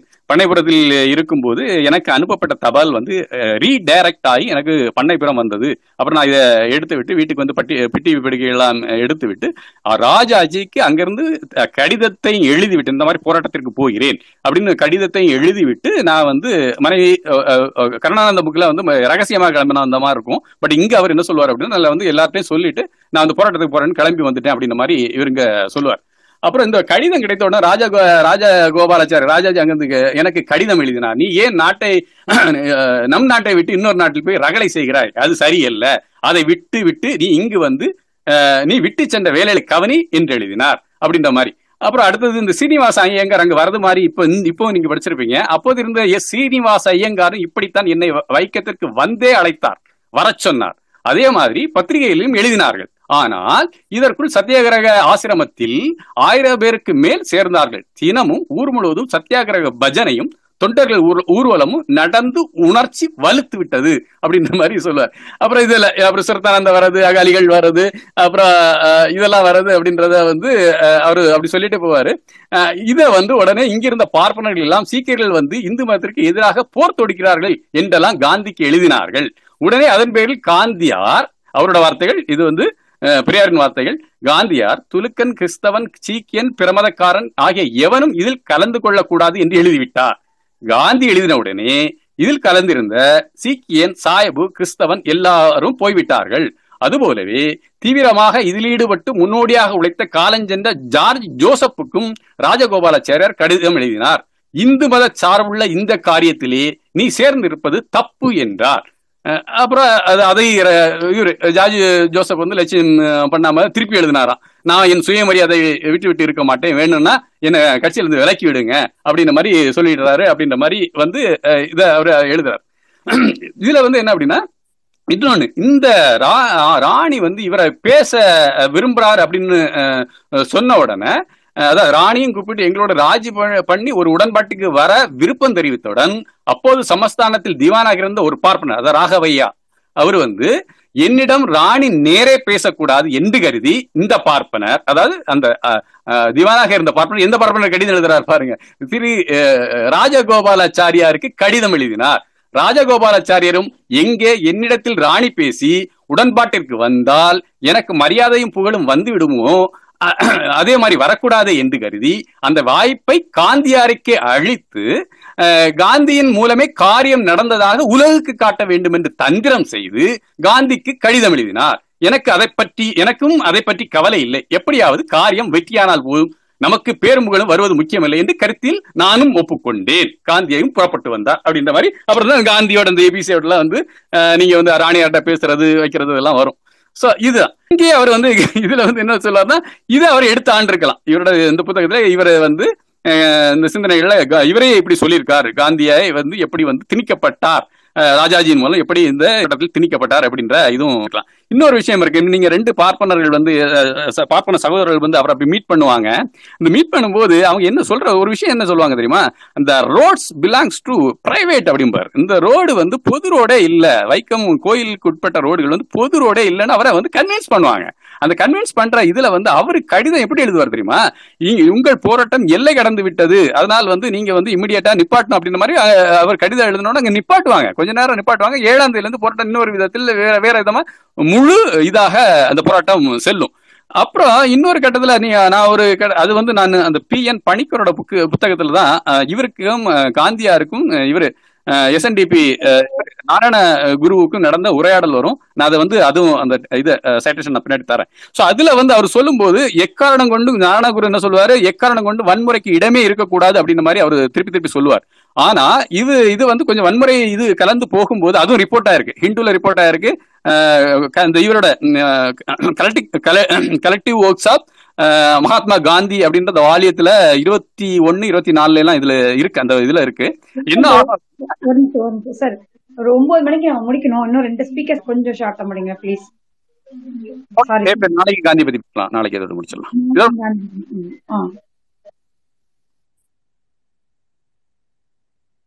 இல்ல ஹேங் ஆகி அப்படியே கிராஷ் ஆயிடுது. அதுதான் பிரச்சனை.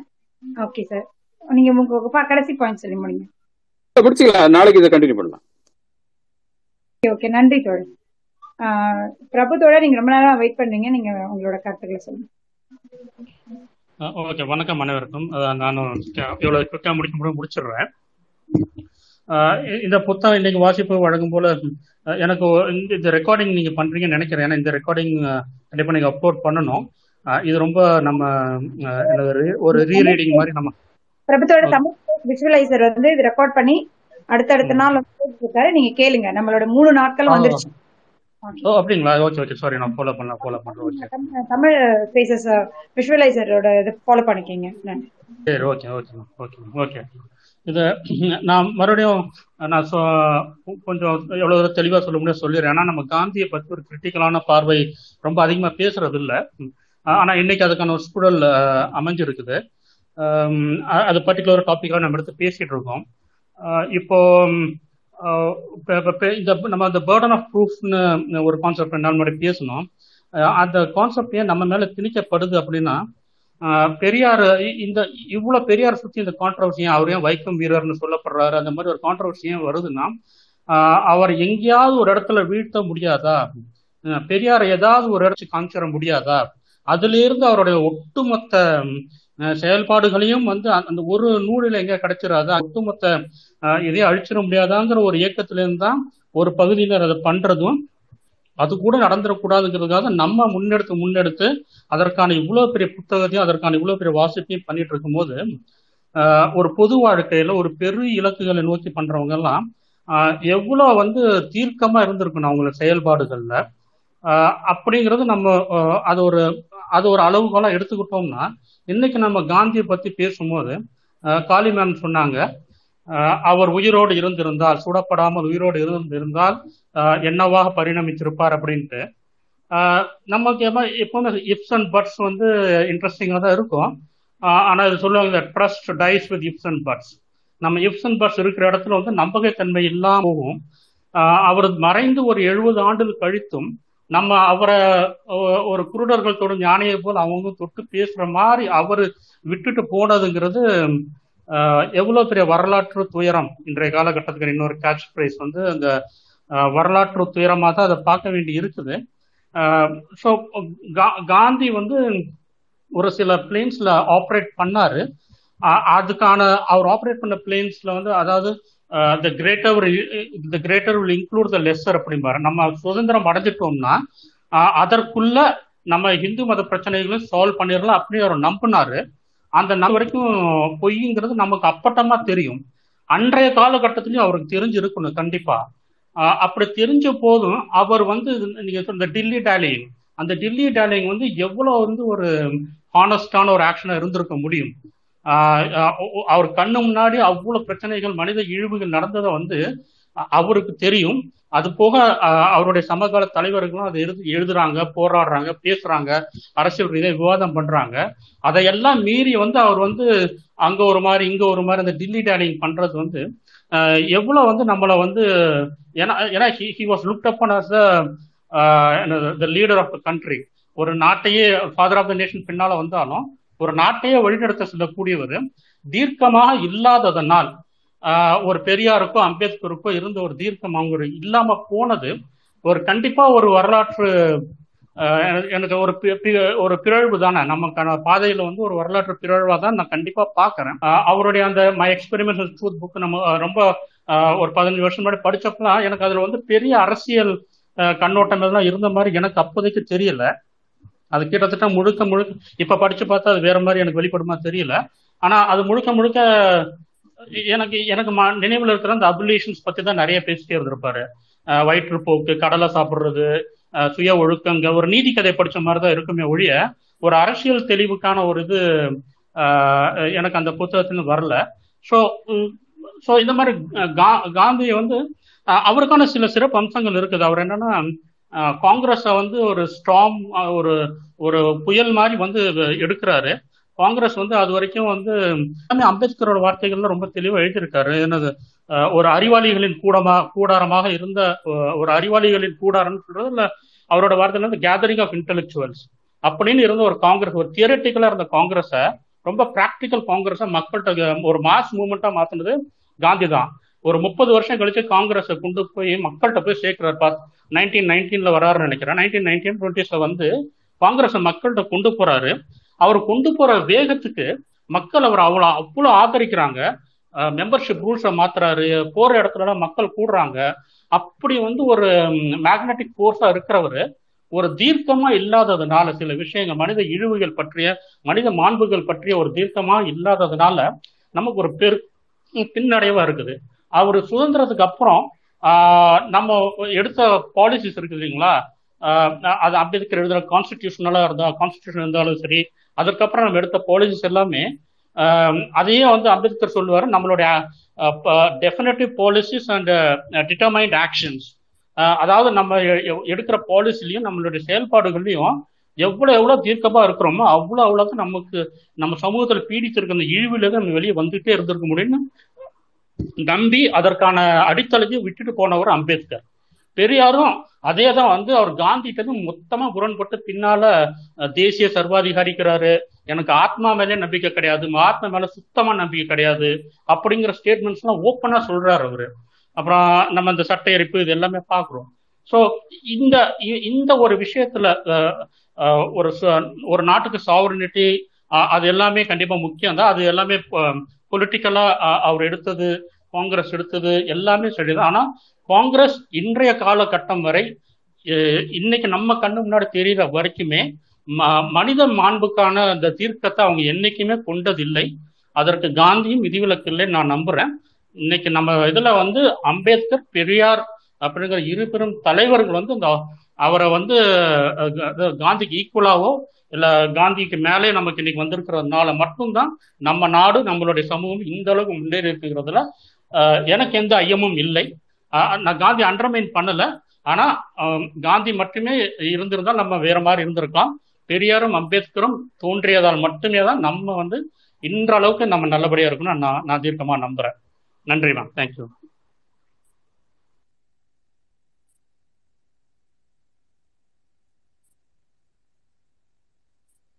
நன்றி நன்றி பிரபுத்தோட.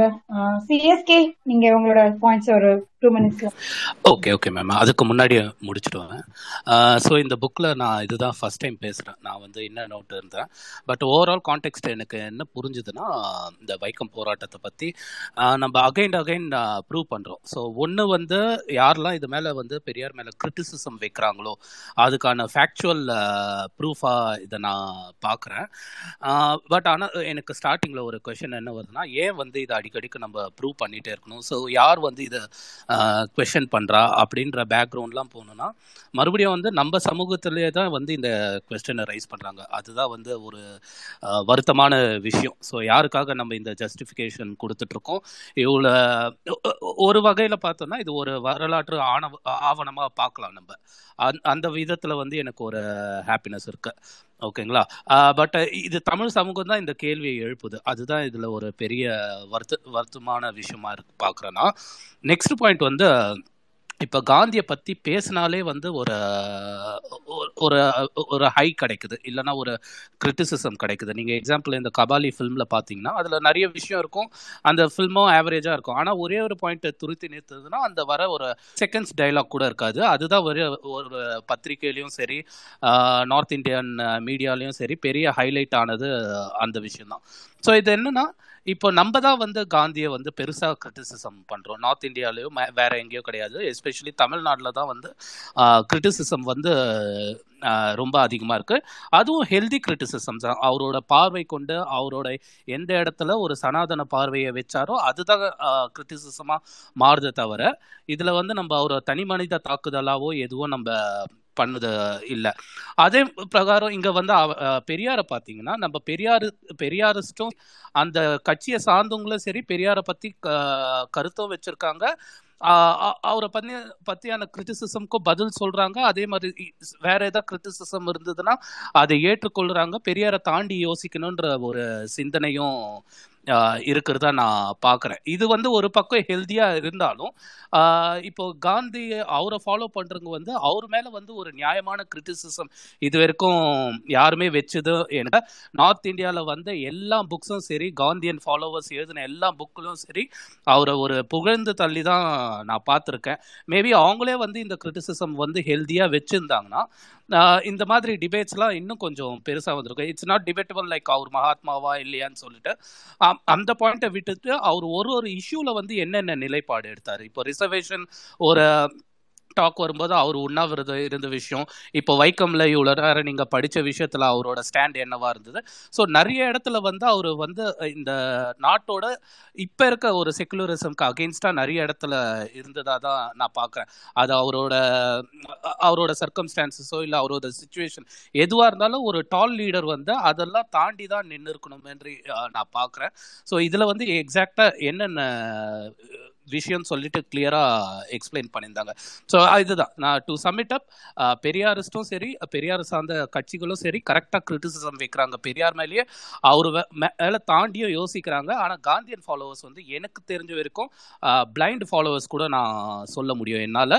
அப்புறம் புகழ்ந்து தள்ளுறதுலேயே தான் இருக்காங்க. அவரை கரெக்டாக கரெக்டான பார்வையை வைக்கலன்றது என்னோட கருத்து மேடம் தேங்க்யூ நான் நெக்ஸ்ட் செஷன்லேருந்து இந்த ரெகுலராக இருக்கேன் தேங்க்யூ மேம்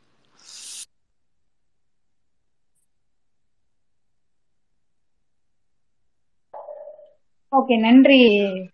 தோழர் உங்களுடைய கருத்துக்களுக்கு நம்ம இதோட முடிச்சுக்கலாம். நாளைக்கு பேசலாம். எனக்கு எல்லா கருத்துக்கள் சொல்ல எத்தனை பேருக்கும் நன்றி. நாகஜோதி காளி மீரா நான் கொஞ்சம் கூட பாயிண்ட் சொல்லுங்க சொல்லிட்டு நிறைய சொன்னேன். மீரா கொல்லப்பன் தோழர் செல்வகுமார் சிஎஸ்கே எல்லாருக்கும் பிரபு ஸ்கேட்டர்ட் இன்னைக்கு ரொம்ப நல்லா வியூ வச்சா ஸ்கேட்டர்ட் நான் ஸ்கேட்டர்ட் பேசினது ரொம்ப கம்மியாக தான் கேட்டிருக்கேன். இன்னைக்கு ரொம்ப நிறைய பேசினா ரொம்ப நல்லா இருந்தது. நன்றி. அடிக்கடி வாங்க. எல்லாரும் பேசுங்க. அப்புறம் பேரலை எல்லாருக்கும் நன்றி. தேங்க்யூ முடிச்சுக்கலாம். Thank you thank you